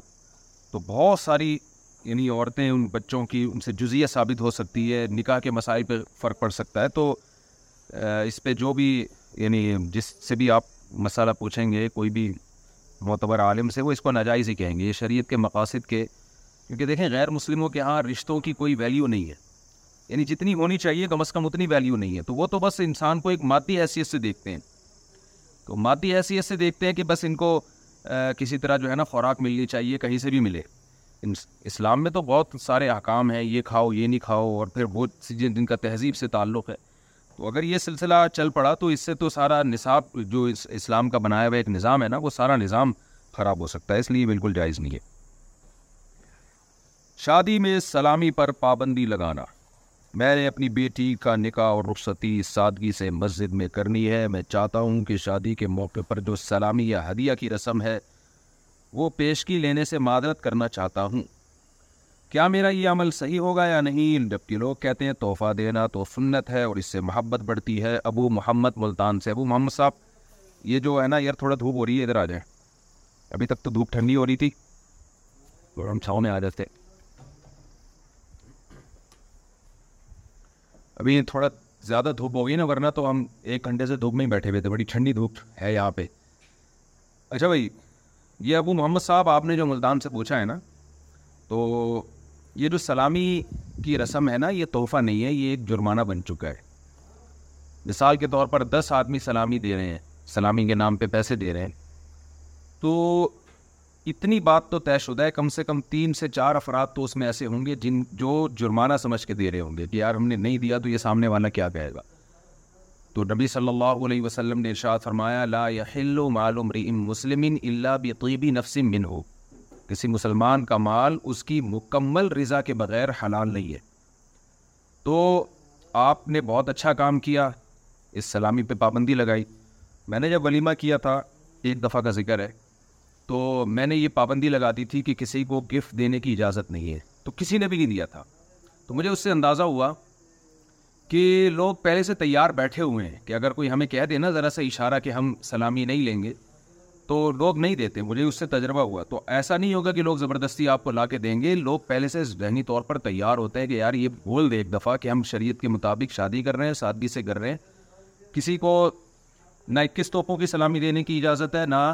بیس توپوں کی تو ان دیکھیں گے آپ کے پاس کوئی لفافہ آئے گا نہیں اور یہ رسم اتنی چل پڑی ہے نا کہ ولیمے کا پورا خرچہ سلامیوں کی رقم سے نکل آتا ہے یعنی ماہرین سلامیات کہتے ہیں کہ اگر آپ سلامی لینا شروع کر دیں تو آپ نے ولیمے میں جتنا خرچہ کیا ہے وہ نکل آتا ہے آپ کا تو یہ کیسی فضول قسم کی رسم ہے ولیمہ آپ کر رہے ہیں خرچہ پبلک سے لے رہے ہیں تو اس سے بہتر نہیں ہے کہ لوگ بوفے میں جا کے خود ہی پیسے دے کے کھانا کھا لیں شادی کے لیے ستارے ملانا کیا شادی سے پہلے لڑکے اور لڑکی کے ستارے ملانا جائز ہے اسد کے پی کے بالکل حرام ہے ناجائز ہے نبی صلی اللہ علیہ وسلم نے ایسے اعمال کو کفر قرار دیا ہے کیونکہ اسلام لانے کے بعد یہ زمانہ جاہلیت کی تمام رسموں کا گلا آپ نے صلی اللہ علیہ وسلم نے بھوٹ دیا وہ ستاروں میں کچھ بھی نہیں ہے ستاروں کے انسان کی زندگی سے کوئی تعلق نہیں ہے جو برج دیکھ رہے ہوتے ہیں لوگ اخباروں میں اپنے ستارے ملا رہے ہوتے ہیں جائنوں کی جاہلیت کی رسم ہے اس کا حقیقت سے کوئی تعلق نہیں ہے کیا جنات انسان میں داخل ہو سکتی ہیں کیا واقعی جنات انسان کی جسم میں داخل ہوتے ہیں یا یہ من گھڑت باتیں ہیں نعمان سجاول سے جی جنات انسان پر مسلط ہو سکتے ہیں جسم میں داخل ہونے کا مطلب یہ کہ انسان کو کنٹرول میں لے لیتے تو یہ بات قرآن سے بھی ثابت ہے عادی سے صحیحہ سے بھی ثابت ہے اور مشاہدات سے بھی ثابت ہے لیکن عاملوں نے اس نام پہ نا ایک پوری دکانیں کھولی ہوئی ہیں اور جنات کے نام پہ اور ہر ایک کو جن ہے اس کے اوپر جن ہے بسا اوقات کوئی نفسیاتی بیماری ہوتی ہے کوئی پرابلم ہوتی ہے کوئی ٹینشن ہوتی ہے تو اس ٹینشن کا علاج کرنا چاہیے اور بعض دفعہ کچھ بھی نہیں ہوتا جو پیشنٹ جس کو آپ مریض سمجھ رہے ہیں وہ ڈرامے باز ہوتا ہے اس کو کسی سے عشق ہو جاتا ہے وہ میں نے تو بیان میں بھی واقعہ بیان کیا ہے نا کہ ایک نوجوان لڑکے کو جن آتے تھے اور وہ نالائق وہ عربی بھی بولتا تھا حالانکہ نازم آباد کا لڑکا تھا تو لوگ حیران ہوتے یار یہ عربی بول رہے تو وہ کہتا تھا یہ عربی جن ہے سعودی عرب سے آیا یہ ہم حیران ہوئے کہ سعودی عرب سے تو انسان یہاں نہیں آ رہے آج کل حالات کی وجہ سے جنات کیسے آ رہے ہیں یہاں بہرحال جی ہمارے استاد اس کو کمرے میں لے گئے الگ کمرے میں بٹھایا اور اسے بولا دیکھ میں تجھے صحیح صحیح بتاؤں گا اچھا وہ کیا ہوتا تھا جب اس لڑکے کو کسی خاص گھر میں لے کے جاتے وہاں وہ ٹھیک ہو جاتا تھا وہ کہتا ہے یہاں کو جنات کو آنے سے نا تکلیف ہوتی ہے وہ جن یہ کہتے تھے کہ ہم یہاں نہیں آ سکتے تو ہمارے استاذ نے کیا کیا اس کو سمجھایا پہلے تو چترول لگائے طبیعت سے اس کے والدین کی اجازت سے کہ میں اس کے جن اتاروں گا اس کا جن اتارنے کے لیے جب انہوں نے اس کی ٹھکائی لگائی ہے نا تو اتنی ٹھکائی لگائی ہے کہ وہ بولنے لگا یہ مجھے لگ رہا ہے یہ جن کو نہیں لگ رہا وہ یہ کہتے تھے کہ میں جن کو مار رہا ہوں پہلے تو جن چیخنے جن چیخ رہا تھا یعنی جو ایکٹنگ کر رہا تھا نا وہ جن جن چیخ رہا تھا کہ وہ نہیں مارو میں نہیں جاؤں گا میں یوں کروں گا میں یوں کروں گا اور کچھ عربی بھی بول رہا ہے جب زیادہ انہوں نے ٹھکائی لگائی ہے پھر وہ کہنے لگا یہ اللہ کی قسم مجھے لگ رہا ہے یہ جن کو نہیں لگ رہا انہوں نے کہا نہیں یہ تجھے لگ رہا ہے یہ جن کو لگ رہا ہے تجھے نہیں لگ رہا یہ جن آیا ہوا کہہ رہا نہیں آیا ہوا جن یہ میں ہوں انہوں نے بھی طبیعت سے اس کے دھوتے رہے اس کو انہوں نے کہا یہ جو تو نے ناٹک کیا اتنا عرصہ اس کا تو علاج ہونا چاہیے نا تو طبیعت سے جب اس کو دھویا ہے اور بار بار وہ یہی چیختا رہا اللہ کی قسم مجھے لگ رہا ہے یہ جن کو نہیں لگ رہا اور وہ یہی کہتے رہے نہیں یہ جن کو لگ رہا ہے یہ تجھے نہیں لگ رہا وہ یعنی بذان بحال یہ کہنا چاہتا تھا یہ جن کو لگ رہا ہے وہ چلا گیا ہے اب یہ مجھے لگ رہا ہے طبیعت سے جب اس کے سارے اگلے پچھلے گناہ معاف ہو گئے دھلائی کے بعد تو پھر وہ جواب جناب جناب جواب میں کہتا ہے جب وہ نارمل حالت میں آیا تو انہوں نے پوچھا بتا کہاں کیا اس نے کہا بھائی بات یہ ہے کہ مجھے عشق ہو گیا ہے فلاں جگہ اب میرا دل چاہتا ہے میں اس گھر میں جاؤں تو اب میرے پاس کوئی حل نہیں ہے ماں باپ مانتے نہیں ہیں میں بتا بھی نہیں سکتا وہ اتنے ایسے گھرانے کی لڑکی ہم بتاؤں گا تو بھی مسئلہ ہوگا تو اس لیے میں جن مسلط کرتا ہوں اپنے اوپر ڈرامہ اور جب وہاں جاتا ہوں تو آرام سے آ جاتا ہوں سکون ہو جاتا ہے تو یعنی اس کے ذہن میں یہ تھا کچھ دن بعد یہ کہے گا کہ جن مجھے کہہ رہے کہ وہاں شادی کرو گے تو ٹھیک ہوگی ورنہ ٹھیک نہیں ہوگی یہ اس کا ڈرامہ ہوگا ذہن میں اس نے بنایا ہوا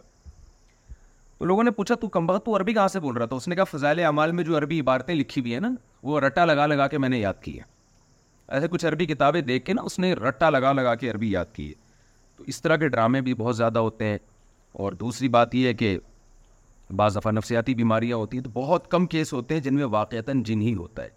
تو جب واقعتاً جن ہوگا تو بھی آپ نے روحانی عاملوں کے پاس نہیں جانا یا مزاروں پہ نہیں جانا اگر آپ گئے تو وقتی طور پہ آپ ٹھیک ہوں گے لیکن اس سے زیادہ آپ بیمار ہوں گے بعد میں اور پھر یہ آپ کی نسلوں میں یہ چیزیں چلیں گی جو لوگ روحانی عاملوں کے پاس جا کے علاج کرتے ہیں یا مزاروں پہ جاتے ہیں جنات اتارنے کے لیے وہ پھر ان کا خاندانی مرض بن جاتا ہے یہ تو اس کا حل یہ ہے کہ اللہ پہ اعتماد کریں توکل کریں سورہ فلق سورہ ناس پڑھ کے اپنے اوپر دم کیا کریں آیت الکرسی پڑھا کریں بہت زیادہ مسجد کے امام کے پاس چلے جائیں وہ آپ پہ دم کر دیں گے جو بھی آپ کے قریبی امام ہو ظاہر امام نماز پڑھاتا ہے پانچ ٹائم وہ تہارت کا زیادہ اہتمام کرتے ہو اور یہ جنات پر ویسے بھی مذہبی شخصیات کا نا ایک روب ہوتا ہے تو یہ جس سے بھی ڈرتے ہیں تو مسجد کے امام سے جب آپ دم کروائیں گے وہ بھی پروفیشنل عامل نہیں ہونا چاہیے تو اس سے دم کروائیں گے تو امید ہے انشاءاللہ آپ کو زیادہ فائدہ ہوگا یا کوئی بزرگ ہو کوئی بھی جو یہ کام پروفیشنل بیسس پہ نہ کر رہے ہوں تو اس سے فائدہ ہوتا ہے تو اس سے زیادہ آپ آگے جانے کی کوشش نہ کریں پھر ٹھیک ہو جائیں تو ٹھیک ہے نہیں ہو جائے تو صبر کریں کیونکہ تقدیر سے کوئی لڑ نہیں سکتا اور ہر بیماری دنیا میں ٹھیک ہو نہیں سکتی تو صبر کریں گے تو فائدہ یہ ہوگا کہ یہ بیماری بڑھے گی نہیں اگر آپ نے زیادہ ادھر ادھر جانا شروع کر دیا تو یہ کم نہیں ہوگی یہ مسئلہ آپ کے ساتھ بڑھے گا خواتین اچھا میں یہ بتا دوں کہ میں نے بہت سے جنات والے لوگوں کا الحمد للہ علاج کیا ہے اور ان کے جنات اور جادو ودو ختم ہو گئے لوگ مجھے کہتے ہیں آپ نے علاج کیسے کیا ہے میں نے ان کا علاج چھڑوایا ہے اور ایسے کانفیڈنس کے ساتھ چھڑوایا ہے نا کہ میں نے کہا مر بھی جاؤ تو کسی سے علاج کے لیے نہیں جانا اور باقی ایسا ہوا کہ ان پہ بہت بڑی بڑی آزمائشیں آئیں اور بہت بیمار ہوئے لیکن انہوں نے عزم کیا کہ ہم کسی کے سے علاج نہیں کروائیں گے اور الحمد کچھ وقت کے بعد ظاہر ہے یہ چیزیں جلدی ختم نہیں ہوتی ٹائم لگتے لگتے وہ اللہ کا شکر ہے وہ ٹھیک ہو گئے تو میرا علاج میں ایک صاحب میں دبئی جا رہا تھا تو میرے ساتھ ایک صاحب بیٹھے ہوئے مجھے کہنے لگے مجھے روحانی علاج کرنا ہے آپ کرتے ہیں میں نے کہا میں تو بہت بہترین علاج کرتا ہوں کہہ رہے کیسے میں نے کہا یوٹیوب پہ آپ میرا کلپ سن لیں انہوں نے کہا کیا ہے اس میں میں نے کہا اس کا نام ہے روحانی علاج والوں کا علاج تو میں اس طرح سے روحانی علاج کرتا ہوں کہ علاج والوں کا علاج کر دیتا ہوں جس سے جو ان کے پیشنٹ ہیں وہ خود ہی ٹھیک ہو جاتے ہیں کیا خواتین جاب ڈریس میں نماز پڑھ سکتی ہیں میرا سوال لباس سے متعلق ہے کہ جو خواتین جاب کرتی ہیں اور ان کا خاص ڈریس ہوتا ہے جیسے پینٹ کوٹ یا ٹی شرٹ پینٹ تو اسی ڈریس میں نماز پڑھنے میں کوئی حرج تو نہیں ہے دیکھیں اگر وہ ڈریسنگ اس ٹائپ کی ہے کہ مرد بھی پہنتے ہیں جیسے پینٹ شرٹ بعض اس طرح کی ہوتی ہے جو مرد مردوں میں اور عورتوں میں فرق نہیں رہتا تو وہ تو مردوں کی مشابات کی وجہ سے ایسی ڈریسنگ حرام ہے اور اس میں نماز پڑھنا بھی مکرو ہے جائز نہیں لیکن وہ ڈریسنگ ایسی ہے جو خواتین کے ساتھ خاص ہے چاہے وہ پینٹ شرٹ ہی کیوں نہ ہو مخصوص قسم کی پینٹیں ہوتی ہیں مخصوص قسم کی شرٹیں ہوتی ہیں تو مردوں سے مشابہت تو نہیں ہوگی لیکن پھر اس میں یہ ہوگا کہ اگر جسم نظر آ رہا ہے اسکن نظر آ رہی ہے یا وہ اتنی چست پینٹ اتنی چست شرٹ ہے کہ باڈی ایکسپوز ہو رہی ہے اس میں تو بھی وہ پہننا بھی ناجائز ہے اور اسے پہن کے نماز پڑھنا بھی حرام اور ناجائز ہے تو خواتین کو چاہیے بے شک وہ جاب ڈریس میں نماز پڑھے لیکن وہ ڈریس عام حالت میں بھی ایسا ہونا چاہیے کہ آپ کا جسم اس میں ایکسپوز نہ ہو اور نماز میں تو اور زیادہ ضروری ہے یہ اور اگر بالفرض آپ اس پر عمل نہیں کر رہی ہیں آپ نے وہی جس کپڑے ہی پہننے ہیں ٹائٹ ٹائٹس ہی پہننی ہے آپ نے تو اس کا گناہ تو اپنی جگہ ہوگا لیکن نماز میں پھر آپ ابایا لیں اپنے اوپر عورت کے لیے سر کے بال اور جو ہے پوری باڈی وہ چھپانا ضروری ہے اور اس طرح کہ باڈی ابری ہوئی نظر آئے اور باڈی ایکسپوز ہو تو یہ بھی جائز نہیں ہے اس میں نماز پڑھنا ناجائز ہے شوہر کے کہنے پر بال کٹوانا کیا عورت اپنے بال کندھوں کے نیچے سے کٹوا سکتی ہے اس کا شوہر یہ کہتا ہے کہ کندھے کے اوپر نہیں کٹوا سکتی نیچے سے کٹوا سکتی ہے عالیہ حویلیاں سے دیکھیے لمبے بال عورت کی زینت ہیں اور فطرت کو تبدیل کرنا یہ جائز نہیں ہے چاہے شوہر کہے یا جیسے بیوی اگر شوہر سے کہے کہ آپ داڑھی کاٹ لیں تو شوہر کے لیے آرام ہے داڑھی کاٹنا تو عورت کے لمبے بالوں میں اللہ نے زینت رکھی ہے امہات المومنین نے اپنے بال کچھ چھوٹے کروائے تھے نبی صلی اللہ علیہ وسلم کی وفات کے بعد تاکہ زینت کو ختم کیا جا سکے تو اگر عورت کے بال بہت زیادہ لمبے ہیں اور وہ بیوہ ہو گئی ہے اور وہ اس نیت سے بال چھوٹے کر رہی ہے کہ زینت ختم کر رہی ہوں تو تو ہمیں ثبوت ملتا ہے اس کا لیکن آج جو خواتین بال چھوٹے کرتی ہیں یا شوہر کے کہنے پہ کرواتی ہیں وہ خوبصورت بننے کے لیے تو یہ تغیر خلق اللہ ہے کہ جس چیز میں اللہ نے حسن رکھا ہے آپ اس کے اپوزٹ میں حسن سمجھ رہے ہیں تو اس لیے شوہر کے کہنے پر یہ کام جائز نہیں ہے کیونکہ شوہر کی نیت کیا ہے کہ وہ اس چاہتا ہے کہ میری بیوی اچھی لگے حالانکہ اچھی تو بڑے بالوں میں لگے گی وہ اب اس کی فطرت چینج ہو چکی ہے ہاں کسی کے بہت زیادہ لمبے بال ہوں ان کو سنبھالنا مشکل ہو رہا ہو تو کنارے کاٹ کے اس کو برابر کر دینا یا تھوڑا چھوٹا کر دینا اتنا کہ وہ سنبھالنا آسان ہو تو یہ جائز ہے کیونکہ اس میں زینت مقصد نہیں ہوتی بلکہ اس میں ایک ٹینشن سے بچنا مقصد ہوتا ہے تو پہلے زمانے میں تو خواتین اس کی کوشش کیا کرتی تھیں کسی طرح اور لمبے ہوں اور لمبے بال ہوں اب چونکہ ہر چیز الٹ چل رہی ہے نا قرب قیامت میں حدیث سے یہ بات ثابت ہے کہ سب معاملات الٹے ہونا شروع ہو جائیں گے جیسے حدیث میں آتا ہے نا انتلی دل امت و رب باندھی اپنے آقا کو جنے گی تو یعنی ہونا تو یہ چاہیے تھا کہ عورت جس نے بچہ جنا ہے تو بچہ ماں کی اطاعت کرے لیکن الٹا یہ ہوگا کہ والدین اپنی اولاد کے فرما بردار بن کے زندگی گزاریں گے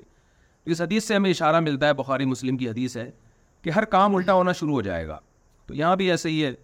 کہ جو لمبے بالوں میں اللہ نے زینت رکھی تھی اب میاں صاحب گہرے بال کٹائیں چھوٹے کریں تو یہ غلط چیزیں نہیں کرنا چاہیے ایسے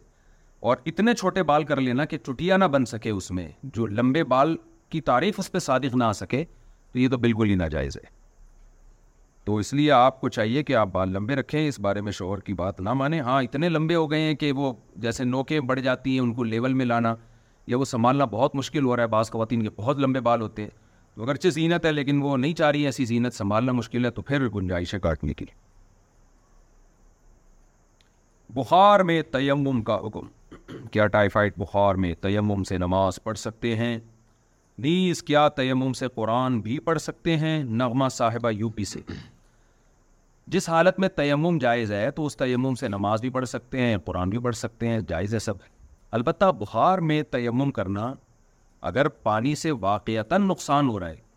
پھر تو تیمم جائز ہے لیکن بخار میں پانی سے نقصان نہیں ہوتا حدیث سے بھی یہ بات ثابت ہے کہ پانی سے فائدہ ہوتا ہے اور میڈیکلی بھی یہ بات ثابت ہے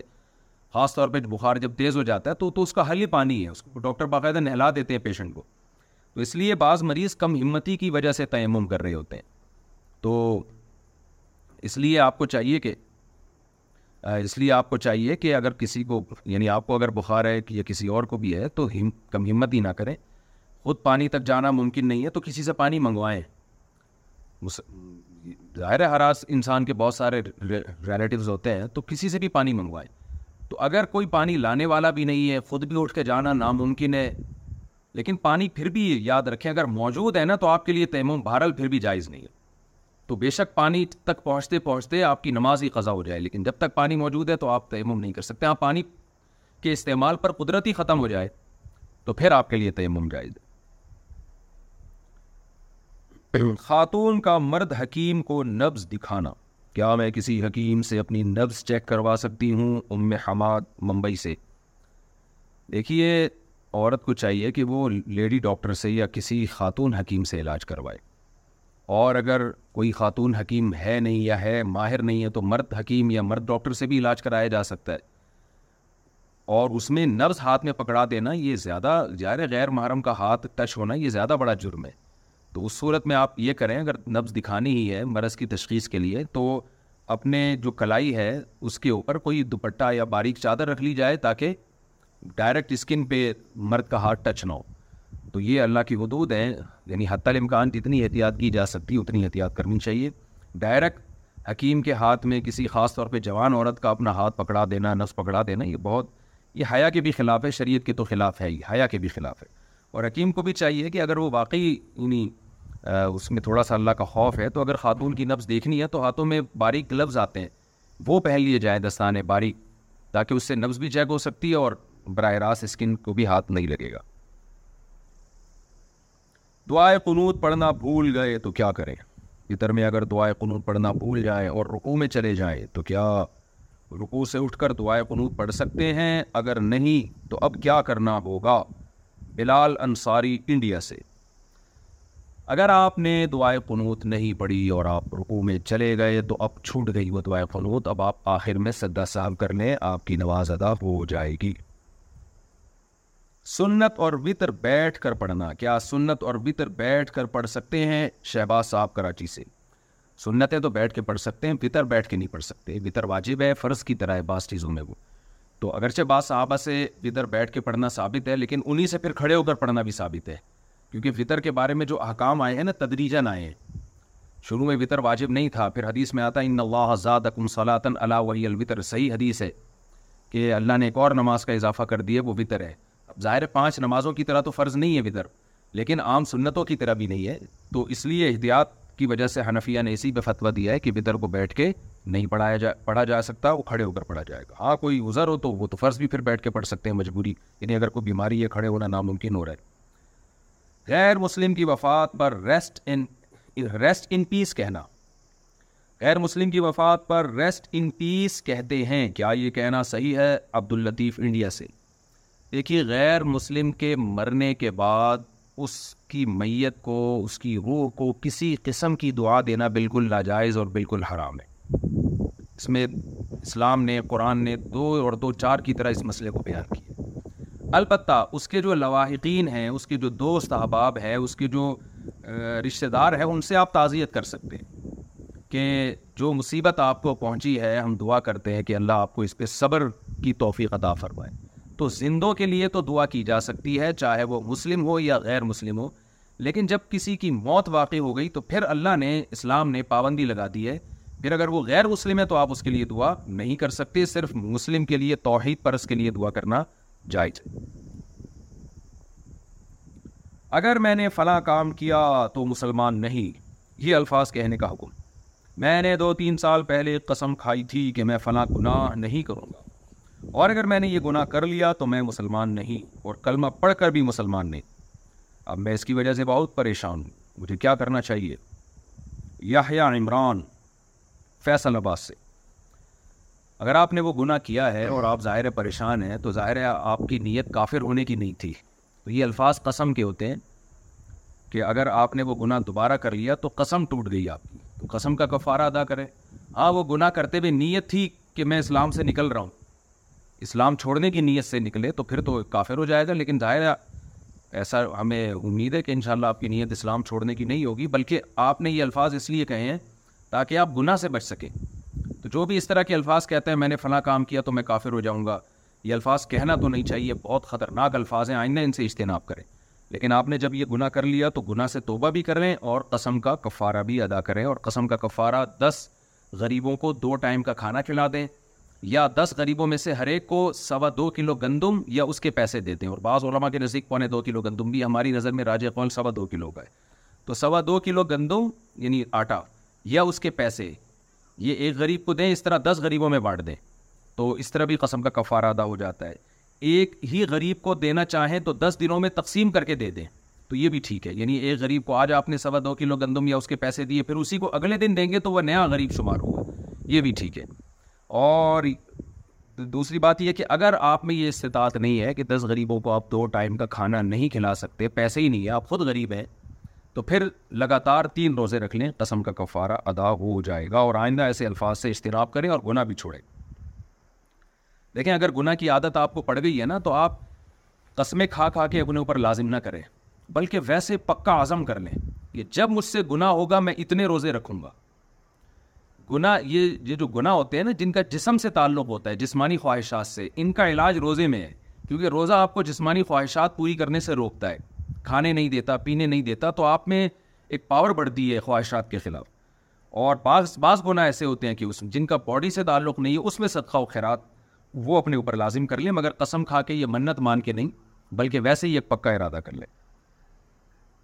ٹوپی شلوار قمیض پہن کر تقریب میں جام میں تقریبات میں ٹوپی اور شلوار قمیض پہن کر جاتا ہوں والدہ اعتراض کرتی ہیں کہ تقریب میں جا رہے ہو کوئی نماز پڑھنے نہیں جا رہے کیا ایسی صورت میں والدہ کا کہنا ماننا جائز ہوگا علی صاحب کراچی سے بھائی والدہ کو بتا دیں کہ تقریب میں بڑے بڑے علماء بھی جاتے ہیں وہ تو شلوار قمیض میں جاتے ہیں ٹھیک ہے پینٹ شرٹ پہننا بھی جائز ہے لیکن شلوار قمیض صرف نماز روزے کے لیے نہیں ہے عرب لوگ کے بادشاہوں کو دیکھا اپنے جبہ پہن کے جاتے ہیں وہ امریکہ امریکہ کے صدر سے بھی ملیں گے تو وہ اپنا جبہ پہن کے ملیں گے وہ تو وہ تو پینٹ شرٹ نہیں پہنتے تو یہ تو ہمارے یہاں کلچر میں شامل ہو گیا پینٹ شرٹ تو اس لیے بہتر یہی ہے کہ آپ اپنا ڈریس پہنیں جو آپ کا کلچر ہے جو آپ کا ایک قومی شعار ہے وزیر اعظم کو دیکھیں نا جہاں جا رہے ہیں شلوار قمیض پہن کے جا رہے ہیں ہمارے وزیر اعظم تو جب ایک وزیر اعظم اتنی بڑی بڑی تقریبات میں شلوار قمیض پہن کے اور ان کی وائف اسکاف لے کے جا سکتی ہے تو میرا خیال ہے ہم اور آپ بھی شلوار قمیض پہن کے جا سکتے ہیں تو آپ والدہ سے لڑیں نہیں محبت سے ان کو سمجھا دیں آجرا ہاں، شلوار قمیض تمیز کی ہونی چاہیے تھوڑا سا ڈاکٹر عامر لیاقت صاحب سے بھی آپ مشورہ لے سکتے ہیں اس بارے میں کہ آپ جو اتنے اچھے اچھے کرتے پہن کے آتے ہیں کہاں سے خریدتے ہیں تو وہ دیکھیں نا عامر لیاقت صاحب کی ڈریسنگ تو ساری دنیا میں مشہور ہے وہ شلوار ہی ہوتی ہے تو کڑھائیوں والا کرتا پہن لیں والدہ کو بتایا ویس کوٹ پہن لیں اس کے اوپر ان اچھے لگیں گے ایک دفعہ اس طرح سے خوبصورت ڈریس پہن کے امی کے سامنے کھڑے ہوں امی کہیں گی ہٹو بچہ ہو گیا پھر آپ کو خود ہی بھیجیں گی اس میں آپ پتہ نہیں کیا کیا کچھ پہن رہے ہوگے نا تو اس لیے اماں کو آپ کی والدہ کو اعتراض ہو رہا ہے تو شلوار قمیض کا رواج ڈالیں اور ٹوپی تو مسلمان کی زینت ہے اس سے اور دہشت شریف آدمی لگ رہا ہوتا ہے بالکل بہت اچھا سا لگ رہا ہوتا ہے تو میرا خیال ہے آپ یہی پہنے والدہ کو محبت سے سمجھاتے ہیں آپ پیسے طے کر کے تلاوت کی محفل میں جانا اگر کوئی تلاوت کے لیے محفل میں بلائے تو پیسے طے کرنا جائز ہے یا نہیں محمود حسن ڈیرا اسماعیل خان سے دیکھیے تلاوت پہ اجرت لینا تو جائز نہیں ہے جیسے قاری کو بلایا محفل والوں نے کہ آپ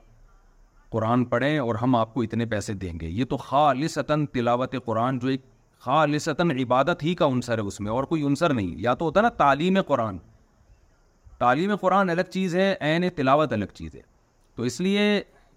پیسے طے کر کے یا پیسے کی نیت سے بھی جانا قاریوں کے لیے تلاوت کے لیے یہ ناجائز حرام ہے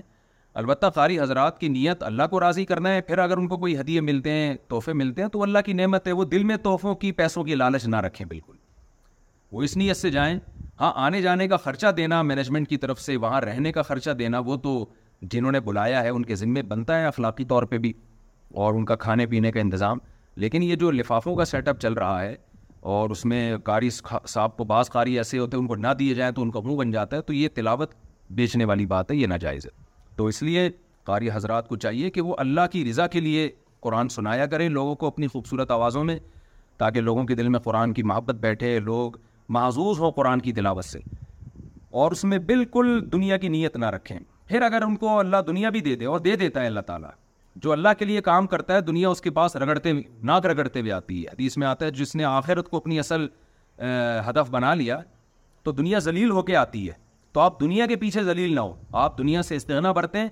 انشاءاللہ دنیا نہ کرگڑ کے آپ کے پاس آئے گی دنیا آپ کے پیچھے ذلیل ہوگی قرض دے کر ہر ماہ متعین رقم لینا اگر ہم کسی کو قرض دیں اور اسے کہیں کہ جب تک یہ واپس نہیں کرتے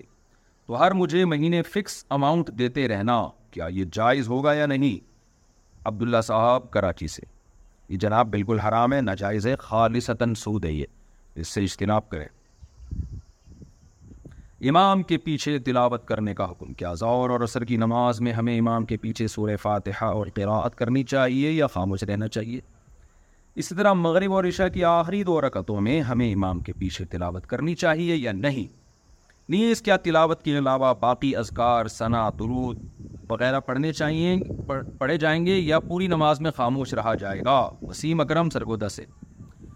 باقی تو سارے اذکار امام کے پیچھے پڑھیں سورہ فاتحہ اور تلاوت نہ کریں کیونکہ صحیح حدیث ہے علامہ البانی رحمہ اللہ نے بھی اس حدیث کو صحیح قرار دیا ہے کہ من کان لہو امام الفقرا ات الامامی لہو قرا بیٹی کی حدیث ہے آپ صلی اللہ علیہ وسلم نے فرمایا جس شخص کا کوئی امام ہو تو امام کی قراءت مقتدی کے لیے کافی ہے اور یہ جو بخاری کی حدیث ہے لا صلاۃ اللہ بفاتحۃ الکتاب فاتحہ کے بغیر نماز نہیں ہوتی تو صحیح مسلم میں پوری حدیث یوں ہے کہ ملم یقرا بفاتحۃ الکتابی فصاعدہ جو فاتحہ نہیں پڑھتا پلس تلاوت نہیں کرتا اس کی نماز نہیں ہوتی تو ظاہر ہے امام کے پیچھے تلاوت کرنے کا تو کوئی بھی قائل نہیں ہے کہ فاتحہ کے بعد آپ قرآد بھی کریں گے تو جو اس حدیث کا مطلب ہے وہی بخاری کی حدیث کا بھی مطلب ہے تو بخاری کی حدیث کا مطلب یعنی مسلم کی حدیث کا مطلب یہ ہوا کہ اکیلے نماز پڑھ رہا ہو تو سورہ فاتحہ پلس تلاوت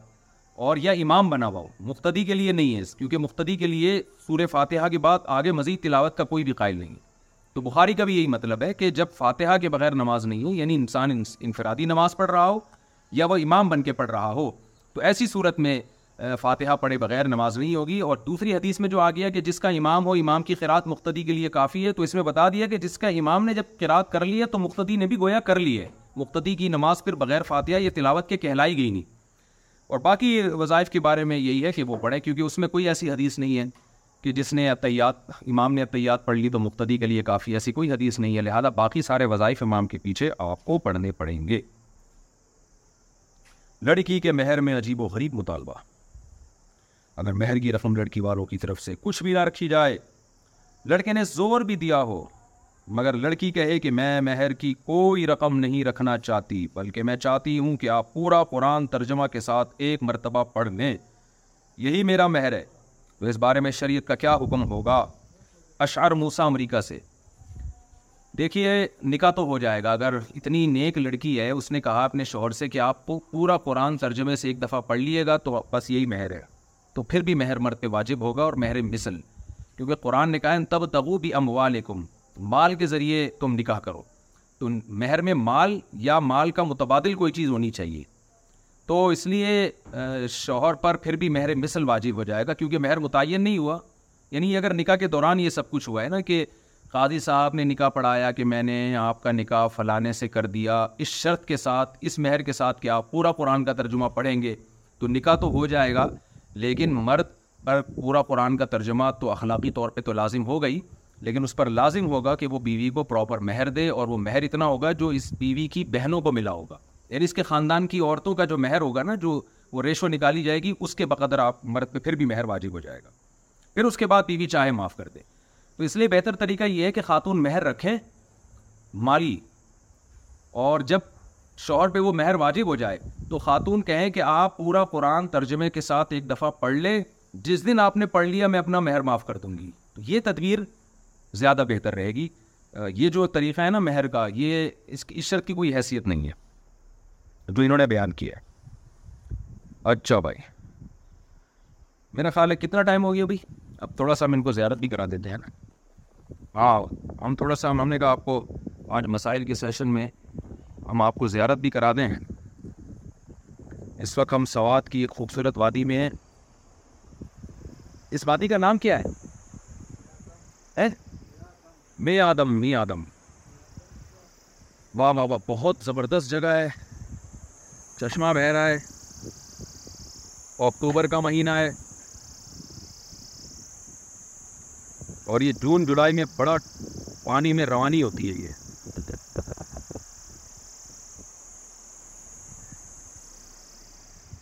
یہ دیکھ رہے ہیں آپ بہت ہائٹ پر ہیں اس وقت ٹھنڈ ہو رہی ہے یہاں پہ اکتوبر کے مہینے میں اور ہم بہت ہائٹ پر ہیں ہم گاڑی بہت ہائٹ پر لے کر آئے ہیں رات ہم موٹی موٹی رضائیوں میں سوئے ہیں بہت سردی تھی ہمارے ساتھ جامعہ کے اور بھی اساتذہ ہیں جامعہ الرشید کے کتنا خوبصورت علاقہ ہے یہاں گائے بھینسیں بندھی ہوئی ہوں دم ہلا رہی ہوں اور وہ منظروں کے دور سے دیکھا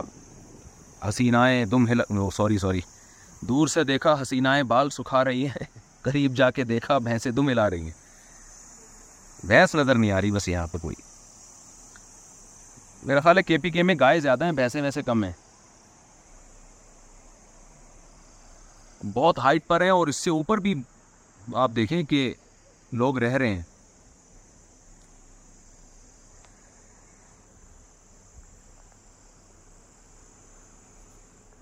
یہ ہماری ہمیں جگہ ملی ہوئی ہے ہمارے ریلیٹیو کی طرف سے بہت خوبصورت گھر انہوں نے بنایا ہوا ہے فری پھوکٹ میں یعنی یہ جو اس کے جو مالک ہیں نا اونر ان کا انتقال ہو گیا اللہ مغفرت فرمائے انہوں نے اس نیت سے یہ بنایا تھا کہ یہاں جو بھی ان کے ریلیٹیوز ہیں دوست احباب ہیں رشتہ دار ہیں وہ اپنی فیملیوں کے ساتھ بھی یہاں کے رہ سکتے ہیں تو بہت خوبصورت انہوں نے گھر بنایا اور اللہ کی قدرت ان کی نیت اچھی تھی آخرت کی نیت سے بنایا علماء یہاں آ کے رہیں گے اور ان کے دوست احباب رشتہ دار یہاں کے رہیں گے تو یہ بنانے کے بعد ان کا انتقال ہو گیا اب آپ دیکھیں یہ کتنا بڑا سبزہ جاری ہے انہوں نے اپنے پیچھے چھوڑا ہے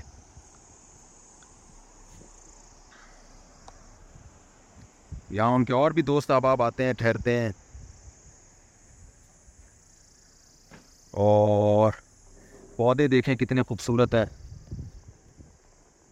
پھول یہ خوشبودار پھول ہے یہ پودا دیکھیں ابھی یہاں سے ہم نے ایک لوکی توڑی ہے دوپہر پکا کے کھائیں گے اب لوکی کتو کدو شریف کا نام تو سنا ہوگا آپ نے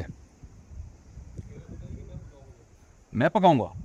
یہ ہمارے ساتھ انجینئر محمد افضل صاحب ہیں عالم بھی ہیں ماشاءاللہ مولانا انجینئر محمد افضل صاحب ابھی چونکہ یہ دھوپ لے رہے ہیں وٹامن ڈی لے رہے ہیں تو اس لیے میں ان کی ویڈیو نہیں بنا سکتا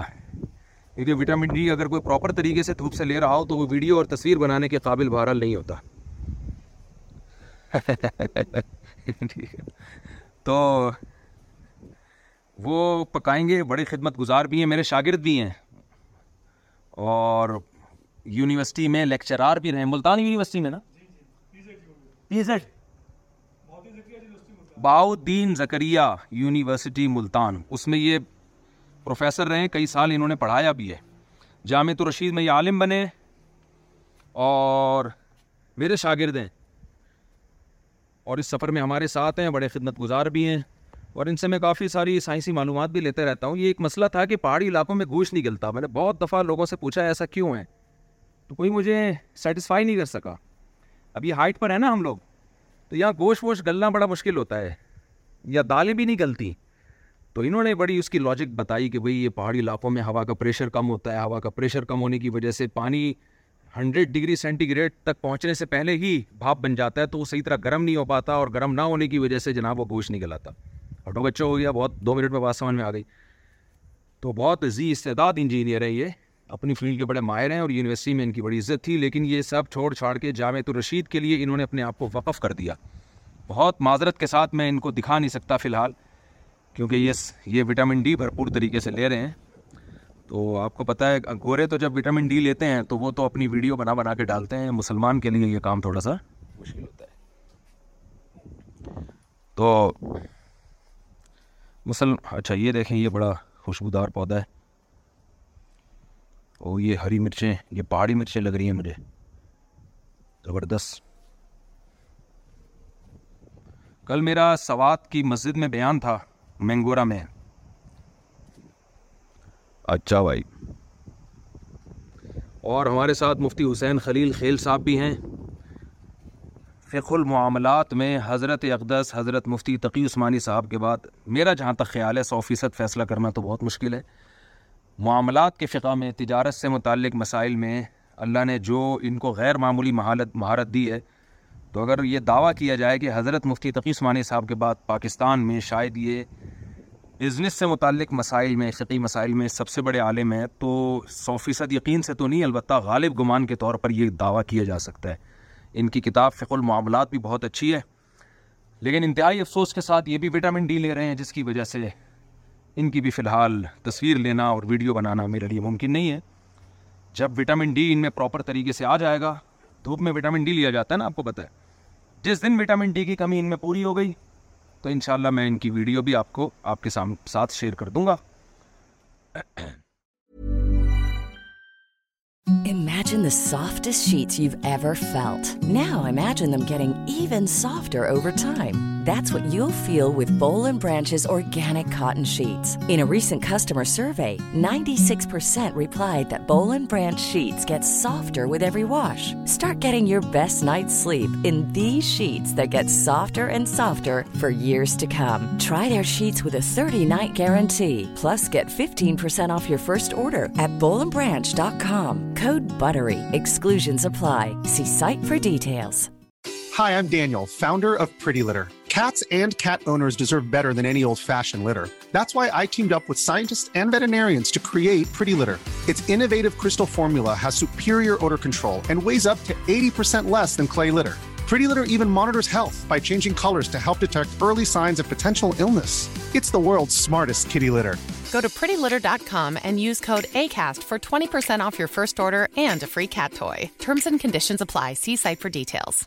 Mom deserves the best, and there's no better place to shop for Mother's Day than Whole Foods Market. They're your destination for unbeatable savings, from premium gifts to show-stopping flowers and irresistible desserts. Start by saving 33% with Prime on all body care and candles. Then get a 15-stem bunch of tulips for just $9.99 each with Prime. Round out Mom's menu with festive rosé, irresistible berry chantilly cake, and more special treats. Come celebrate Mother's Day at Whole Foods Market.